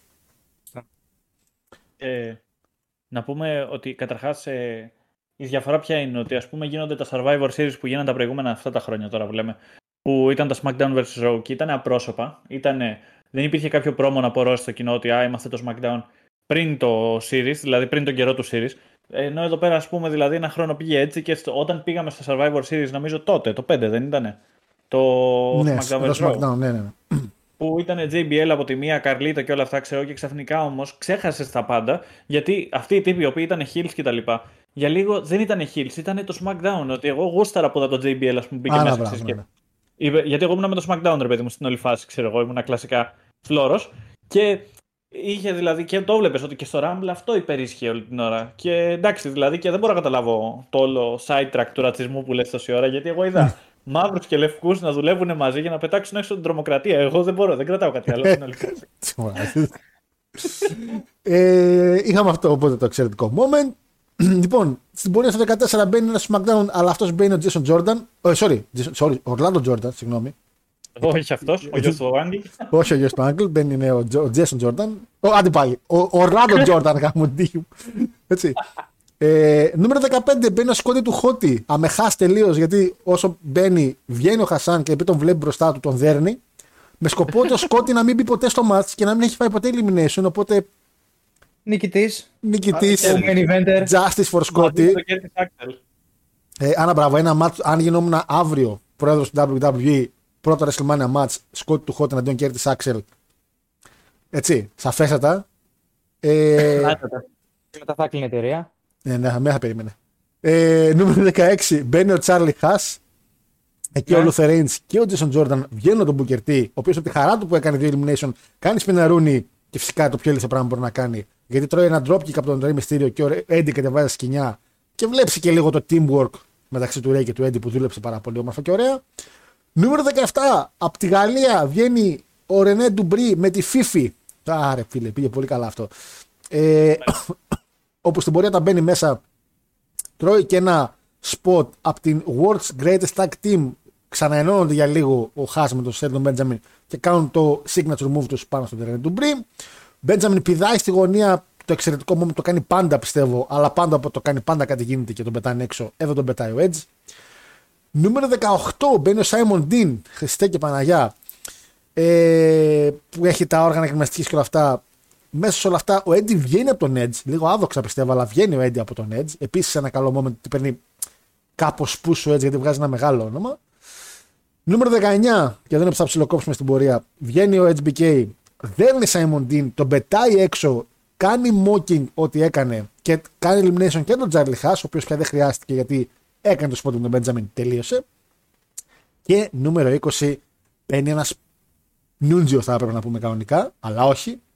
Μπαίνει ένας πορωμένος Κερτ Άγγλ. Πορωμένος ο οποίος μπαίνει μέσα γιατί έχει χάσει την τελευταία ευκαιρία για τη ζώνη, γιατί έχει μάθει ότι ο Big Show θα πάει για rematch και ο ίδιος έχει χάσει και το match πριν. Οπότε πώς το σώσουμε, πρέπει να πάρουμε το Royal Rumble. Μπαίνει μέσα, τους πετάει όχι τους πετάει, συγγνώμη, δέρνει τους πάντες. Πάρα πολύ ωραίο το intensity το οποίο βγάζει, αλλά μέσα στην μπόρωσή του ε, κάνει λάθος σε έναν πάρα πολύ έμπειρο παλαιστή που είναι ο Μάικλς και τρώει το elimination από τον Kurt Angle. Εδώ στα γρήγορα μπαίνει. Ε; Τι είπα; Τον Μάικλς, ότι από τον Kurt Angle είπες. Sorry, ναι, σε τρώει elimination ο Kurt Angle τον Μάικλς με το Switch Music, συγγνώμη. Ε, και ο τρώει πάρα πολύ γρήγορα. Mm-hmm. Ε, στο 21 θα μπει ο coach και μετά ο Τζίντραξ στο 22, τελείωσε διάφορα, ειδικά το 21. Και εδώ είναι το moment το οποίο θα κόψουμε γιατί ο Kurt Angle δεν μπορεί να πιστέψει το elimination το οποίο έφαγε. Και μπαίνει μέσα, αφού έχει μπει και ο Τζίντρα, γιατί είναι, μην ξεχνάτε μαζί με τον Τζίντρα ομάδα, μπαίνουν και οι δύο μέσα. Και ο Kurt Angle πιάνει τον HBK και τον βγάζει έξω. Αρχίζει τον δέρνει. Ε, γίνεται και ένα blade job εδώ πέρα πολύ πριν φάει την, την καρεκλιά. Όχι καρεκλιά, συγγνώμη, τη σκαλωσιά. Όχι καλωσιά, τη σκάλα. Σκαλιά. Σκαλιά, Γιώργο, ναι. Ω, καλά. Σκαλιά. ε, και φαίνεται ότι έχει ψηλωματώσει πριν. Και εδώ έχουμε ένα από τα καλύτερα moment, πιστεύω, στο παγκόσμιο pro wrestling. Μάριε, θα το θυμάσαι καλύτερα από τον καθένα, πιστεύω εσύ. Ε, γιατί εσύ μου το ανέφερες για κάποιο άλλο λόγο. Εννοείται, εννοείται. Ε, ένα moment το οποίο πρέπει να βρω που έχω βάλει αυτό το screenshot γιατί πρέπει να το ανεβάσω πιστεύω όταν ανέβηκε η εκπομπή. Ε, Κάποιος backstage έπαιζε. Έτσι, έπαιζε με μια κοιμωλία. Και ασυνέστητα θεώρησε ότι δεν θα το δει ποτέ κανείς και ζωγράφησε εκεί που οι δύο, τα δύο σκολοπάτια ενώνονται, στο πίσω μέρος που μπορεί να ζωγραφίσεις, ζωγράφησε ένα μικρό πουτσάκι. έκανε, έκανε δύο μπάλες στο κάτω μέρος των σκαλοπατιών και φαίνονται δύο γραμμές οι οποίες λογικά, λέω λογικά, θα σα πω γιατί λογικά, κάνουν ένα κυκλάκι με τα πάνω και είναι εκεί που κάνεις το πετσάκι και όλα Κάνει το πάνω μέρος του, του Dick. Όταν ο Κερτάγκλι σήκωσε τις κάλε και χτύπησε τον Μάικλς και τον έβαλε εκεί πάνω το κεφάλι ώστε να του κάνει άγγλο εκεί πάνω, δεν ξέρω γιατί, αλλά για να φανεί πιο ωραίο. Όπως είναι το κεφάλι του Μάικλς από κάτω, είναι και το μέρος το οποίο φαίνεται ουσιαστικά το, μισό, το μισό πουτσάκι. Ουσιαστικά φαίνονται τα δύο μπαλάκια και το πουλάκι καταλήξει στο στόμα του Μάικλς. Σε ένα moment το οποίο δεν είναι scripted, δεν το ανέφερε κανείς, αλλά σίγουρα backstage μόλις το είδανε, είπανε, Όχι ρε, πούστη. Γιατί η Γερτάγγελ δεν μπορούσε να δει φυσικά ότι υπάρχει ζωγραφιά εκεί. Όλοι οι υπόλοιποι δεν δώσαν σημασία γιατί είχαν στο νου τους στο segment οι διαιτέ που βγήκαν και αυτά ότι Α, πρέπει, ξέρεις, α, όχι, Κερτάγγελ σταμάτα. Οπότε δεν δίνανε σημασία ζωγραφιά. Και κάποιος φώναζε πίσω, Αλλάξτε τη λήψη, αλλάξτε τη λήψη, αλλάξτε τη λήψη. Το θέμα ήταν αρκετό για πάρα πολλούς εκεί έξω να δουν ότι ένα πουτσάκι ήταν στο στόμα του Μάικλ την ώρα που έτρωγε Άγκλοκ. Είναι από τα καλύτερα moments του παγκόσμιου wrestling. Και κάποιος, σίγουρα κάποιος απολύθηκε. Σίγουρα. Λοιπόν, και πριν φτάσουμε στο τελευταίο κεφάλαιο του Rumble, έχουμε κάτι μέχρι εδώ να συμπληρώσουμε; Κατά από εσάς, κάτι που σα έκανε εντύπωση; Που δεν είχε πολλά πράγματα, αλλά. Εμένα το μόνο που μου, κάνει, που μου έκανε εντύπωση, βασικά για να σταθούμε ρε φίλε σε αυτό που είπαμε και στην αρχή, είναι το πόσο ο Edge έχει ας πούμε την ανάμειξη μέσα στο Rumble με τα eliminations που κάνει, με το ξύλο που δίνει δηλαδή δείχνει ότι και μετά το win που πήρε στην αρχή της βραδιάς δείχνει ότι ξέρεις κάτι αυτόν δείτε τον κάνει κάτι καταλαβες αυτό; Και το μεταξύ ο Edge κάνει 5 elimination που είναι το, τα δεύτερα περισσότερα μετά τον Μπατίστα που έχει κάνει 6 οπότε ναι. δείχνει γι' αυτό πόσο σημαντικό ήταν ο Edge έχει κάνει 3 elimination Μέχρι εκείνη τη στιγμή ή σε όλο το μάτσο. Εγώ λέω σε όλο το μάτσο. Σε όλο το μάτσο έχει κάνει το έβγαλε Έντι, Ρέι. Α, Φλερ και Μπέντζαμιν, αυτά. Τε, τέσσερα είναι. Μετά το, α, και το Χασάν πέντε, οκ. Okay. Ναι, ναι, ναι, ναι, okay, okay. Ήταν λίγο πόντος για όλους. Ήταν σε RXP. ναι, ναι, ναι. Και, και ρε φίλε, ήταν κιόλας.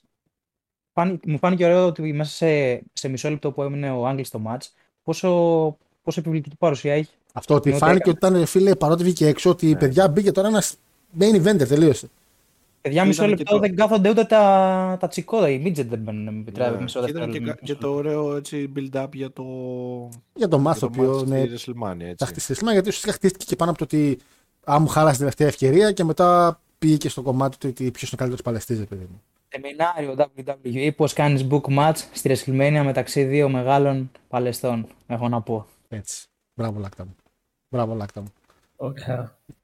Μάρια, κάτι συμπληρώσεις; Εγώ σκέφτομαι πως εάν οι Men of Style υπήρχαν το 2005 θα ήταν εκεί ο Simon Bean και θα έκανα εύκολα subscription. Αυτό μόνο. Simon Bean. Simon Bean, μαλάκα. Δεν ξέρω καν για ποιο λόγο τον είχαν εκεί. Δεν ξέρω. Τέλος πάντων. Ε, Αντώνη. Πώς τον λέγανε αυτό τον τύπο εδώ πέρα στην Ελλάδα, έναν που ήταν συνέχεια στη Μύκονο, έναν ε, λίγο μεγάλος σε ηλικία, έναν έτσι λίγο τζόβενο τελείως, που κυκλοφορούσε με φορμίτσα και έτσι. Δεν θυμάμαι το όνομά του αυτή τη στιγμή. Ε... Τραγουδούσε καλημέρα, ασπρονήσει. Παίζει να ήταν αυτός. Παίζει, παίζει να ήταν αυτός. ναι. Ήτανε, δηλαδή είδα Simon Dean και μαλάκα πήρα αυτά τα vibes εγώ στο κεφάλι μου. Δηλαδή τον έβλεπα και το έβλεπα με το father μου. Το... Μ' αρέσει γιατί πάντα έχω το father μου σε αυτά τα PPV. Που είναι πραγματικά το, το αγαπημένο μου demo, ας πούμε. Γιατί ο, ο casual fan είναι κυριολεκτικά αυτός ο τύπος. Και βλέπει κάτι καραγκιόζης είναι αυτός μου. Λέει, τι κάνει εκεί; και έχει κάτι αυτός και γυμνάζεται απ' έξω και κάνει διατάσεις και τέτοια σκηνικά. Το γαλάτι και... λες, βέβαια. Ε, το... Μπράβο, Γιάννη Γαλάτι, ναι. Χριστός η Παναγιά. και μπαίνει μέσα ο Simon Dean, ο οποίος πραγματικά δηλαδή ήταν είναι, είναι από τους, είναι, ήταν go το άνθρωπος, εντάξει. Και μπήκε μέσα και τι έγινε, το θάψανε κλασικά. Ο άνθρωπος, το υγιές πρότυπο, αυτό το θάβουνε. Αυτό είναι το WWE που σας αρέσει. Αχ, μου. Και πάμε στα. Αλλά... Α, πες, πες, πες. Εντάξει, αυτό. Δηλαδή ήταν. Μ' άρεσε πάρα πολύ αυτή η κατάσταση. Δηλαδή δεν ξέρω. Λοιπόν, και πάμε στο ουσιαστικά main event του main event, γιατί πάμε στο τελευταίο κεφάλαιο του Royal Rumble. Το Royal Rumble το οποίο χτίστηκε ουσιαστικά σε τρία chapter και φάνηκε ότι χτίστηκε σε τρία chapter γι' αυτό και τα αναφέρουμε ουσιαστικά και εμείς κάπως έτσι. Ένα Rumble το οποίο δεν ήταν του Πατ Πάτερσον, είναι από τα λίγα ελάχιστα με εκείνη την περίοδο που δεν είχε γράψει ο ίδιος. Ε, είχε πάει για ένα reunion κανένα παλαιστών και δόθηκε σε άλλους το συγκεκριμένο Rumble. Ε, ουσιαστικά δόθηκε σε μια ομάδα ατόμων, μαζί και τον Μπρίτσαρτ μέσα, ο οποίος το αναφέρει και στο podcast του. Οπότε δεν ήταν του Πάτερσον και ήταν πάρα πολύ ωραία γραμμένο, μπορώ να πω αυτό το Rumble. Έχουμε στο νούμερο 21, είπαμε και, α, το είπαμε αυτό, 23, μπαίνει ο Βίσερα. Ε, και υπάρχει και το σχόλιο που λέμε, Α, που είπε ο, νομίζω ο Λόλερ, ο οποίος λέει μπαίνει ο Βίσερα. Πώς θα καταφέρει να γίνει elimination ο Βίσερα από το Rumble; Να πούμε ότι ο Βίσερα έχει γίνει elimination από το 100% Rumble το οποίο έχει παίξει. Οπότε δεν είναι κάποια ναι, πορεία. Έτσι, το έχουμε ξαναδεί. Στο 24 μπαίνει ο Πολ Λόντον, ο οποίος εάν γλιστρούσε λίγο ακόμα θα είχε βγει από την άλλη μεριά. Ισχύει, ρε φίλε. Πήρε τόσο μεγάλη ταχύτητα και μπαίνει μέσα και δεν, δεν κατέβασε ταχύτητα και έφυγε και ήταν λίγο πριν βγει από την άλλη μεριά, το οποίο θα γαμούσε τέλεια γινόταν. Έτσι. Ε, Ντουμπρί κάνει το χορό του και πέρα το δικό του. Τον βγάζει ο Τζέρικο, τον κοροϊδεύει, κάνει mocking το χορό. Νούμερο 25 μπαίνει ο Τζον Σίνα, ο οποίος με το που μπαίνει βγάζει έξω το Βίσερα πολύ εύκολα, χαλαρά. Νούμερο 26 μπαίνει ο Τζιν Σνίτσκι. Άρε, πίστη. Άρε. Για ακόμη μια φορά όμως μας δίνει ένα τρελό moment, καθότι με το που μπαίνει μέσα υπάρχει ένα, μια στιγμή ωραία με τον Λόντον. Πάνω τον πετάξει έξω, κρατιέ τον Λόντον. Πάει για close line ο Σνίτσκι, σκύβει ο Λόντον και τρώει δεύτερο close line και δεν έσκυψε ποτέ ο Λόντον εκεί. Τον πετυχαίνει κυριολεκτικά στο κούτελο. Ε, και ο Λόντον είχε την ιδέα ότι θα με χτυπήσει στο κούτελο και με τη δική σου δύναμη θα πάρω φόρο να κάνω shooting star στο πάτωμα. Πήγε πολύ καλά, το έκανε τέλεια. Ο Μάζ στον Kidman. Τον μεγάλο παλαιό. Είναι, είναι λίγο, λίγο ξύμορο ότι το, ότι ένα από τα καλύτερα elimination έτσι ever σε Royal Rumble το έχει κάνει ο Σνίτσκι, έτσι. Αγόρι μου, εγώ νομίζω ότι αυτή η εκπομπή, εάν βγάλει κάποιον over, θα είναι ο Σνίτσκι. Αυτό νομίζω. ε, το θέμα είναι ότι ο Λόντον παρότι είχε αυτή την ιδέα backstage έφαγε πάρα πολύ hit και έφαγε πάρα πολύ κράξιμο με μια δικαιολογία πολύ ηλίθια από το Vince η οποία από τη στιγμή που ξεκίνησε το Vince πήγε και στους υπόλοιπους, γιατί φυσικά ήταν γέσμαν όλοι γύρω-γύρω, ότι δεν έπρεπε να το κάνεις αυτό, πήρε το, spot, το spotlight από τους υπόλοιπους. Εγώ διαφωνώ πραγματικά με αυτό γιατί δεν πήρε το spotlight. Ουσιαστικά νομίζω έδωσε κάτι παραπάνω στο match. Δεν είπαμε όλοι, Αχ, κέρδισε τον Μπατίστα, αλλά θυμάστε τον Λόντον. Δεν το είπαμε αυτό. Ε, μόνο, μόνο Λάκτας παίζει να το πω αυτό. Ισχύει. Αλλά δεν είχε, τότε ήταν παραξενιά σαν το του βίντεο. Νομίζω ότι απλά ήταν παράξενο σε μερικά πράγματα. Νούμερο 27 μπαίνει ο Κέιν, ο οποίος βγάζει έξω τον Μαρκ Τζέντρακ. Νούμερο 28 μπαίνει ο Μπατίστα, ο οποίος βγάζει έξω και Σνίτσκι και Κρις Τζέρικο και κάνει μια Batista Bomb στο game, πολύ ωραίο. Νούμερο 29 ο Κρίστιαν, όντως σε πολύ καλό αριθμό. Ο Σίνα εντάξει βγάζει έξω τον game. Και νούμερο 30 έχουμε τον Φλερ, ο οποίος είπαμε και πριν ότι εντάξει, αφού είδαμε ότι δεν είχε βγει εκεί στο τελείωμα, ξέραμε ότι θα πάει 30 γιατί είχε κάνει δύο backstage segment, οπότε μας θύμιζε ο WWE είναι εκεί πέρα. Μαζί με Μπατίστα, καθόλου και tag team, βγάζουν coach Christian και Chris Benoit. Και εκεί είναι που ο Φλερ από τον πόρωσή του πάει να βγάλει Μπατίστα και είναι ένα εξαιρετικό τρόπο γιατί από τη φόρα που έχει πάρει από το τόντ το οποίο κάνει, τον αρπάζει το σβέρκο και παίρνει φόρα, αλλά ο Μπατίστα έμεινε ακίνητος και ο Φλερ απλά έφυγε μπροστά. Τέλειο, μαλάκα, ήταν τέλειο αυτό. Ε, πάνε να μαλώσουν, δεν προλαβαίνουν ότι την πέφτουν όλοι μαζί που έχουν μείνει. Ο έτσι κάνει ένα ωραίο σπία στον Φλερ και τον βγάζει έξω και έχουμε παιδιά την τελευταία τετράδα. Και για πρώτη φορά στα χρονικά του Roger Rumble στην ιστορία, και νομίζω και στην πορεία δεν έχει ξαναγίνει αυτό, η τελευταία τετράδα δεν έχει κανένα World Championship πάνω της στο παρελθόν. Δηλαδή, Edge, Rey Mysterio, Σίνα και Μπατίστα δεν έχουν σηκώσει ποτέ κάποια μεγάλη ζώνη. Σε κάποια παλιότερα Rumble τα οποία βρήκα, υπάρχουν παλιές οι οποίοι σηκώσαν ζώνη απλά σε άλλα promotion. Αλλά σηκώσαν μεγάλη ζώνη. Εδώ, αυτή η τετράδα είναι πραγματικά ε, χωρίς καμία ζώνη. Και είναι κάτι το οποίο εξαιρετικό γιατί βλέπεις πόσο χτίζει τα νέα ταλέντα του WWE τότε. Αφήνει τον Edge που τρώει Πού ο Ray, ο οποίος ξέρουν ότι είναι πολύ εμπορικός και φεύγει τέταρτος ουσιαστικά, δηλαδή φεύγει τέταρτος από το τέλος. Ε, Edge βγαίνει έξω από Μπατίστα και Σίνα και εδώ παιδιά έχουμε αυτό το οποίο θα πούμε και θα πρέπει να κλείσουμε κιόλας ότι η νίκη είναι να πάει στον Μπατίστα, ξέρουν ότι η νίκη είναι να πάει στον Μπατίστα και γίνεται ένα σποτ το οποίο δεν χρειάζεται να παραπάνω, το ξέρετε πάνω κάτω όλοι. Παίρνει πολύ φορά ο Σίνα όταν πάνε το Powerbomb, πάει να φύγει προς τα έξω, δεν τον προλαβαίνει να ισορροπήσει ο Μπατίστα και φεύγουν έξω. Προς χαρά οποιοδήποτε εκεί έξω πιστεύω μελλοντικά, πέσανε κυριολεκτικά ταυτόχρονα. Όσες φορές προσπάθησε ο WWE να κάνει κάτι παρόμοιο, απέτυχε. Όλες τις φορές πάντα κάτι είναι το οποίο λες, Α, αυτός είχε πρώτος. Εδώ πέρα ακόμα και τώρα κανείς δεν μπορεί να δει ποιος από τους δύο έχει πέσει πρώτος. Πέσανε τόσο κοντά και τόσο ταυτόχρονα τα σώματά τους έξω. Backstage γίνεται ένας χαμός και ότι έχουν μείνει άφωνοι, δεν ξέρουν τι να κάνουν. Ταυτόχρονα όμως έχουν ήδη ψηλιαστεί ότι έχουν πέσει μαζί. Βλέπουν το replay πριν το δείξουν στον κόσμο για να ξέρουν τι θα κάνουν. Και ταυτόχρονα ο Vince, πολύ έξυπνα και πολύ γρήγορα εκείνη την περίοδο, νομίζω τώρα θα το χάνει τελείως, λέει στους διαιτητές να παίξουν λίγο με το Raw και το SmackDown. Δηλαδή, απευθείας οι διαιτητές του Raw πάνε και σκόνουν το χέρι του Μπατίστα, απευθείας οι διαιτητές του SmackDown πάνε και σκόνουν το χέρι του Σίνα. Πάρα πολύ ωραίο, πάρα πολύ εξαιρετικό για τον κόσμο ο οποίος πιστεύει στο brand warfare. Ταυτόχρονα ο Vince δεν ξέρει να κάνει. Ε, υπάρχουν ιδέες, εκείνη τη στιγμή απλά πετάγονται ιδέες backstage όπως το ότι να κάνουν match κανονικό τώρα. Έχουμε χρόνο να κάνουν match. Ε, να τα αφήσουμε ισοπαλία και να το προχωρήσουμε στο Red SmackDown. Αλλά υπάρχει η ιδέα του segment του Μπατίστα με του Σίνα. αυτό με το συμβόλαιο. Το θυμάστε όλοι αυτό το, το σκηνικό, έτσι; Ναι. Ε, το οποίο ήταν το peak του σενάριου, του σενάριου για το χτίσιμο του ματς στη WrestleMania. Οπότε δεν θέλουν να χάσουν αυτό. Ξέρουν ότι ο Σίνα μπορούσε να πάρει ματς για ζώνη στο No Way Out. Ο Μπατίστα όμως έπρεπε να πάρει το Rumble. Σε όλη αυτή τη φάση που ακόμα μαλώνουν backstage, ο, ο Vince σηκώνεται και βγαίνει έξω.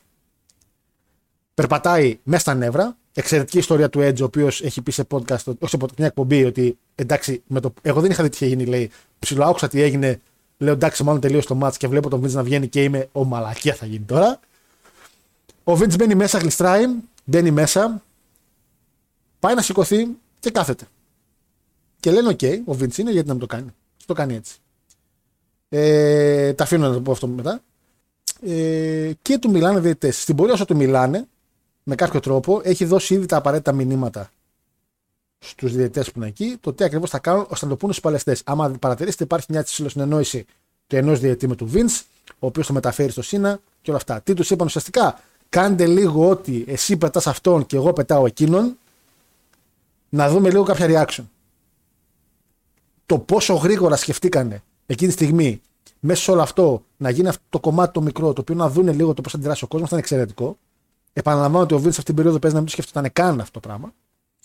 Ε, πετάει ο Σίνα έξω τον Πατίστα, μετά μπαίνει ο Πατίστα πετάει έξω τον Σίνα. Χαμό και για τους δύο. Πολύ καλό vibe εκεί πέρα. Και εν τέλει καταλήγουν στο ότι, OK, να ξαναξεκινήσει το match. Εγώ όταν ήμουν μικρός, όταν άκουσα για το rematch, νόμιζα θα μπουν όλοι 30 ξανά. Και χάρηκα. Φαντάζεσαι. Ε, όχι, είμαι, το σκέφτηκα έτσι. Ότι θα γίνει αυτό το πράγμα, θα μπουν, θα μπουν όλοι μαζί ξανά. Ε, εν τέλει ξαναξεκινάει το match, κάνουν τα spot όπως ακριβώς έπρεπε να τα κάνουν με ένα spine buster το οποίο απλά το βάλανε σαν έξτρα. Και ο Μπατίστα πετάει έξω ε, τον Σίνα και παίρνει το match. Ε, το αποτέλεσμα είναι αυτό το οποίο έπρεπε να είναι. Είναι ένα moment το οποίο έχει μείνει χαραγμένο στο κεφάλι μας γιατί πολύ απλά νομίζω το moment αυτό έδωσε το κάτι παραπάνω για τη στιγμή και ο κόσμος το γούσταρε και λειτουργήσε εν τέλει.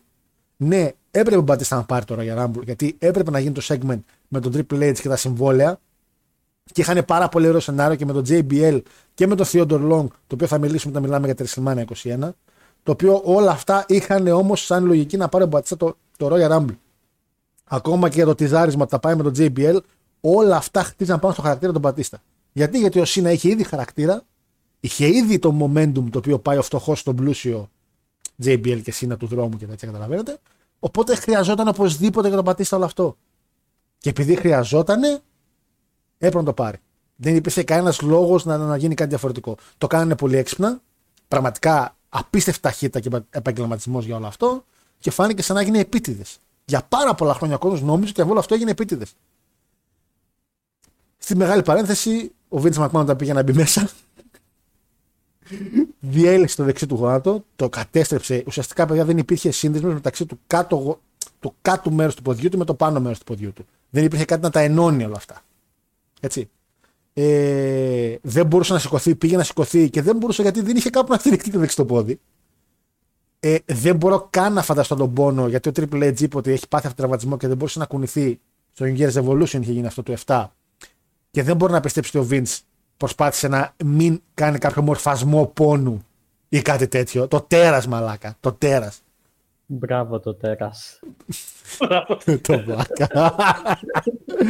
και ο Θεός, επειδή δεν θέλει να τον, να τον πάνε σηκωτό, βγαίνει και προσπαθεί να πάει με το αριστερό. Το οποίο αριστερό όμως, και αυτό το έχει ψηλοχτυπήσει μπαίνοντας, δεν το έχει διαλύσει όμως. Αλλά επειδή βάζει όλο το, το βάρος στο αριστερό όσο πηγαίνει backstage, απλά εκεί που πάει backstage, πέφτει κάτω.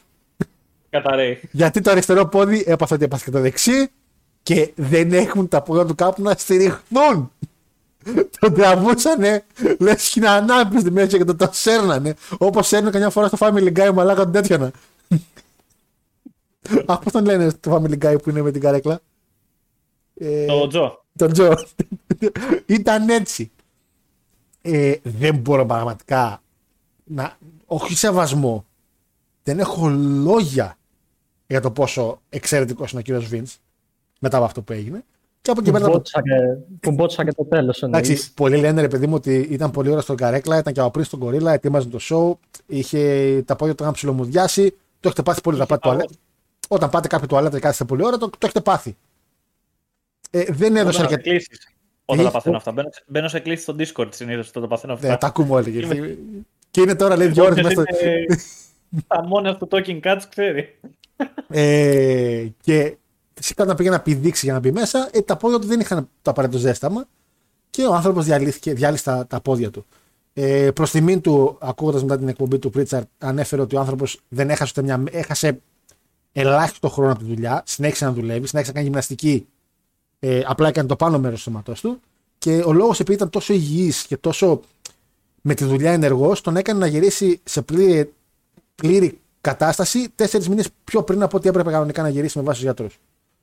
Ε, ο νίκητης είναι ο Μπατίστα και ο runner-up είναι ο Τζον Σίνα που ξεκινάει παιδιά και μια παράδοση για πάρα πολλά χρόνια ότι ο runner-up πηγαίνει και αυτός μετά για τη ζώνη ε, και όχι μόνο ο νικητής. Αυτό πράγμα όντως συνεχίζεται μετά από πάρα πολύ καιρό για πάρα πολλά χρόνια.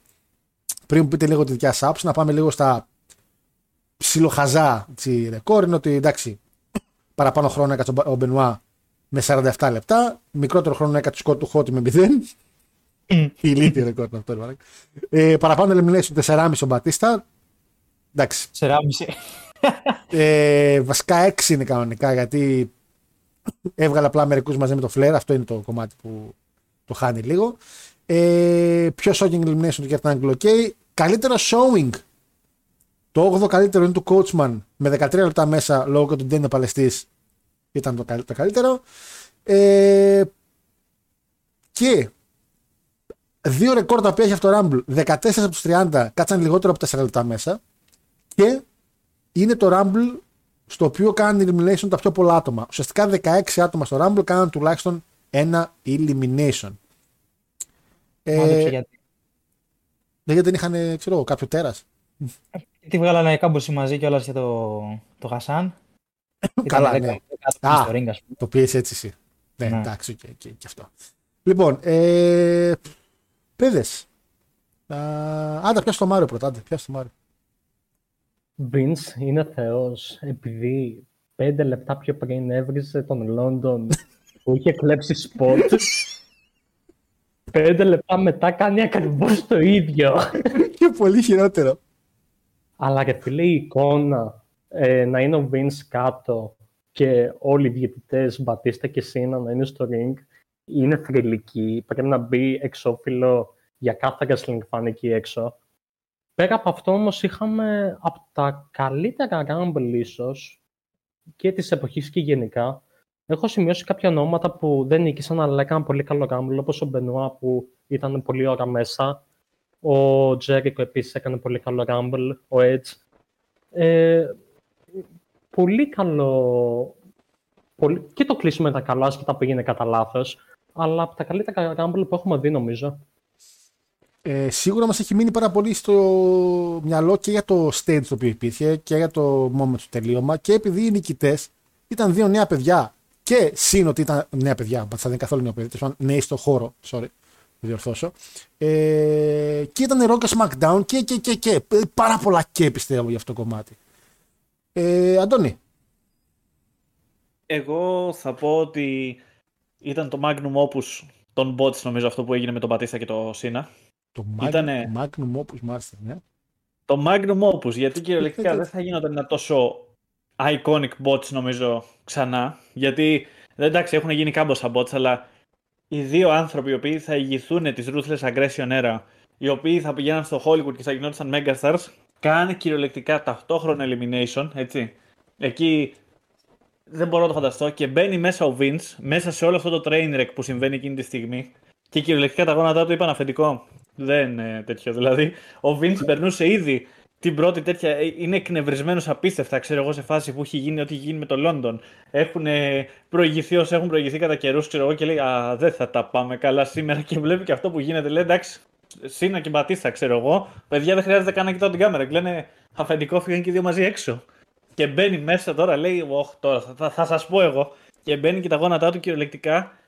Τον παρατάνε σύξυλο τελευταία στιγμή. Έτσι, δηλαδή σκίζει αυτούς. Δηλαδή νομίζω ότι ίσως να είναι κάπως λιγότερο αστείο από όσο ήταν του Νάς όταν είχε, όταν είχε κόψει αυτό. ε, λάκτα, λάκτα, μπες αγόρι μου στη συζήτηση εδώ. Αστείο, αστείο που χάσαμε και Νάς. Επανέλθω ο Δημήτρη όσο νούπο. Είναι, μου, έχει καρφωθεί, μου έχει καρφωθεί στο κεφάλι αυτή η κραυγή του Νάς. Συγγνώμη, παιδιά. Δεν μπορώ, αλλά. ο Βίντ τι είπε. Α, που έκανε έτσι. Θέλω να σκεφτείς το Βίντ όταν πήγε στα παρασκήνια που στα τσίριζε. Δεν τον σέρνανε ρε μάρακα, γιατί ήταν και εκνευρισμένος με όλο αυτό που έγινε, αλλά δεν φίλε, το σώσανε όμως. Το ε, σώσανε. Ο Βίντ. Ναι. Ο Vince πήγε νομίζω μόνος του στο backstage, έτσι, ούτε αυτό, βοήθεια όσο, πή, όσο πήγαινε διέλυσε και το άλλο, επειδή πολύ απλά πήγαινε μόνος του, αυτό ακριβώς. Και ωστόσο, βλέπεις εκεί πέρα, ας πούμε, ξέρω εγώ, ότι έχει γίνει ό,τι έχει γίνει, έτσι, μπαίνει μέσα ο Vince σε ξάπλα κάτω, ξέρω εγώ, και έβγαλε όλη αυτή την ενέργεια, τα τζάουλς πόνου που ένιωθε στο σώμα του, όλα τα έβγαλε σε κραυγές και στο, υψηλή πίεση. Ήταν στο Λόντον. Όλα τα έβγαλε στον Λόντον. Ξαναπήγε backstage και είπε Πού είναι το Θεογλάνι. Και... Μετά Λόντον γέλαγε και τον απέλησε. Μετά χαμογελούσε και. Δεν, δεν υπάρχει καλά το Λόντον όπου τον βλέπει ο Βίντ. Ακόμα και Μαλάκα. Ε, φαντάζομαι το Λόντον που είναι εκείνη η φάση που είναι ο Βινς backstage και πηγαίνει αργά αργά προ το θάνατό του και καλά με το αυτοκίνητο. Και θα είναι ο Λόντον σε φάση, Ε, πρόσεξε να πάρει το moment από τους υπόλοιπους, ε. Ήτανε... Ο Λόντον γελάει γιατί σκέφτεται το σκηνικό που έγινε στο Rumble όταν μπήκε μέσα, που και του φώναζε και μετά τα κοψε όλα ο Vince. Και γι' αυτό τον έβγαινε γέλια. Κρίμα, κρίμα αυτό που έγινε καταλήξει έτσι. Μα ήτανε... ήταν και λίγο κωλόγερε θα φας καλά, ας πούμε, ο Λόντον εκεί πέρα εκείνη την ώρα. Αλλά γενικά ήταν το θέμα ήταν κιόλας ότι μπήκε μέσα, ας πούμε, και το πόσο γρήγορα σκέφτηκε την ιδέα να πιαστούν οι διαιτητές του Ρόου και να σηκώσουν τον Πατίστα και τους SmackDown να σηκώσουν το Σίνα. Δηλαδή, το βλέπω με τα χρόνια και λέω πόσο on the fly ήταν αυτό. Δηλαδή, ήταν λες και είχαν πρωτόκολλο πανικού, ας πούμε, για τέτοιες καταστάσεις, ρε παιδί μου. Είναι, δηλαδή... είναι κάτι το οποίο αυτή την περίοδο, επαναλαμβάνω, δεν θα γινόταν. Γιατί τότε πολλά πράγματα τα, τα μοιραζόντουσαν λίγο ψηλό όλοι μαζί, ψηλοξέραν και οι ρεφ ότι έχουμε λίγο το brand και θα ήταν καλό αυτό να γίνει έτσι. Και ειδικά εκείνη η ιδέα τύπου ε, Σύνα πέταξε λίγο την Πατίστα μια έξω. Να δούμε κάτι. Και μετά κάνει το ίδιο στην Πατίστα να πιάσουμε λίγο. Ε, ε, μια που έγινε, που έγινε να πιάσουμε λίγο τα reaction, να δούμε τι θα γίνει άμα. Αυτό. Ναι, ναι, ναι. Δηλαδή ε, ήταν. Ξέρετο. Εξαίρετο. A blessing in disguise. Έτσι. Νικάει η Μπατίστα. Μεγάλη Ελλάδα. Ο Τούρκος από δίπλα δεν τον είδα σηκώνει σημαία που σήκωσε ο Μπατίστα την νίκη. Έτσι. Αντίο σας. Γεια σας και αντίο. Ε, Το narrative του Μπατίστα συνεχίζει και πηγαίνει με τα μπούνια, γιατί μιλάμε για μερικά από τα πιο γαμάτα segments που ακολουθούν από εδώ και στο εξής. Αυτό δηλαδή με το, με το Triple H στο κλασικό με τα συμβόλαια. Ε, εκεί που. Ε, θα φτάσουμε βέβαια θα και φτάσουμε, κατά την περίοδο. ε, Νομίζω ότι για τα WrestleMania 21 ε, θα κάνουμε μεγάλη εκπομπή. Ναι, ναι, ναι. Μα είναι και. Είναι ρε παιδί μου ότι δεν βλέπουμε απλά μια χρονιά, ας πούμε, μια τυπική της σειράς, ας πούμε, όπως θα ήταν ας πούμε, το, το Rumble που νίκησε ο Reigns μετά από πολλά χρόνια, ξέρω εγώ, που απλά συνέβη και η Δευτέρα ήταν απλά Δευτέρα. Ναι, ναι, ναι. Ήταν μια Δευτέρα που αλλα... άλλαξε η τροπή της ιστορίας, ρε παιδί μου, πώς το λένε. Δηλαδή από εδώ και στο εξής, ήξερες ότι ό,τι δω από εδώ και στο εξής έχει σημασία. Είναι... Ήταν τόσο μεγάλο. Ε, ευχαριστώ. That's what she said. Ε, Λάκτα. Δεν το περίμενα. Εγώ θα προσπαθήσω να θυμίσω κάτι στην πορεία, το οποίο δεν το, δεν το θυμάστε πολύ και μπορεί κάποιοι να μην το ξέρουν κιόλας. Θέλω να πω για αρχή ότι ο Μπατίστα έχει καλύτερο pop από τον Τζον Σίνα. Που δείχνει πολλά. Είχε, ναι, εσύ ότι είχε. Όταν μπήκε δηλαδή το pop ήταν πολύ μεγαλύτερο. Mm. Επίσης θέλω να προσθέσω ένα ωραίο στατιστικό που πρόσεξα. Στο τέλος του match είχαμε μέσα στο ring τον Chris Benoit, τον Edge, τον Ray, τον John Cena, τον Batista και τον Flair. Είναι όλοι οι νικητές του Royal Rumble κάποια στιγμή στην καριέρα τους. Ο Benoit το 4, ο Edge το πήρε δύο φορές το 10 και το 21, ο Ray μετά από ένα χρόνο, ο Cena το 8 και το 13, ο Batista το... τη χρονιά αυτή το 14 και ο Flair το είχε πάρει το 92. Οπότε οι τελευταίοι στο ring ήταν όλοι κάποια στιγμή μελλοντικά θα, θα γινόντουσαν μεγάλα ονόματα, έτσι. Ναι. Ε, είναι, είναι ωραίο που το συγκεκριμένο Royal Rumble θεωρείται από τα καλύτερα και δεν είχαμε ούτε μία έκπληξη, δεν είχαμε κάποιον legend. Και παρόλα αυτά έμεινες στη μνήμη. Θα μου πεις, γίνανε άλλα πράγματα που το, το κάθεσε σε αυτή τη θέση. Ε, μου άρεσε που ο Σίνα και ο Μπατίστα στο, όταν έγινε το μπότσο ότι ήταν χαμένοι. Έβλεπες τα πρόσωπά τους και είχαν και δύο με ανοιχτό το στόμα. κοιταζόντουσαν και δεν ξέρανε πραγματικά τι να κάνουν. Ήταν πολύ αγχωτική στιγμή, πιστεύω. Ναι. Και έχει, ε, υπάρχει στο DVD του Μπατίστα που είχε βγάλει κάποια στιγμή το 9 που είχε βγάλει που αναφέρει ότι εκείνη τη στιγμή πίστευα ότι, ότι δεν με ξαναδεί, με δώσουν push. Το πίστεψε ότι τέλος, έκανα μαλακιά. Νομίζω ότι είναι σίγουρα το καλύτερο botch στην ιστορία του wrestling και έτσι όπως κατάφεραν να το γυρίσουν και να το μετατρέψουν σε τόσο iconic στιγμή. Το καλύτερο Γιατί... botch αυτό. Και όχι εκεί που είχε μπει ο... στο WCW από την πόρτα ο... The Shockmaster! Δεν είναι εκείνο το καλύτερο πράγμα. Εντάξει. Εντάξει, ρε Λάκτο, οκ. Είναι η ιστορία του WWE, θα πω. Ναι. Θα προσθέσω. Δεν θυμούνται πολύ όμως ή δεν ξέρουν το τι είχε γίνει στο Royal Rumble του, 2000, του 1994 μεταξύ του Luger και του, του Bret Hart. Εκείνη, σε εκείνο το match ουσιαστικά και οι δύο έγιναν elimination ταυτόχρονα στο τέλος και έγινε αρκετά παρόμοιο σκηνικό με τους διαιτητές να σηκώνουν το χέρι του ενός, να σηκώνουν το χέρι του άλλου. Οπότε πιστεύω ότι το μυαλό του Vince, μένοντας στο παρελθόν, εννοείται για μια ζωή, πήγε σε ακριβώς αυτή τη στιγμή. Γιατί, και... γιατί εκείνη τη στιγμή ήταν όντως να πέσουν και οι δύο έξω. Ε, ναι, ήταν όντως, ήταν στο σενάριο να γίνει Για αυτό. το να σηκώσετε το χέρι του καθενός ήταν ένα τεστ το οποίο ήταν χτιστό ότι από πριν σχεδιασμένο ότι σηκώστε να δούμε τα reaction. Έτσι. Ναι. Οπότε νομίζω ότι σίγουρα το μυαλό του πήγε εκεί και είπε ότι α, εκεί θα πάω και θα, θα χτυπήσω και θα το δημιουργήσουμε λίγο καλύτερα. Οπ, κάτι έχουμε. Οπ, ναι, ακριβώς. Και αυτό το καθιστά νομίζω σίγουρα είναι στα top 5 καλύτερα Royal Rumble matches στην ιστορία του WWE. Δεν ξέρω αν συμφωνείτε ή διαφωνείτε. Σίγουρα είναι. Α, προσωπικά θεωρώ ότι είναι από το Rumble το οποίο έχω δει παραπάνω φορές από οποιοδήποτε ίσως. Αυτό και του 11, ας πούμε. Ναι, εγώ ας πούμε αυτό και του 7, αλλά οκ. Okay. νομίζω ότι είναι σίγουρα. Το 10 είναι σίγουρα. Υπάρχει μεγάλη πιθανότητα να είναι και στο top 5. Παίζε, Μαρή.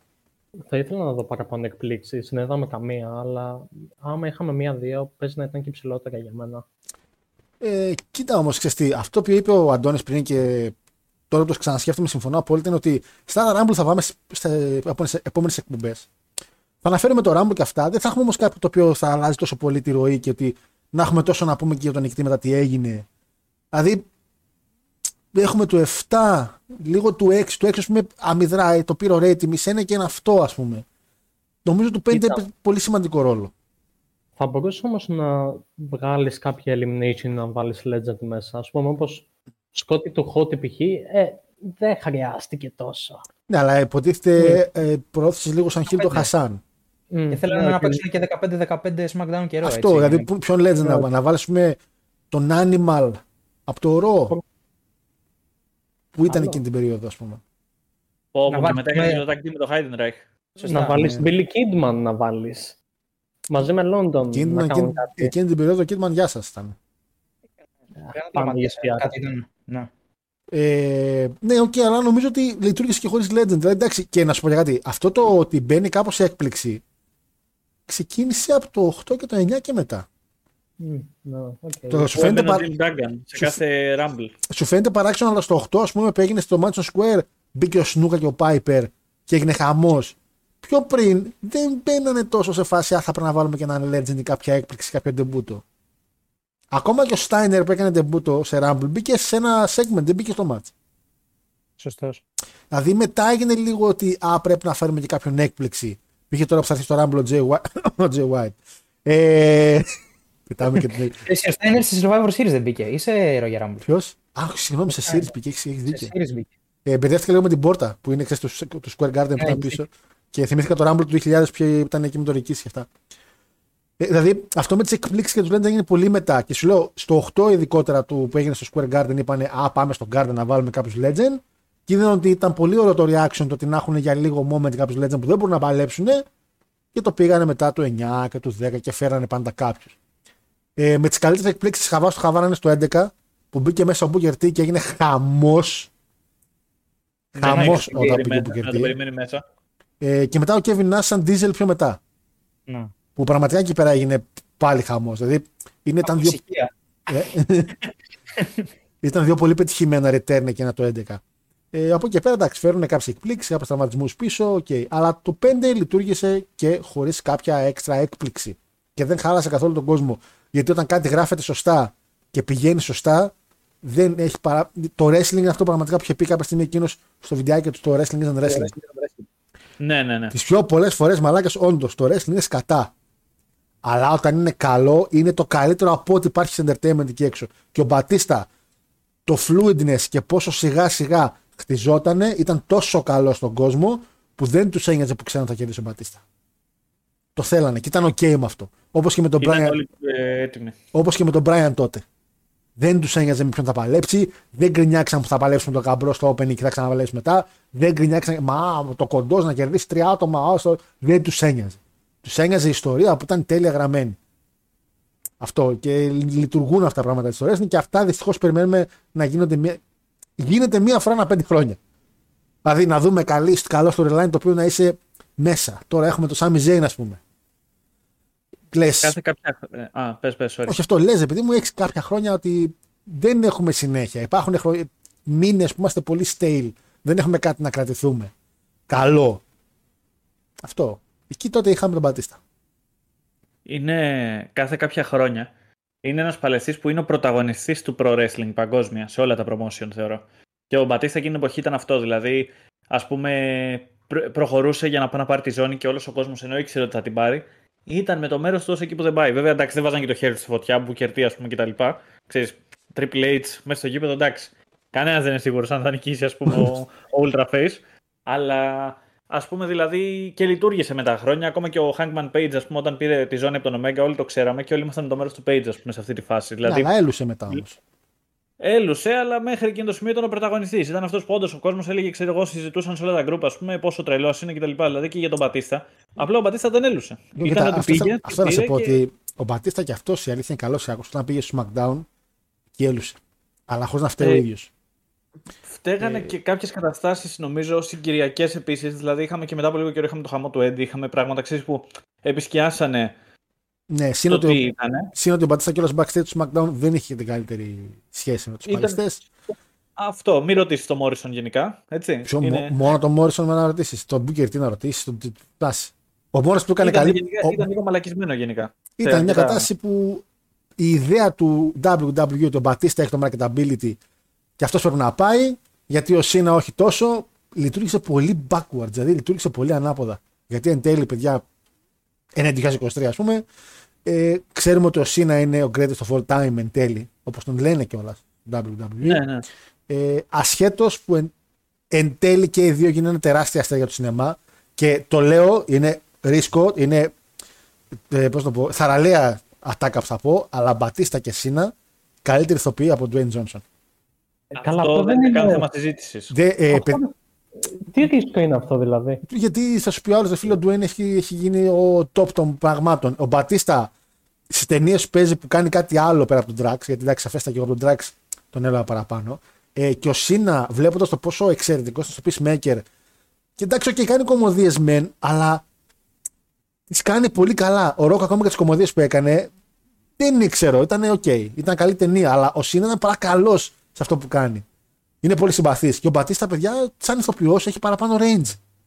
Αυτό έχουν μεγαλύτερο εύρος και ο Σίνα και ο Μπατίστα, ρε φίλε. Ναι. Ενώ ο Ροκ, όσο και αν γελάω με το Welcome to the Jungle και κάτι τέτοια έργα, έτσι.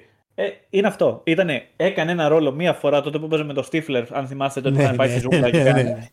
Εργάρα, τη λατρεύω, αλλά κυριολεκτικά μέχρι και στα Furious είναι κυριολεκτικά αν ο ίδιος χαρακτήρας είχε γίνει ας πούμε ομοσπονδιακός μπάτσος. Δηλαδή ήταν τόσο απλό. Ο Vin Diesel με Τόσο- το τουάζ είναι, ρε φίλε. Ναι, αυτό δηλαδή. Δεν, ε, εντάξει, ήταν πάντα. Ήταν credible ας πούμε, για να παίξει πάντα το φουσκωτό ας πούμε, στο Hollywood, αλλά κυριολεκτικά γράφαν ρόλους για να βρούνε. Θέλουμε έναν τύπο που να είναι ο Dwayne Johnson. Αυτό δεν γράφαν. Και όλες δηλαδή, τις δεν ταινίες, πρόκειται να μαλάκα, πούμε νομίζω. ότι Αν δεν με, μπορούσαμε. αν με βάζει να δω ταινία του, δεν ξέρω ποια είναι. Θα είναι όλες ίδιες. Το meme, ρε, που δείχνει τέσσερις φωτογραφίες και λέει παρεπτώσει αυτές τις τέσσερις φωτογραφίες είναι από διαφορετικά έργα ναι, του. ναι. Rock. Είναι στις τέσσερις ίδιο. και νομίζω ότι ο Σίνα, ακόμα και σε κάποιες ηλίθιε κομμωδίε, αλλά ακόμα και σε κάτι λίγο πιο σοβαρό, το είχε, ρε φίλε. Ε, το Ναι. είχε πάρα πολύ. Και επίσης ένας άτομο το οποίο είδα μια ταινία του και μ' άρεσε πολύ και είναι κρίμα, είναι μια ταινία του Orton. Με τον Ed Harris που παίζει.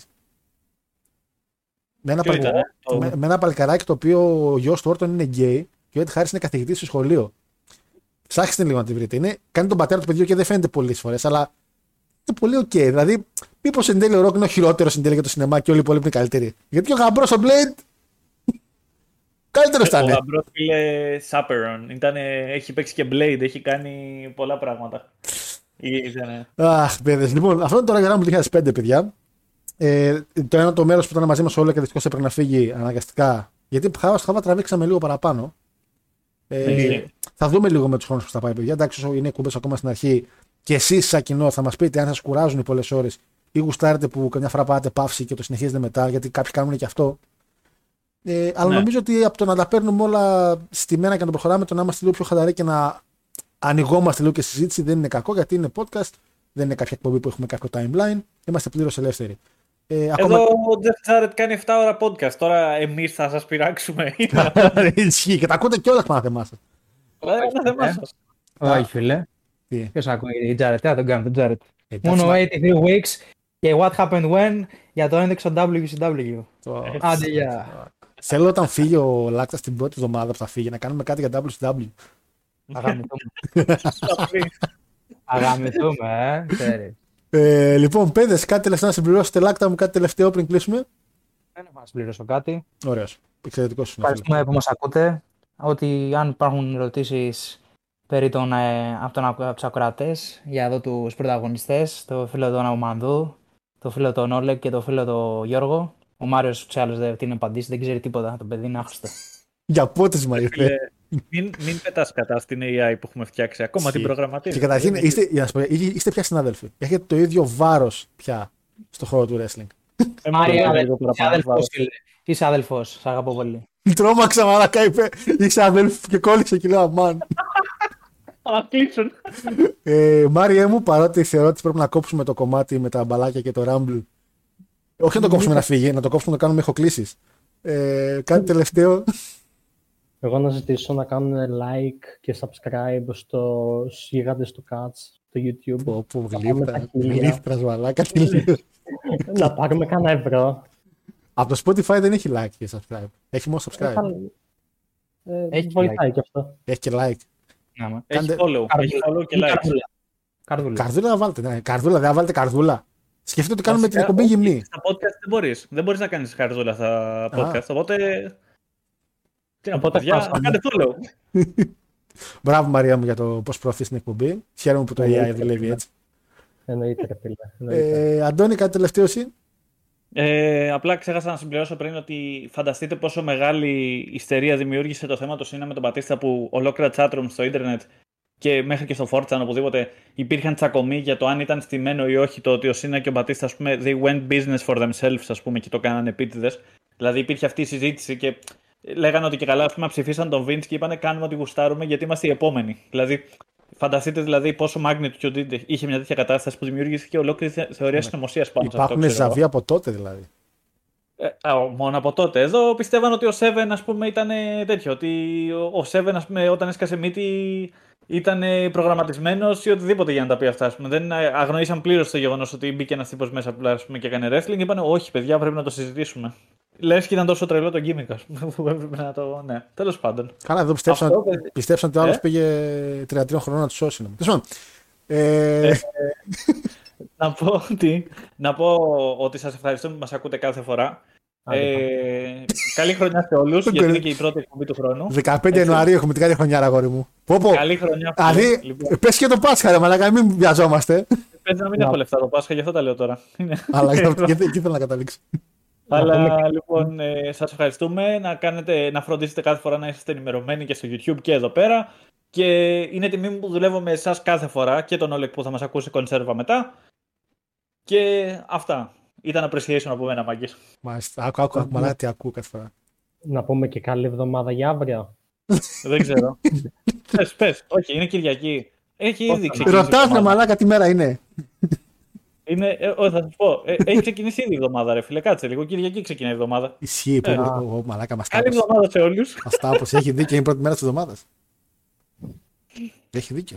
Έχει δίκιο. Ε, θέλω να πάω πνιγώ, αλήθεια. Αυτά που ακούω. Λοιπόν, Μ' αρέσει γιατί είπες έχει δίκιο. Ήταν το αγαπημένο μου για όλο το podcast. Έχει δίκιο ο Αντώνης. Το αγαπημένο Θα το κόψουμε στο μοντάζ. λοιπόν, παιδες, ευχαριστούμε πάρα πολύ που κάτσατε μαζί μας πάρα πολύ ώρα για το σημερινό Ραγκαδάμπλ.